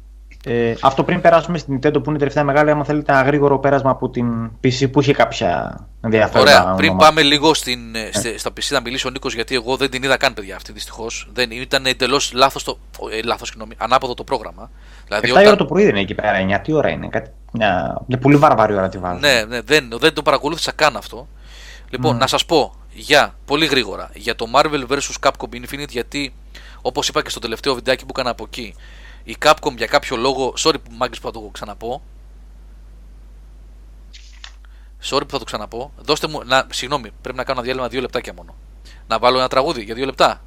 Ναι, ναι. ναι, ναι, ναι. Sorry, ε. ναι, συγγνώμη. Εννοείται, Γιώργο. Ναι, ναι, ναι. Ρε Σιπάνο, δεν είναι απαραίτητο να πήγαμε στην τουαλέτα τρέχοντας. λέει το πιο γρήγορο πράγμα, λέει το κόψιμο. Κατευθείαν βάζεις τραγούδι και έφυγες. Όχι, για άλλο λόγο σταμάτησα. Δεν είναι καμία σχέση. Λοιπόν, να σας πούμε και τα τραγούδια που ακούσατε σήμερα. Όσοι τα ακούτε YouTube που τα βγάζουμε, γιατί δεν τα αφήνουμε εκεί. Λοιπόν, ελ έι Woman Doors. Αυτό που σταματήσαμε τώρα ήταν Machine Messiah, yes. Κανονικά δεν πρέπει να το κόψουμε, αλλά τέλος πάντων είναι κομματάρα. ε, Californication, Chili Peppers, Love Ain't No Stranger, White Snake, Read My Mind, The Killers και Highway to Hell, έι σι ντι σι. Λοιπόν, πριν ε, δώσω σκητάλη, γιατί έχω μιλήσει πάρα πολύ σήμερα. Ε, ε, έχω κουράσει. Από το ελ έι, από το ελ έι ήρθες ρε φίλε. Να μιλήσουν τα παιδιά για πι σι gaming κτλ. Να σας πω λιγάκι τα τελευταία παιχνίδια που μπορώ να πω. Πρώτα απ' όλα έλεγα πριν διακόψουμε για την ε, έτσι πολύ, πώς να το πω τώρα, τέλος πάντων μεγάλη τιμή ήταν που η Capcom ζήτησε μόνο ένα μέσο από την Ελλάδα και ε, ονομαστικά εμάς για τα δύο παιχνίδια που είχε να δείξει στην ι θρι. Καρφωτά δηλαδή, είπε στην αντιπροσωπεία εδώ στη Media, θα μας στείλει το Game Over τζι αρ μόνο και κανένα άλλο από την Ελλάδα. Εφέ χειροκροτήματος από κάτω. Εντάξει, ήταν από τις καλές στιγμές αυτές. Εντάξει, το... είναι μια αναγνώριση δουλειάς ρε παιδί μου που γίνεται, έχει γίνει και σε άλλα επίπεδα, αλλά ήταν ακόμα μια φορά αυτή. Λοιπόν, αυτοί έδειξαν εκεί το Marvel vs Capcom Infinite, ε, το μεγάλο, νέο μεγάλο. ο, ο Θάνος, ο Θάνος γράφει, γράφει ο Θάνος τώρα, αγοράστε Capcom παιδιά. Με το χέρι, τι να πω. Παιδιά, η καλύτερη εταιρεία είναι η Capcom, έτσι, το ξέρετε. Το Marvel vs Capcom Infinite, παιδιά, είναι το νέο μεγάλο χάρτη της Capcom για φέτος. Ε, νομίζω τώρα το Σεπτέμβριο κυκλοφορεί, αν θυμάμαι καλά. Ε, είναι fighter που ενώνει τα δύο σύμπαντα, είναι συνέχεια του... Ε, όχι συνέχεια, ουσιαστικά έχει ξαναγίνει στο παρελθόν το Marvel vs Capcom. Ε, εδώ τι έχουν κάνει τώρα, έχουν υιοθετήσει λίγο την ε, τακτική ε, του Injustice που έκανε η NetherRealm, με το πρώτο Injustice κυρίως και με το Mortal Kombat που είχε κάνει. Ε, ότι έχει ένα story, ο, ο Ultron Sigma έτσι προσπαθεί να κάνει merge δύο σύμπαντα, αυτό της Marvel και της Capcom, τα έχει κάνει λίγο σαλάτα. Βέβαια η αλήθεια είναι το σενάριο έτσι όπως το είδα, γιατί έπαιξα να κάνα μισάωρο περίπου το single player campaign, ε, είναι λίγο άτσαλο, καμία σχέση με την αφήγηση που έχει κάνει η NetherRealm στο Injustice και στο Injustice δύο. Ακόμα και η Namco στο Tekken επτά που είχε ωραίο story mode. ε, Δεν θα μιλήσω καθόλου για BlazBlue και τέτοια που σας έχει πει ο Ο Αποστόλης παλιότερα, ε, αλλά τέλος πάντων η δομή είναι αυτή. Και το μεγάλα, τα μεγάλα όπλα του Marvel vs Capcom Infinite είναι το ότι έχει two on two fighting και κάνει tag ανά πάσα στιγμή, με αποτέλεσμα, όποιο χαρακτήρα θέλεις δηλαδή, αποτέλεσμα να κάνεις τρελά κόμπος και εντυπωσιακά ε, χτυπήματα ε, στο match. Και το δεύτερο είναι ότι είναι πολύ accessible, δηλαδή ε, ένας απλός ε, fighter παίχτης όπως εγώ, όχι παιδιά που είναι όπως ο Stormbringer και άλλα παιδιά του site που είναι επιστήμονες σε αυτό που κάνουν, ε, μπορούν ε, σε ένα παιχνίδι της Capcom να δημιουργήσουν ομορφιές στην οθόνη χωρίς να περνάνε εξισώσεις ε, στο, στο controller. Ε, έχει βάθος από ό,τι μου είπαν, αυτό θα το διαπιστώσουν μόνο όσοι παίξουν, και ο Αποστόλης όταν θα έρθει η ώρα για το review, για αυτούς που θα το ψάξουν. Ε, δηλαδή έχει επίπεδου, όχι Street Fighter, αλλά έχει βάθος για αυτόν που θέλει να πάει παραπέρα, αλλά είναι και πολύ βατό και εύκολο για casual gamers, ε, για mainstream κοινό. Ε, τα γραφικά είναι εντελώς διαφορετικά από το Street Fighter, δεν χρησιμοποιεί εκεί το, τη τεχνική, είναι κάτι άλλο, έχει πάρα πολλούς χαρακτήρες, ε, απίθανους συνδυασμούς μπορείς να κάνεις δηλαδή. Ε, δηλαδή από τον Άρθρο του Ghost and Goblins ας πούμε, μέχρι, τι να σας πω τώρα, ότι μπορείτε να φανταστείτε από τη, από τον Dante ας πούμε και Captain America μαζί ταυτόχρονα στο, στην ίδια μάχη. ε, ε, Μια πολύ ενδιαφέρουσα πρόταση φαίνεται. Θα δούμε πως θα πάει, θα το δει και ο Αποστόλης που είναι ο expert στα fighting παιχνίδια μας. Τώρα το Monster Hunter World ήταν ε, highlight. Είναι πολύ σημαντικό παιδιά το Monster Hunter ε, σαν franchise, όχι, ίσως όχι τους πολύ στην Ευρώπη και στην Αμερική, αν και έχει το κοινό του. ε, Στην Ιαπωνία είναι γεγονός έτσι, όποτε κυκλοφορεί Monster Hunter είναι γεγονός. Είναι system seller βασικά τα Monster Hunter, και το γεγονός ότι το είχε η Nintendo τόσα χρόνια ήταν, την είχε βοηθήσει πάρα πολύ στην Ιαπωνία σε πωλήσεις. ε, Αυτό τώρα βγαίνει πι ες φορ, Xbox One και πι σι. Βγαίνει Γενάρη λέγαμε παιδιά Monster Hunter. ε, Winter δεκαοκτώ έχω εγώ σημειωμένο, σημειώσιμο. Ναι, ναι. Με έχετε πρώτο, χάσει παιδιά δηλαδή... τόση ώρα με έχετε χάσει. Όχι, όχι, όχι, όχι, όχι, όχι. Γιατί για κάποιο λόγο το Skype με δείχνει offline εμένα αυτή τη στιγμή. Όχι, δεν, μπορώ, δεν μπορώ να φανταστώ γιατί το κάνει αυτό, αλλά τέλος πάντων. Ε, αυτό Μπόλεκ ε, που λες, παρένθεση εδώ, αυτό που λες με τον τοίχο, τα τριάντα χρόνια Street Fighter ήταν ε, ιστορία. Είναι η ιστορία της Capcom, του, είναι η ιστορία του, fighting, του two D fighting των τελευταίων τριάντα χρόνων. Δείτε αυτό το βίντεο που έχω ανεβάσει παιδιά, είναι, με το, είναι ένας τοίχος που ξεκινάει από το ογδόντα επτά μέχρι το δύο χιλιάδες δεκαεπτά και δείχνει την εξέλιξη του Street Fighter. Beautiful Joe έχει, Beautiful Joe έχει να παίζεις. Beautiful Joe έχει. Ωραίος, άρεσε το Beautiful Joe, ε. Ε, εντάξει. Ναι. Γιατί όχι. Ναι, ήταν, ήταν πρωτότυπος στην εποχή του αυτό. Λοιπόν, το Master Hunter μας κάνει ένα demo μισής ώρας περίπου. Δεν έπαιξα. Ε, το οποίο ήταν εντελώς διαφορετικό από αυτό το demo που δείξανε στην συνέντευξη τύπου της Sony.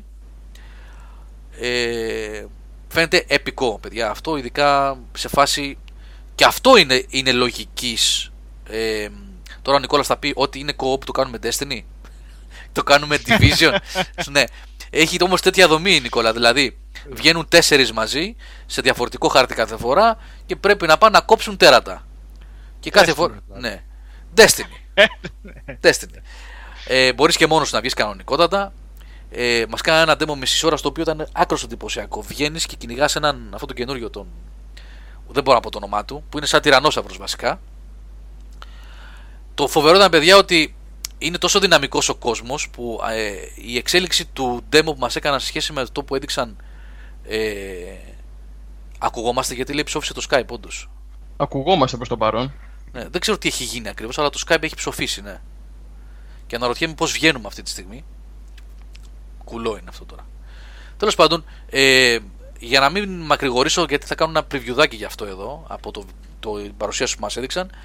Υπήρξε κάποια στιγμή στο τέλος του demo ε, ένας υπότης, ο, ο χαρακτήρας δηλαδή του director του παιχνιδιού που έπαιζε, να κόβει και ταυτόχρονα να είναι ένας δράκος, αυτός ο τυρανόσαυρος και ένα ακόμα τέρας, μαλλιοκούβαρα, να γίνεται μια σφαγή και να προσπαθείς να ρίξεις, να κάνεις ε, δέλεαρ το ένα να πάει να πέσει πάνω στο άλλο και να γίνεται μια επική μάχη, να παίζει και μια μουσική τρελή από πίσω, ε, χωρίς προηγούμενο.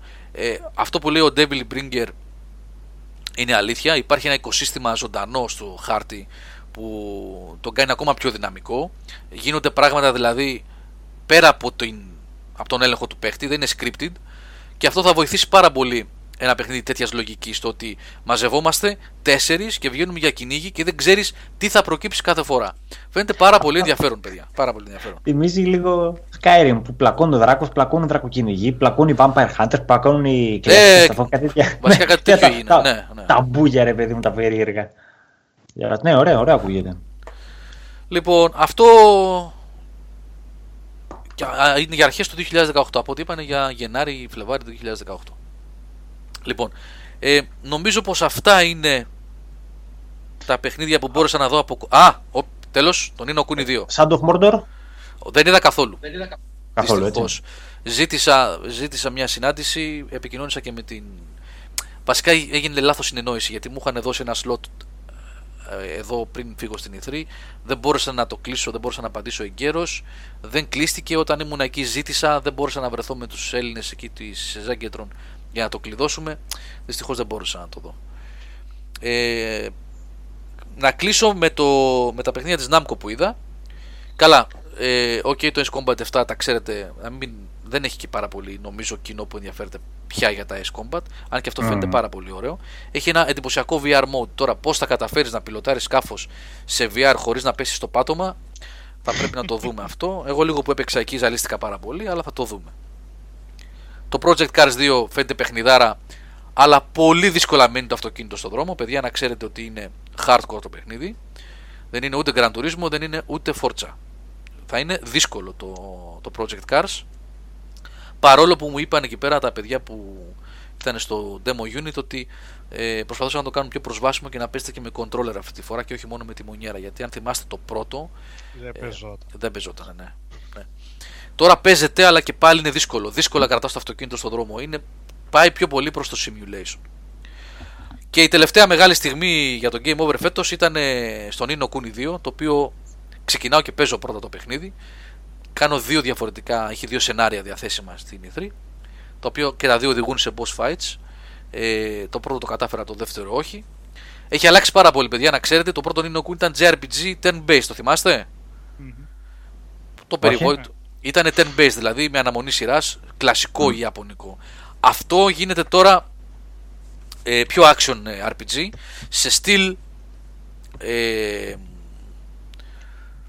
πώς να σας πω τώρα, τα Dragon, το Dragon Warriors δύο το πρόσφατο, Dragon Quest Warriors δύο που είναι σχετικά πρόσφατο, το, τα παιχνίδια της Level πέντε, όσοι παρακολουθούν τα ξέρουν, ε,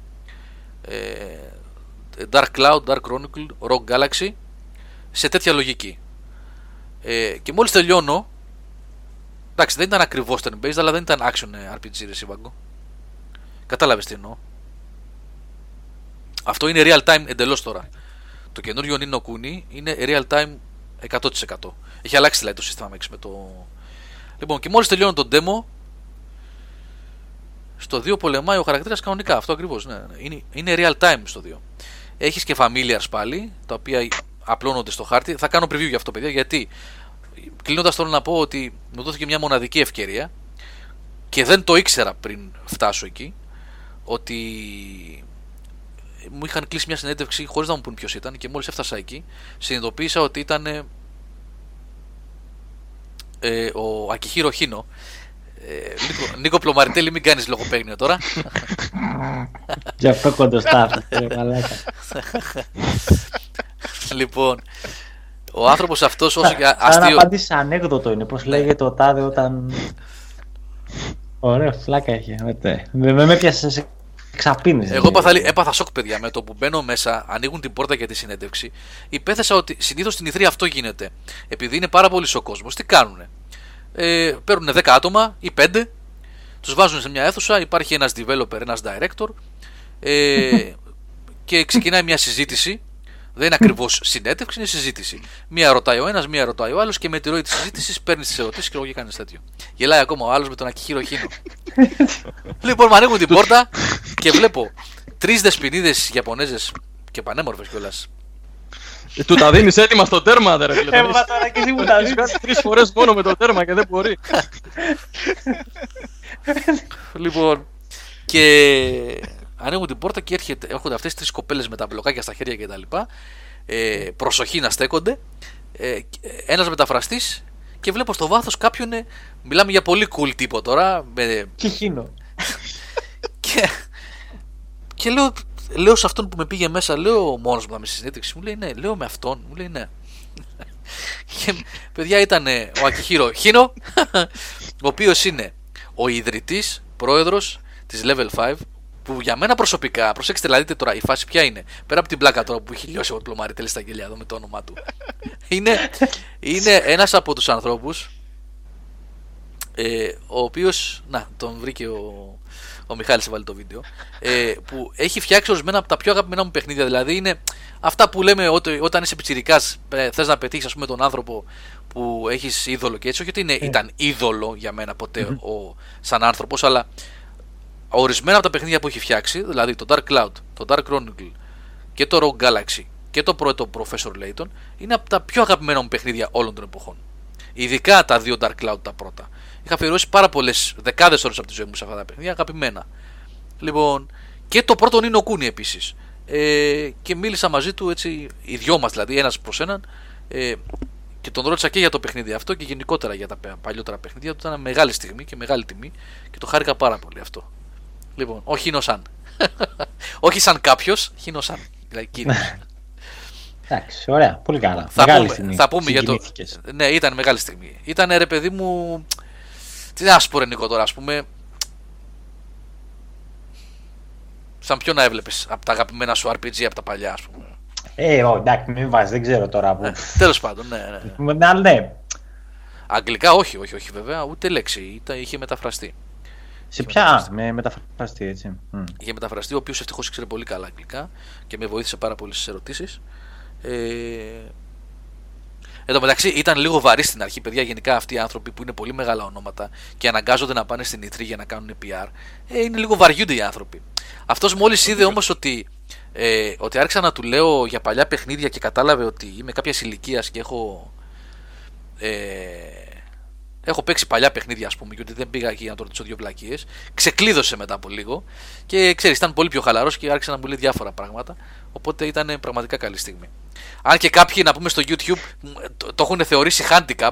Λέει, είναι δυνατόν σαράντα χρονών ασχολείσαι με παιχνίδια? Το διάβασα αυτό. σαράντα πλας. Ε, τι να σου πω, ρε φιλαράκι. Αμέ, γιατί όχι. Τι να το εξηγήσω τώρα. Τι να σου εξηγήσω τώρα. Ας τον έκτος ακατηλίκιο τι αυτός. Ε, θα ανεβάσω ένα preview Devil Bringer, ε, το οποίο μέσα θα έχω και κομμάτια από τη συνέντευξη. Έδωσες τόσα πολλά αστεία σειρά που απλά δεν ήθελα να ξεφτυλίσω τη στιγμή, γιατί είπες, επειδή είπες ότι ήταν σημαντικό για σένα. Ήτανε, ρε, ναι. Ναι, δηλαδή από κάτω στα σχόλια δεν βλέπεις τι γράφουν. Ε, ναι, ρε, εγώ να σου πω, εκείνη τη στιγμή έφαγα τη φλασιά μπαίνοντας στο δωμάτιο και λέω, ρε, πούστη μου τώρα, τι μου κλείσανε εδώ τώρα, δηλαδή τι συνέντευξη είναι αυτή. Δηλαδή, εν τω μεταξύ, παιδιά, ντράπηκα γιατί εμένα δεν μου αρέσουν αυτά. Δεν θέλω να το κάνω, δηλαδή νιώθω πολύ άσχημα να βγάλω φωτογραφία. δεν ήθελα. Μια φορά το έκανα πέρσι με τον Tim Schafer που τον πέτυχα. Στο διάδρομο τον πέτυχα και του λέω να βγάλουμε μια φωτογραφία. Και εντάξει, ο άνθρωπος ήταν πολύ cool και με πήρε και αγκαλιά κιόλας, ξέρεις, και βγάλαμε φωτογραφία. Ε, εκείνη τη στιγμή λέω, τι να του πω τώρα αυτού. Ε, είναι... Αυτός είναι ο άνθρωπος που φτιάχνει τα παιχνίδια που παίζω τόσα χρόνια. Ε, πάγωσα λιγάκι, αλλά εντάξει. Okay. Ναι, και το επόμενο πράγμα που σκέφτηκα ήταν αυτό. Το όνομα. Πώς θα το πω τώρα στον κόσμο αυτό. Αυτά. Εγώ τελείωσα. Αυτά ήταν τα, τα πιο σημαντικά πράγματα της ι θρι που είδα φέτος. Ε, λοιπόν, παιδιά, αυτό που λέω ο Μιχάλης τώρα είναι πολύ σημαντικό. Αφού μιλούσαμε και τα λοιπά, ξέρω εγώ, σας είπα, ξεκλείδωσε μόλις κατάλαβε ότι έχω παίξει τα παλιά παιχνίδια και τα λοιπά. Μόλις τελειώνει η συνέντευξη και πάω να φύγω και τους λέω ένα thank you στην αρχή και μετά arigato. Το πόσα arigato, μιλάμε, αλλάξανε οι μούρες τους μόλις ακούσανε ιαπωνέζικη λέξη. Είναι τρελό αυτό το πράγμα. Δηλαδή λες, μακάρι να ξαρα, μακάρι να ξαρα Ιαπωνέζικα, θα τους έπαιρνα δέκα exclusivities εδώ τώρα. Τρελαίνονται παιδιά όταν ακούνε ότι ξέρεις έστω και μια λέξη στη γλώσσα τους. Τρελαίνονται. Τέλος πάντων. Αυτά. Πάμε. Έλα, σταμάτα το γέλιο εσύ και πες τώρα για το πι σι Gaming Show. Δεν μπορώ. Όταν σου γράφω θαύσα από κάτω, εγώ τέλειωσα λήψη. Πλάκα μας κάνει.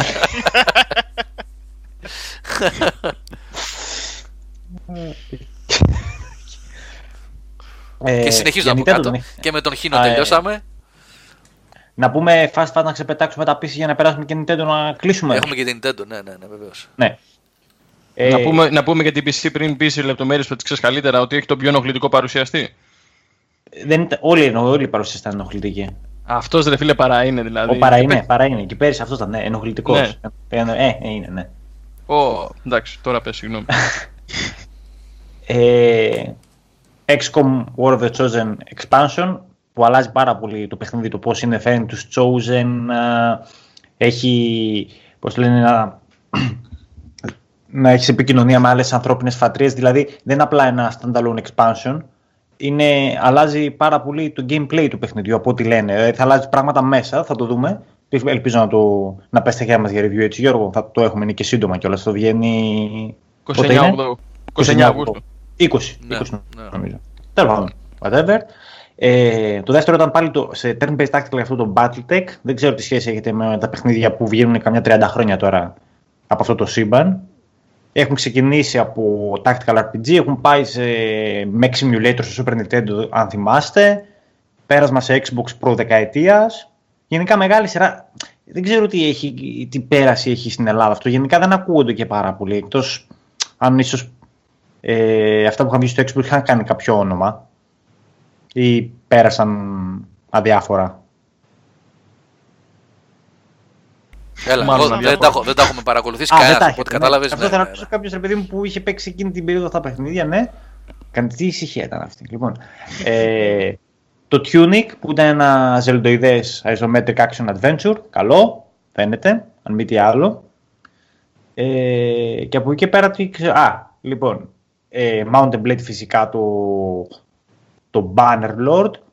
Αυτό τώρα πότε θα βγει, δεν ξέρουμε, έτσι συμβαίνει με τα Mountain Blade, είναι λίγο περίεργα το πότε θα... Πόσα χρόνια το φτιάχνουν. Πόσα, ναι. Είναι, είναι τα ζάμα αργά που λέμε και εδώ πέρα στη Μυτιλήνη. Θα αργήσει ακόμα. Το χειρότερο και αυτό που ήταν το απόλυτο, η απόλυτη για μένα απογοήτευση ε, της παρουσίασης, πέρα από το setting που καθένας μπορεί να πει ότι θέλει, okay. Τέλος πάντων για τα παιχνίδια ερχόμαστε, δεν ερχόμαστε, εγώ δεν παρακολουθώ για το show. Ε, ήταν το Age of Empires, το οποίο... η μεγάλη παρουσίαση και η μεγάλη αποκάλυψη ήταν το φορ κέι Age of Empires. Έλεος. Έλεος δηλαδή. Πόσο milking αυτό το franchise. είκοσι χρόνια. Έχει βγει, έχει περάσει τις τέσσερις, όπως πέρναν στις τέσσερις εποχές μέσα στο Age of Empires, πέρναν και το παιχνίδι. Δυσδιάστατο, τρισδιάστατο, έιτς ντι, έιτς ντι Remaster, φορ κέι, έλεος ρε παιδιά. Και χωρίς κάτι καινούριο, δηλαδή πέρα από το να βλέπεις τα μπαρμπαδέλια λίγο πιο όμορφα, κατά περίοδο πιο όμορφα, Έχει, έχουν βάλαν, θα, είπανε τίποτα που θα βάλουν έξτρα σε gameplay. Όχι, έτσι. Όχι. Ωραία. Δηλαδή η μεγάλη αποκάλυψη μας κρατούσε το τέλος και είχαμε μείνει με το στόμα ανοιχτό και πρέπει να ενθουσιαστούμε είναι το Age of Empires. Ναι, και το παίξανε σαν το δυνατό χαρτί, ας πούμε. Στο ναι, τέλος, αυτό είναι το δυνατό χαρτί. Το δυνατό χαρτί έπρεπε να είναι όντως το XCOM που είναι φρέσκο παιχνίδι και έχει καινούργια πράγματα. Και το ας πούμε και το BattleTech έτσι που έκανε μια ωραία. Και. Και άλλα δύο, και το, το Law Breakers του Μπλαζίνσκι, που μάλλον άργησε γιατί αυτά που παρουσιάζει θα έχει κάνει το Overwatch εδώ και ένα χρόνο, πολλά από αυτά τουλάχιστον. Εντάξει, αυτό θα είναι περισσότερο στον αέρα, θα είναι ακόμα πιο γρήγορο από το Overwatch, αλλά λίγο μια, μια, πώς θα, μια κρυάδα πρέπει να την έφαγε. Διότι πλέον δεν έχει αυτό το πρωτότυπο με τα, με τα jetpacks, με τα να σκαρφαλώνεις και να επιτίθεσαι. Τα έχει κάνει ήδη το Overwatch. Εκνευριστικότατη παρουσίαση και εκεί πέρα με κάτι χίπστερο μουσάτους να, να τσιρίζουν, λες και είναι δεκάχρονα. Το Μπλαζίνσκι πώς τον είδες? Ε, ε, είχε πει ένα φοβερό Σάβα στο chat. Έκανε Μπλαζίνσκι με Πασόκ και Νουδού, ξέρω εγώ, και τον είχε. Και Μπλαζίνσκι λέει μες ΣΥΡΙΖΑ. Πάρα πολύ καλά. Λέει, το κάνει κάποιος, λέει ένα μήμα αυτό. Ε, πόσα χρόνια το δείχνει ο Μπλαζίνσκι το παιχνίδι? Δεύτερο είναι ή τρίτο? Ε, δεύτερο σίγουρο είναι. Δεύτερο είναι, ναι. Δεν δεύτερη ή τρει σίγουρα. Δεύτερη, δεύτερη σίγουρα. σίγουρα, ναι. Μπλαζίνσκι ε... δεν έχει και το άλλο, ρε παιδιά, το ένα άλλο εμ εμ ο που είχε βγει η beta του. Tower Defense μόνο που έφυγε. Ένα που είχε βγει και η beta του στο PlayStation, πώς το λένε, μια προσπαθήμα να το γράψει. Αυτό είναι Epic, Epic είναι αυτό. Α, δεν, δεν ασχολείται καθόλου ο Μπλαζίνσκι. Δεν νομίζω, δεν ξέρω αν ασχολείται με αυτό ή όχι.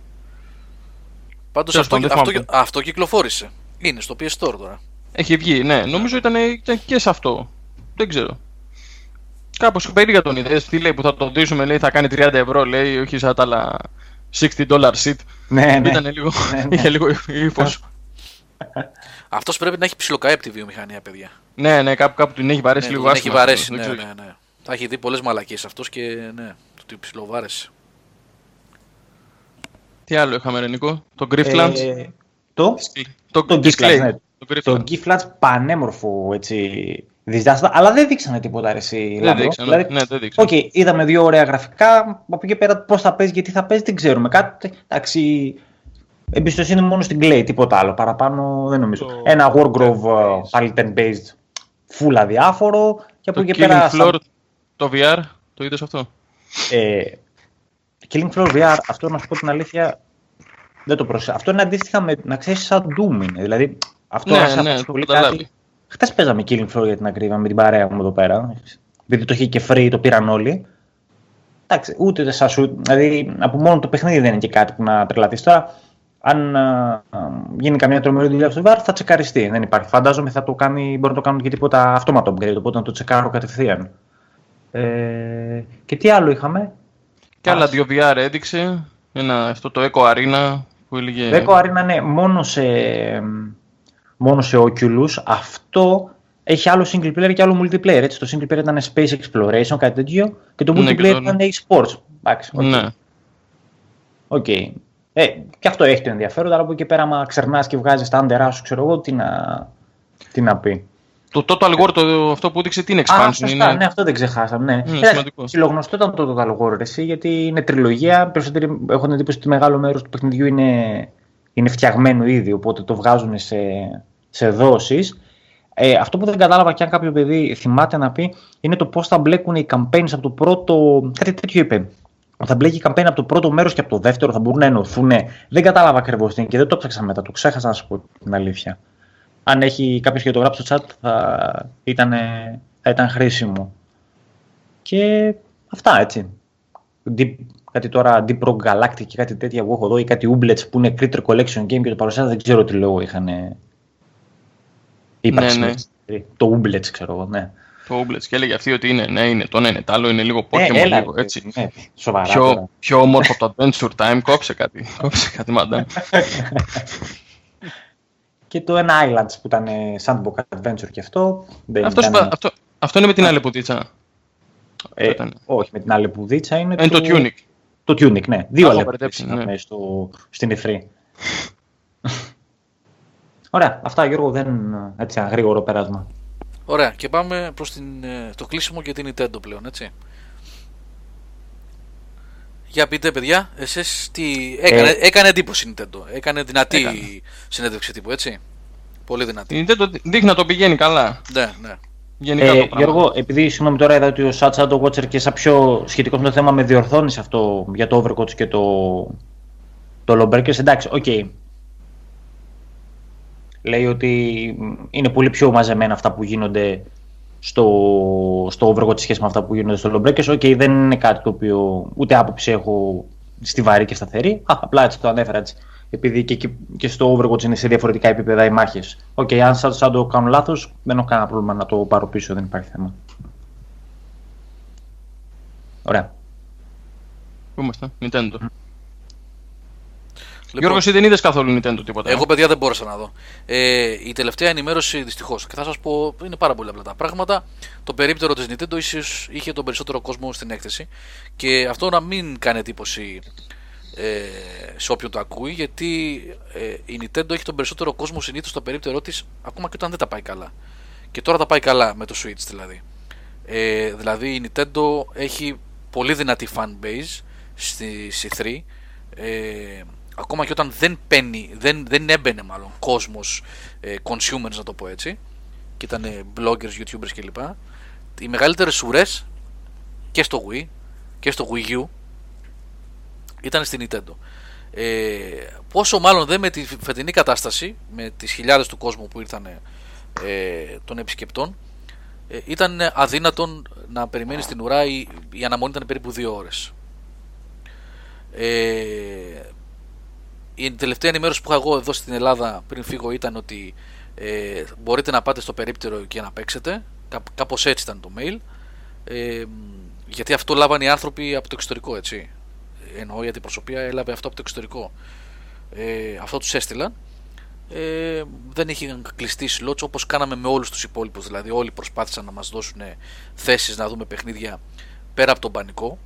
Ε, Με αυτό με την Nintendo δεν έγινε εφικτό, όπως δεν έγινε και με την ι έι βέβαια, δεν είναι η μοναδική Nintendo που το κάνει αυτό. Όπως καταλαβαίνετε, ήταν τρομερά δύσκολο να περιμένω εγώ στην ουρά, γιατί τι γίνεται. Για να παίξει Super Mario Odyssey, ας πούμε, ε, Mario Odyssey έπρεπε να περιμένεις πάνω από δύο ώρες, γιατί κάθε ένας που πήγαινε και έπαιζε έπαιρνε δώρο ένα καπελάκι αυτό το με τα μάτια, που είναι και καλά σαν δύναμη μέσα στο παιχνίδι, που ε, ουσιαστικά κάνεις own τον, ε, τον, τον κάθε χαρακτήρα. Mm-hmm. Έτσι. Λοιπόν, και σε κάθε έναν που πήγαινε και έπαιζε έπαιρνε ένα τέτοιο δωράκι που περίμενε στην ουρά να παίξει. Ε, λοιπόν, παιδιά, για να πάρουν καπελάκι είχαν μαζευτεί. Όλο το Λος Άντζελες ήταν εκεί. Ε, πρέπει να περιμένεις δύο και τρεις ώρες. Ε, δεν γίνεται, παιδιά. Όταν έχεις να πούμε να δεις τόσα παιχνίδια την ημέρα και να τρέξεις από το ένα περίπτερο στο άλλο, δεν μπορείς να κάτσεις δυόμιση και τρεις ώρες να πάρεις καπελάκι ε, κάπη. Ε, εντάξει, δεν γίνονται αυτά τα πράγματα. Δυστυχώς. Θα ήθελα να το δω. Εν τω μεταξύ είχε και το Treehouse εκεί στο περίπτερο της Nintendo που είχε εκεί να κοίτα τα ongoing events με tournaments και τέτοια πράγματα. Λαός, λαός. Και ήταν αδύνατον. Οπότε έκανα ένα πέρασμα μόνο. Ε, έριξα μια ματιά, μετά ξαναπέρασα άλλη μια φορά για να γράψω το βίντεο που ανέβασα, το tour του South Hall και αυτό. Δεν είδα κάτι άλλο, δυστυχώς. Τώρα, εντάξει, οπότε... τα, τα, τα γνωστά της άι πι, είπε η Nintendo, οκ. Okay. Ε, η μεγάλη... Zelda, ντι ελ σις. Με... Ναι, ντι ελ σι για το Zelda από ό,τι είδα. Metroid Prime ήταν η μεγάλη είδηση, βεβαίως. Έτσι. Ναι, και αυτό και αν πολλοί απορείτε γιατί το βλέπεις. Πολλοί σου λένε εντάξει, γιατί ενθουσιαστήκατε. Εντάξει, ρε φίλε, άμα έχεις βγάλει άλλα πόσα παιχνίδια πριν και είναι όλα παιχνιδάρες, ε, θα ενθουσιαστείς. Πώς γίνεται, πρέπει να το κάνουμε τώρα. Υπάρχει μια ιστορία από πίσω. Μου έκανε μια εντύπωση και στο Skype που ήμασταν με τα παιδιά και στο chat που είδα ένα. Πώς το λένε, ένα τιζεράκι για τέτοιος ενθουσιασμός. Τόσο πολύ υπάρχει δίψα για καλά games, γιατί βγαίνουν καλά games. Αυτό μου κάνει την εντύπωση. Τέτοια είναι η δίψα η μεγάλη. Εγώ δεν λέω ότι δεν είναι τα, τα Metroid, ας πούμε, παιχνιδάρες. Αλλά τόσο πολύ. Ε, ναι, όταν έχει να βγει και τόσα χρόνια, μια σειρά mm. που αγαπάς τόσο πολύ, λογικό. Κοντεύει δέκα χρόνια, ε. Ναι. Ε, τα, το τρία ήταν λίγο πιο κάτω έτσι από τα δύο τα πρώτα. Αυτό είπαμε. Okay. Τουλάχιστον για... εδώ δείξανε και ένα λογότυπο. Τότε που είχε βγάλει η Rockstar απλά ένα ρο με κόκκινο φόντο. Ε, ναι, δηλαδή γιατί σκίζαμε τα ρούχα μας. Ούτε, ναι. Ούτε αυτό, Νικόλα, με. Εντάξει. Ε, για εσένα, για εσένα συγκεκριμένα, γιατί εντάξει. Κάσε ρε τι.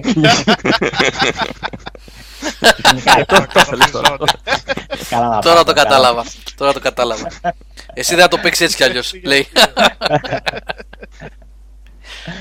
Πάντως, Νίκο, ναι, κοίταξε, ε, η Metroid, ε, μάλλον τα Metroid παιχνίδια ως σειρά γενικότερα, ε, για τους πολύ hardcore Nintendo fans, ε, είναι,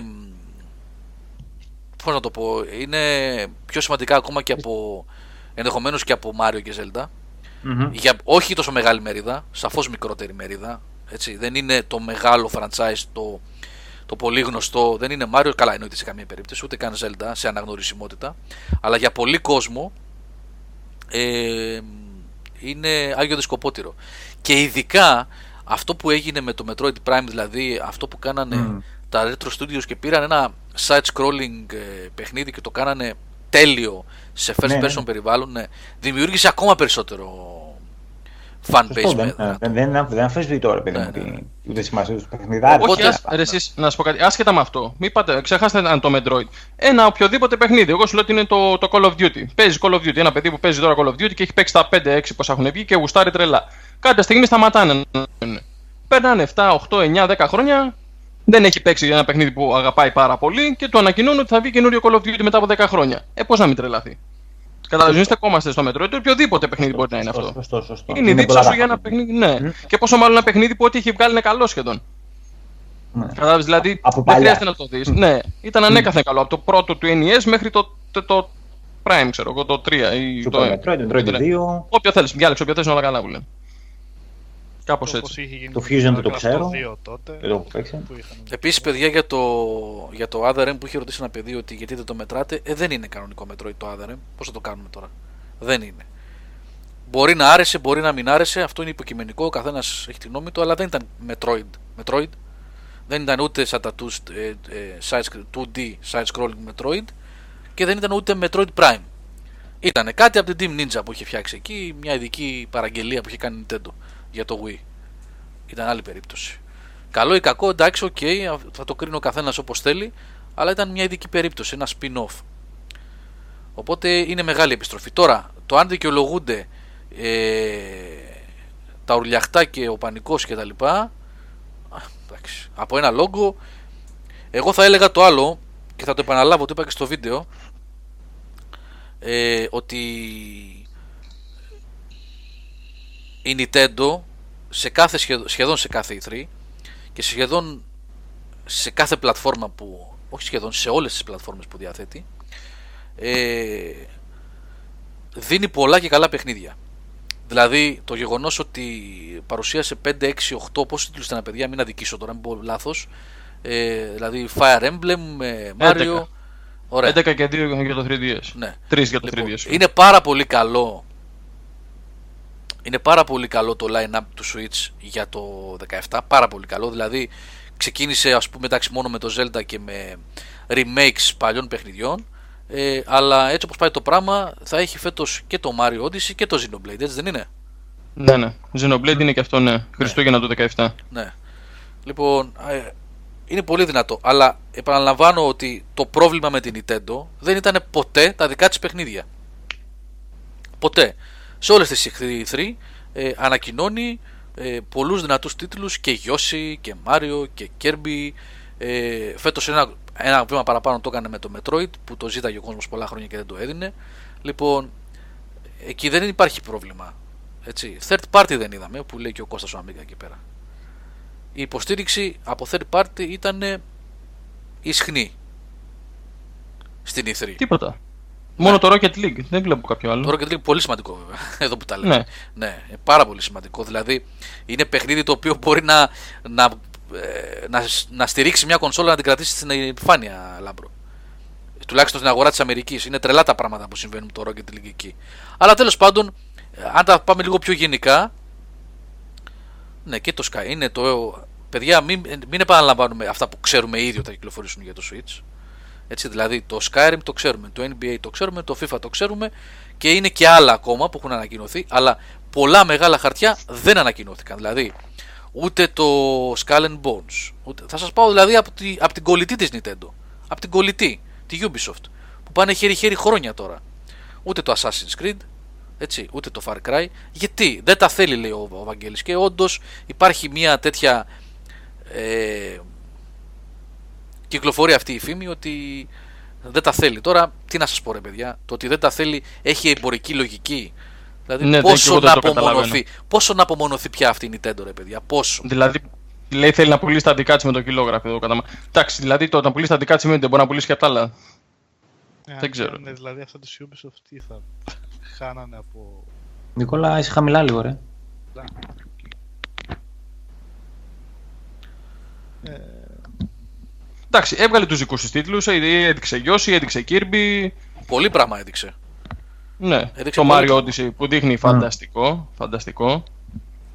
Εντάξει, εγώ το Mario Odyssey το βλέπω και εντάξει. Και το, και το Fire Emblem φαίνεται φοβερό.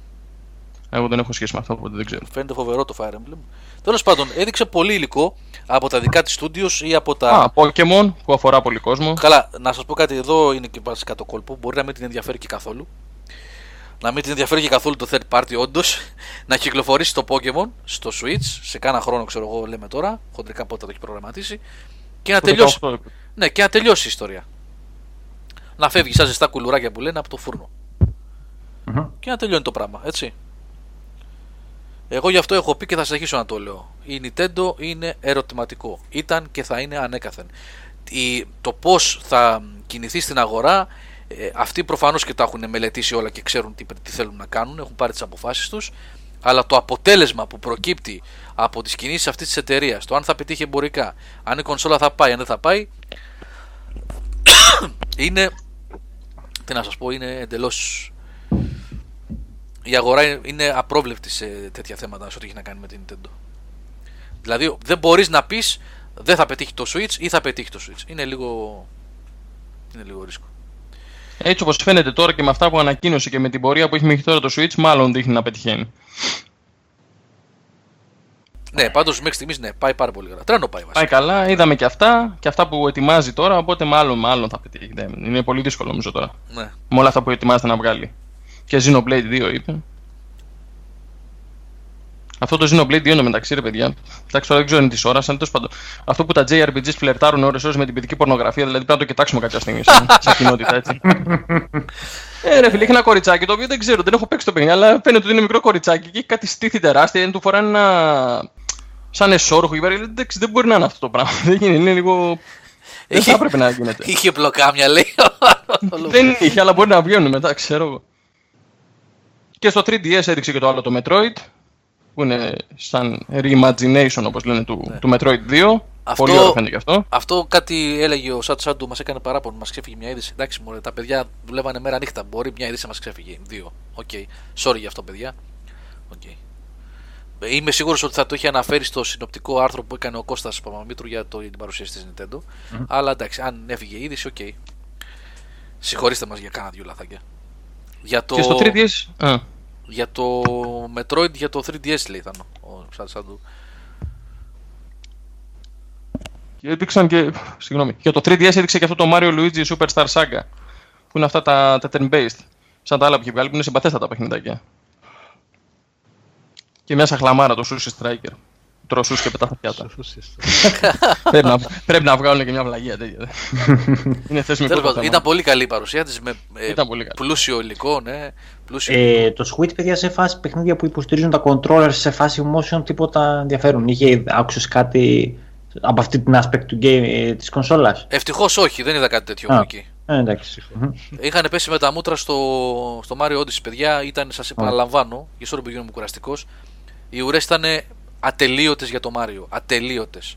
Ο κόσμος ε, πεθαίνει για τέτοια παιχνίδια, την αγαπάει την Nintendo και κάνει ουρές πάντα σε κάθε ι θρι. Αυτό ταιριάζει και με την τέτοια που είχατε κάνει με το αφιερώμα της κονσόλης. Τι έκανε αυτό το εν ες σαν κονσόλα στην Αμερική? Ναι, ναι, ναι, ναι. Τι, ναι, τι, ναι. τι αντίκτυπο έχει τριάντα, όχι τριάντα χρόνια, πέζε. Κοντά, ναι, τριάντα χρόνια. Ναι, ναι, καλά, είπες τριάντα. Ναι. Ναι, ναι, ναι, ναι, ξεπερνιέται αυτό εκεί. Τρεις γενιές gamers σχεδόν, έτσι, γιατί ναι. οι gamers είναι πιο μικρές. Τώρα αυτό που βάλε εκεί πέρα ο, ο Devil Bringer που λέει ότι αυτά μας έταζε Nintendo και τα λοιπά, να σου πω κάτι ρε συ Devil Bringer, συμφωνώ μαζί σου, γιατί και άλλη φορά είχε τάξει η Nintendo, το ίδιο είχε κάνει. Αυτό το λέγαμε το... και τότε, ναι, ότι... Ναι, ότι το Wii U θα ήταν η κονσόλα των third party, αλλά είναι νωρίς όμως για το Switch ακόμα, δηλαδή είναι στην αγορά τέσσερις μήνες, πόσο, πέντε, πόσο είναι ρε παιδιά, μιλώ, το Μάρτιο δεν βγήκε, το Μάρτιο, ναι, τέσσερις μήνες είναι στην αγορά. Ας μην βιαστούμε, δηλαδή να τους δώσουμε χρόνο και της Nintendo και της κονσόλας. Για την ώρα πηγαίνει πολύ καλά η κονσόλα, πουλάει, οπότε ας περιμένουμε. Τρία κόμμα πέντε, πάντα στην ακρίβεια ο Μιχάλης, τρία κόμμα πέντε, είναι τρεισήμισι μήνες στην αγορά. Οπότε είναι, όχι νωρίς, είναι χτες βγήκε δηλαδή. Θέλει χρόνο, θέλει χρόνο. Λοιπόν, ναι, όλα αυτά που έχει βάλει εδώ στο τέτοιο έχεις δίκιο, δεν, δεν παίζουν δηλαδή, εκτός από το Skyrim και την τού κέι δηλαδή, το εν μπι έι και το FIFA. Αλλά δεν νομίζω να μην μπουν αυτοί όλοι. Και η Level πέντε θα μπει δηλαδή. Η Sega σίγουρα θα μπει. Για τη Sega δεν είπαμε τίποτα. Να σας πω ότι είχε μικρό περίπτερο. Το συστεγαζόταν με την Atlas. Είναι νομίζω mm. η δεύτερη συνεχόμενη χρονιά. Λόγω περιορισμένου budget. Όπως καταλαβαίνετε έχει συρρυκνωθεί η Sega πλέον έτσι, τα τελευταία χρόνια. Αντιλαμβάνεστε. Ε, με ένα Sonic παλεύει και με τα Total War. Ε, που έχει και αγοράσει. Το Total War. Είχε και το Total War φέτος. Ναι. Ε, Έχει, έχει συρρυκνωθεί όμως, δεν είναι αυτό που ήταν. Ε. Ε, αλλά φέτος είχε πολύ κόσμο. Είχε και, και τα τέτοια και τα remaster είχε φέτος. Είχε Γιάκουζα κιόλας. Είχε Γιάκουζα. Γιάκουζα έξι στον περίπτερο και είχε πάρα πολύ κόσμο στο Γιάκουζα, παιδιά. Πάρα πολύ κόσμο. Είχε τραβήξει δηλαδή. Ήταν ε, από τις καλές στιγμές των τελευταίων χρόνων. Θυμάμαι, παιδιά, μια χρονιά που είχα πάει σε περίπτερο Sega που ήταν τριπλάσιο από το φετινό σε μέγεθος. Νομίζω ήταν. Δεν ήταν πέρσι, πρέπει να ήταν. Ε, δύο τρία χρόνια πίσω. Μια φορά που είχα ξαναπάει εγώ δηλαδή. Είχε πάει ο Σάβας και ο Αλέξανδρος και μετά πήγα εγώ. Κάπως δεν θυμάμαι. Και ήταν παιδιά ένα τεράστιο περίπτερο χωρίς ψυχή μέσα. Άνθρωπος. Άνθρωπος δηλαδή. Την αγνοούσαν την Σέγγα επιδεικτικά όλοι οι επισκέπτες. Και φέτος ένα πολύ μικρότερο περίπτερο. Οι ουρές ήταν ατελείωτες για τα δύο Γιάκουζα. Είχε το έξι και το. Πώς λέγονταν το άλλο. Για βοηθήστε ρε παιδιά στο chat. Για, για Ιμπά. Το λέω σωστά. Κάπως έτσι. Αυτό που δεν έχει βγει η Ευρώπη. Το... Μάλλον στον κόσμο. Και έχει βγει η Ιαπωνία. Ναι, ναι, ναι. ναι. Ναι, το έξι είναι αυτό, το άλλο δεν το... Το remake του πρώτου. Πώς διαβάζετε. Πάντως, Γιώργο, είχε και με τα... τα, τα, τα πώς το λένε, τις μεταφορές επί σι και του, και του Bayonetta και του τέτοιου. Και του Vanquish. Και του Vanquish, εντάξει. Κάπου, ειδικά στο πι σι, κάπου κινήθηκε η Sega. Βάλε και τα Total War ναι, μαζί. Ναι, ναι. Ακού, ακούστηκε πολύ φέτος. Ναι, ναι, ναι, ναι. Ακούστηκε με καλό τρόπο φέτος. Ναι. Τουλάχιστον. Όχι, Skynet δεν τα περνάμε καθόλου τα Yakuza έτσι. Και στο review που είχαμε κάνει για το Yakuza είδες πόσο. Και mm. άλλες και σε webcast είχαμε αναφερθεί τότε. Μπορεί εμείς προσωπικά, εγώ εδώ, ας πούμε, να μην παίζω Yakuza. Αλλά έχουμε πει πολλές φορές την αξία τους και το πόσο μεγάλα και πλούσια και καλά παιχνίδια είναι. Και πρακτικά είναι τα παιχνίδια που κρατάνε μαζί με τα δυτικά. Dawn of War δηλαδή και Football Manager που έχει τα τρία μεγάλα studios. Έτσι, Football Manager, Total War και, και Dawn of War. Είναι τα παιχνίδια που την κρατάνε στον αφρό τη Sega. Στη δύσκολη εποχή που διανύει τα τελευταία χρόνια. Τα Yakuza. Ναι, άμα καλώς σκεφτείς. Ναι, είχε και, Sonic, είχε και Sonic. Ναι, είχε και Sonic. Είχε, είχε και Sonic. Είχε το... Πώς λεγόταν τώρα... Κόλλησα. Ένα καινούριο. Ε... Το δυσδιάστατο που θα είναι σαν τα, σαν τα παλιά. Ναι, αυτό νομίζω ήταν. Ναι, το Mania, το, το Mania. Forces, το Mania είδα εγώ ναι, το Mania είδα από κοντά, ναι, όχι το Forces, το Mania, το Mania. Λοιπόν, αυτά παιδιά. Δεν είπαμε ε... για την καλύτερη ρε φίλε, για την Devolver δεν είπαμε. Για την Devolver, τι έκανε την Devolver, γιατί εγώ δεν την παρακολούθησα. Δεν το έχεις δει το βίντεο. Όχι, όχι. Ε, τώρα δεν μπορώ να το πω, θα το χαλάσουμε. Ε, πρέπει να το δεις. Κάτσε, δες το. Πρέπει να το δεις. Εν τω μεταξύ... Καλύτερη... Ναι, έριξε λεφτά να κάνεις έντευξη τύπου τώρα η Devolver με τι... Ε, περί... τι άμα το δεις θα καταλάβεις. Πληρώσανε χώρο στην ι θρι να κάνουν παρουσίες για να πάνε να κοροϊδέψουν το, τους πάντες. Θεοί. Σοβαρά. Τώρα, ναι. Τόσο ναι. ναι, δεν το έχεις δει. Είναι το, το highlight ήταν αυτό. δεκαπέντε λεπτά. Το έχει την, έκατσα και το ψάξα, την έχει γυρίσει ο σκηνοθέτης. Η Devolver κάνει και παραγωγή σε ταινίες εκτός από video games. Ναι, ναι. Αλλά ταινίες ωραίες. B-movies, ε, κομμωδίες, comedy, horror και τέτοια. Πολύ ωραίες ταινιούλες, αλλά ξέρεις για συγκεκριμένο κοινό. Μην πάτε όλοι και τη ζητείτε και με βρίζετε μετά. Λοιπόν. Και μία από τις πολύ καλές ταινίες, την έχω ξαναναφέρει κιόλας, είναι το Motivational Growth. Και είναι ο σκηνοθέτης αυτής της ταινίας. Αυτό το έγραψε το σενάριο για, το, για όλη την παρουσίαση και τη σκηνοθέτηση. Και είναι σαν σειρά κωμική του Adult Swim, για όποιον ξέρει. Α, ναι, ναι, ναι, ναι. Ε, είναι σε αυτό το μοτίβο, έτσι. Καμένα παρανοϊκό, ευφιέστατο ταυτόχρονα, είναι τρομερό. Δεν λέω τίποτα άλλο για να κάτσεις να τη δεις να την απολαύσεις. Ωραία. Adult Swim με το μεταξύ είναι Rick and Morty, έτσι. Mm. Ναι, ναι. Γενικά έχει πολύ πράγμα το Adult Swim, όποιος θέλει να ψάξει λίγο πιο διαφορετική κωμωδία, ας το ψάξει. Μην τα λέω γιατί δεν είναι για όλους και με βρίζετε μετά και δεν τα λέω. Δεν τα προτείνω παράγει. Με βάλατε στην πρίζα τώρα, θα κάτσω να το δω το της Devolver. Ναι, δεκαπέντε λεπτά είναι, δεν είναι, μικρό είναι. δεκαπέντε λεπτά τα λέει όλα για όλους. Και για τη βιομηχανία και για τους gamers και για τα πάντα. Μάλιστα. Αυτή, παιδιά, ήταν η E three twenty seventeen, μέσα σ' άκρες. Ε, Λόγω να, να κλείσουμε ναι. με ένα τέτοιο, με ένα παραδοσιακό σε φάση ποια παρουσίαση μας κέρδισε, ποιο παιχνίδι μας το πούλησαν καλύτερα σαν παρουσίαση, έτσι, ναι, προσεκτικό ναι. αυτό, και ποιο παιχνίδι μας άρεσε περισσότερο για αυτά που έδειξε σαν gameplay. Έτσι, σαν μια μικρή, ένα κλείσιμο, άμα θέλετε. Πάμε, ναι, πάμε. Ε. Ξεκινήστε, Νικόλα. Και... Έλα. Ναι. Ένας. ένας, ένας, παιδιά, όχι όλοι μαζί. ε, παρουσίαση είναι η Devolver, μάλλον. Ακριβώς γιατί τα είπε όλα. Έκανα φοβερή κριτική και με χιούμορ και αυτά. Ε, από παιχνίδι, μάλλον το πρώτο που είδα έτσι παρουσίαση, δηλαδή το, το μετρό. Γιατί, εντάξει, το μετρό, έτσι. Αγάπη ναι. για το franchise αυτό και χάρηκα πολύ με αυτά που είδα. Πάλι συνεχίζω, φαίνεται ότι το έχουν εντελώς πλούσια περιβάλλοντα. Μας βγάζουν τώρα και σε πιο ανοιχτό κόσμο, ε, ενδιαφέρον αυτό. Και επίσης για λίγο πιο indie καταστάσεις το Way Out με, με έψη. Uh-huh. Αυτό. Ε, καλά, δεν είναι και indie. Ε, ναι, ένα yeah. μεταξύ indie και μεγαλύτερο. Και E A. Και E A, ακριβώς. Ποιες ήταν οι ερωτήσεις και το Wolfenstein. Ναι. Okay. Ε, Λάμπρο, ποια ήταν η αγαπημένη σου παρουσίαση, δηλαδή σαν εταιρεία πια, μάλλον όχι αναγκαστικά. Ναι, ναι. Μη παιδεύεσαι, μη παιδεύεσαι, είναι Devolver. Ναι. Ξεκάθαρα. Ναι. Από τις κανονικές. Από τις κανονικές θα έλεγα Bethesda.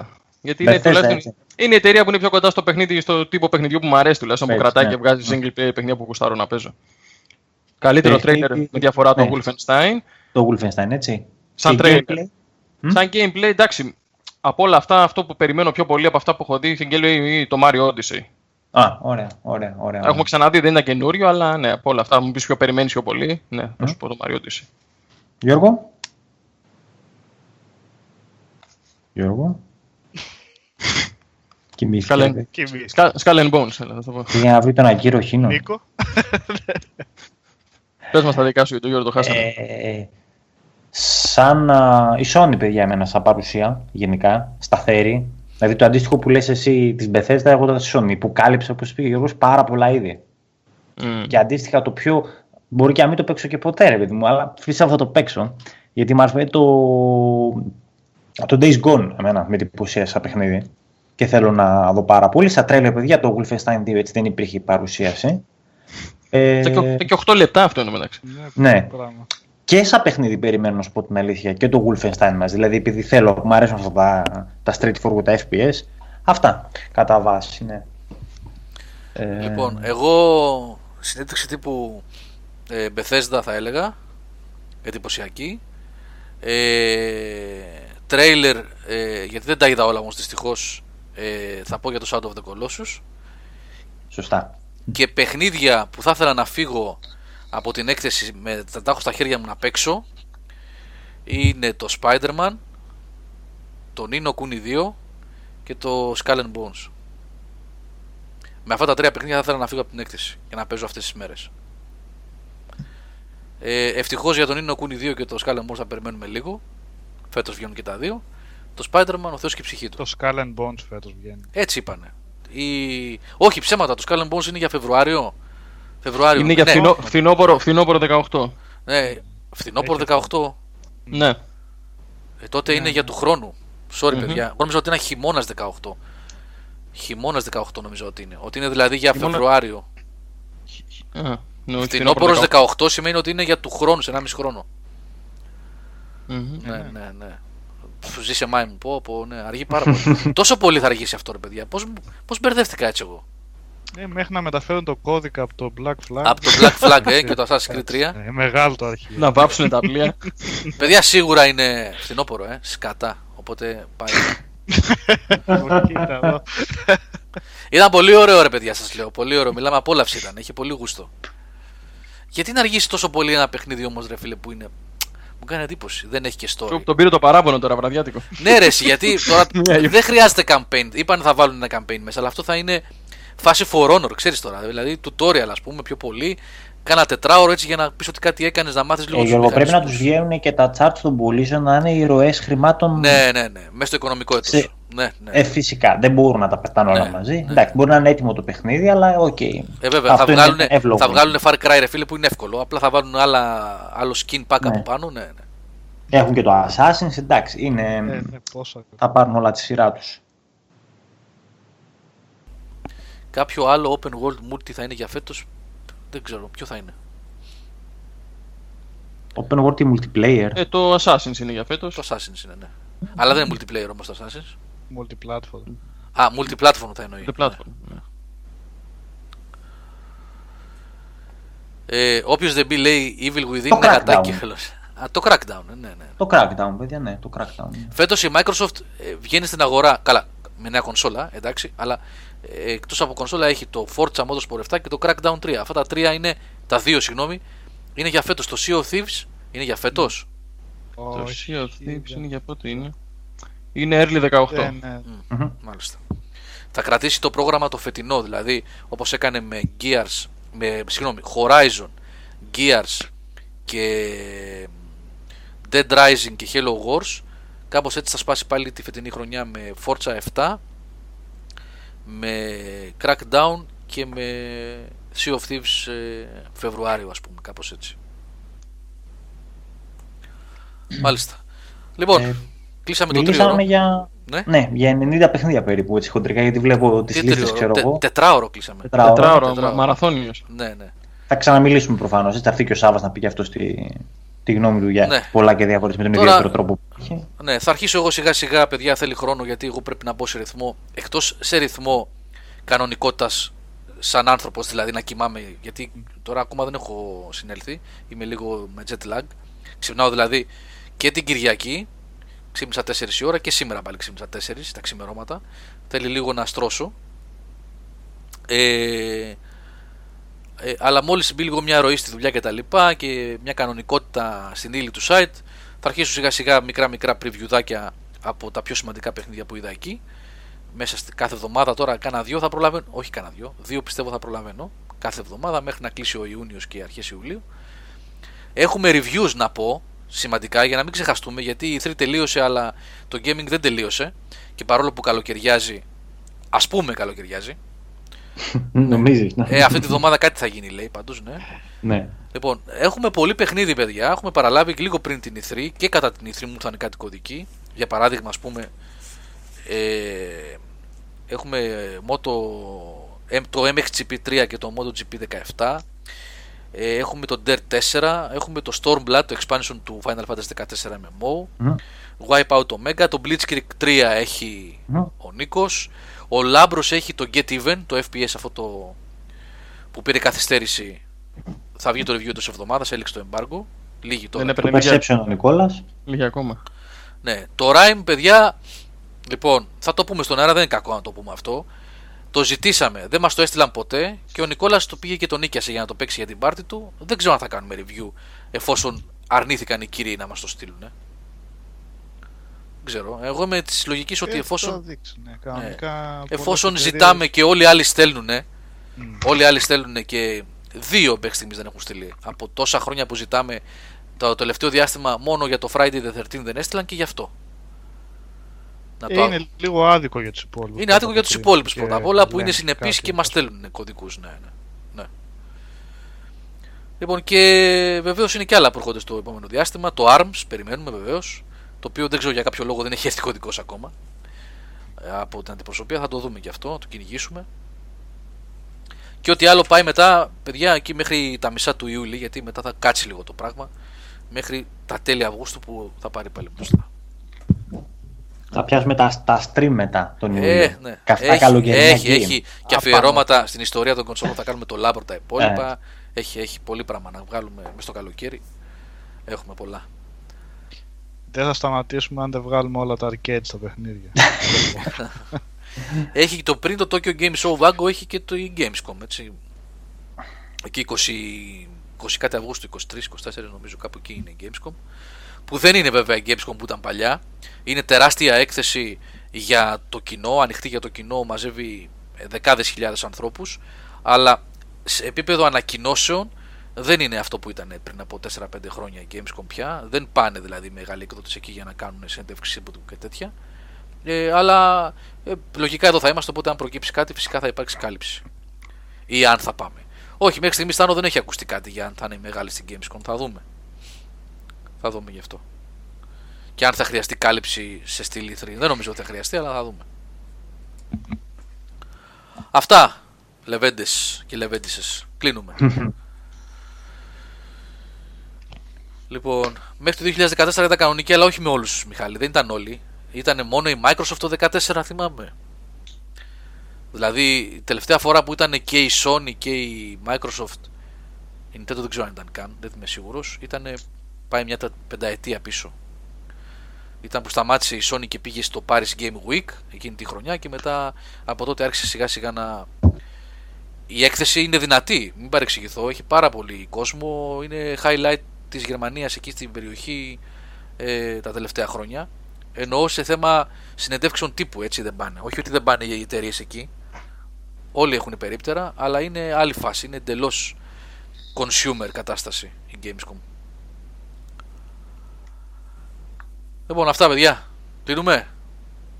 Και δεν κλείνουμε. Και δεν κλείνουμε, ναι, εντάξει. Νίκος Πλωμαρυτέλης, έλα. Σπάσαμε ρεκόρ. Νομίζω σπάσαμε ρεκόρ. Λοιπόν, Νίκος Πλωμαρυτέλης. Καλό βράδυ, παιδιά. Ευχαριστούμε πάρα πολύ για την παρέα, για τα σχόλια και για τη βοήθεια. Ό,τι ξέρατε και συμπληρώνατε, λέγατε την άποψή σας. Πάρα πολύ καλά. Εδώ να είμαστε, να τα λέμε πάλι. Εδώ θα είμαστε. Ε, Νικόλας Μαρκόγλου. Γεια χαρά, παιδιά. Μεστός και λιτός. Λιτός. Δωρικός. Αφού τα έπες όλα, δεν είναι. Και Λάμπρος Δημακόπουλος. Καλό βράδυ, παιδιά. Καλό βράδυ. Καλό βράδυ, παιδιά. Ευχαριστούμε πάρα πολύ για την παρέα και για όλο, όλο αυτό που έγινε τις τελευταίες δέκα μέρες, που στηρίξατε το site και τα παιδιά που παλέψαν εδώ σκληρά για να καλύψουν τα πάντα. Και τα παιδιά βέβαια για τον κόπο που κάνανε. Να είστε καλά. Ευχαριστούμε. Και του χρόνου να πούμε. Και του χρόνου να είμαστε καλά με υγεία. Να πάμε yeah. πάλι και να καλύψουμε και να είμαστε εδώ και να τα συζητάμε. Λοιπόν, του χρόνου με νέες κονσόλες. Με νέες... Καλά, του χρόνου, του χρόνου να σου πω κάτι. Ένα τελευταίο, ένα τελευταίο θα πω και θα κλείσουμε. Του χρόνου θα είναι ή η καλύτερη η τρία, γιατί θα ανακοινωθούν νέες κονσόλες, ή η χειρότερη, γιατί δεν θα ανακοινωθεί τίποτα. Τίποτα όμως. Δηλαδή η Sony θα είναι και καλά. Οκ, okay, πάμε, συνεχίζουμε το πι ες φορ αφού πουλάει. Η Microsoft θα δώσει στοιχεία για το Xbox One X. Το Switch θα πηγαίνει τρένο και θα δούμε μόνο καμιά δεκαριά παιχνίδια. Παίζει ή του ύψου του βάθους θα είναι. Τέλος πάντων. Λοιπόν, άντε, φιλιά παιδιά, καλό βράδυ. Και καλό βράδυ. Καλή τα παιδιά.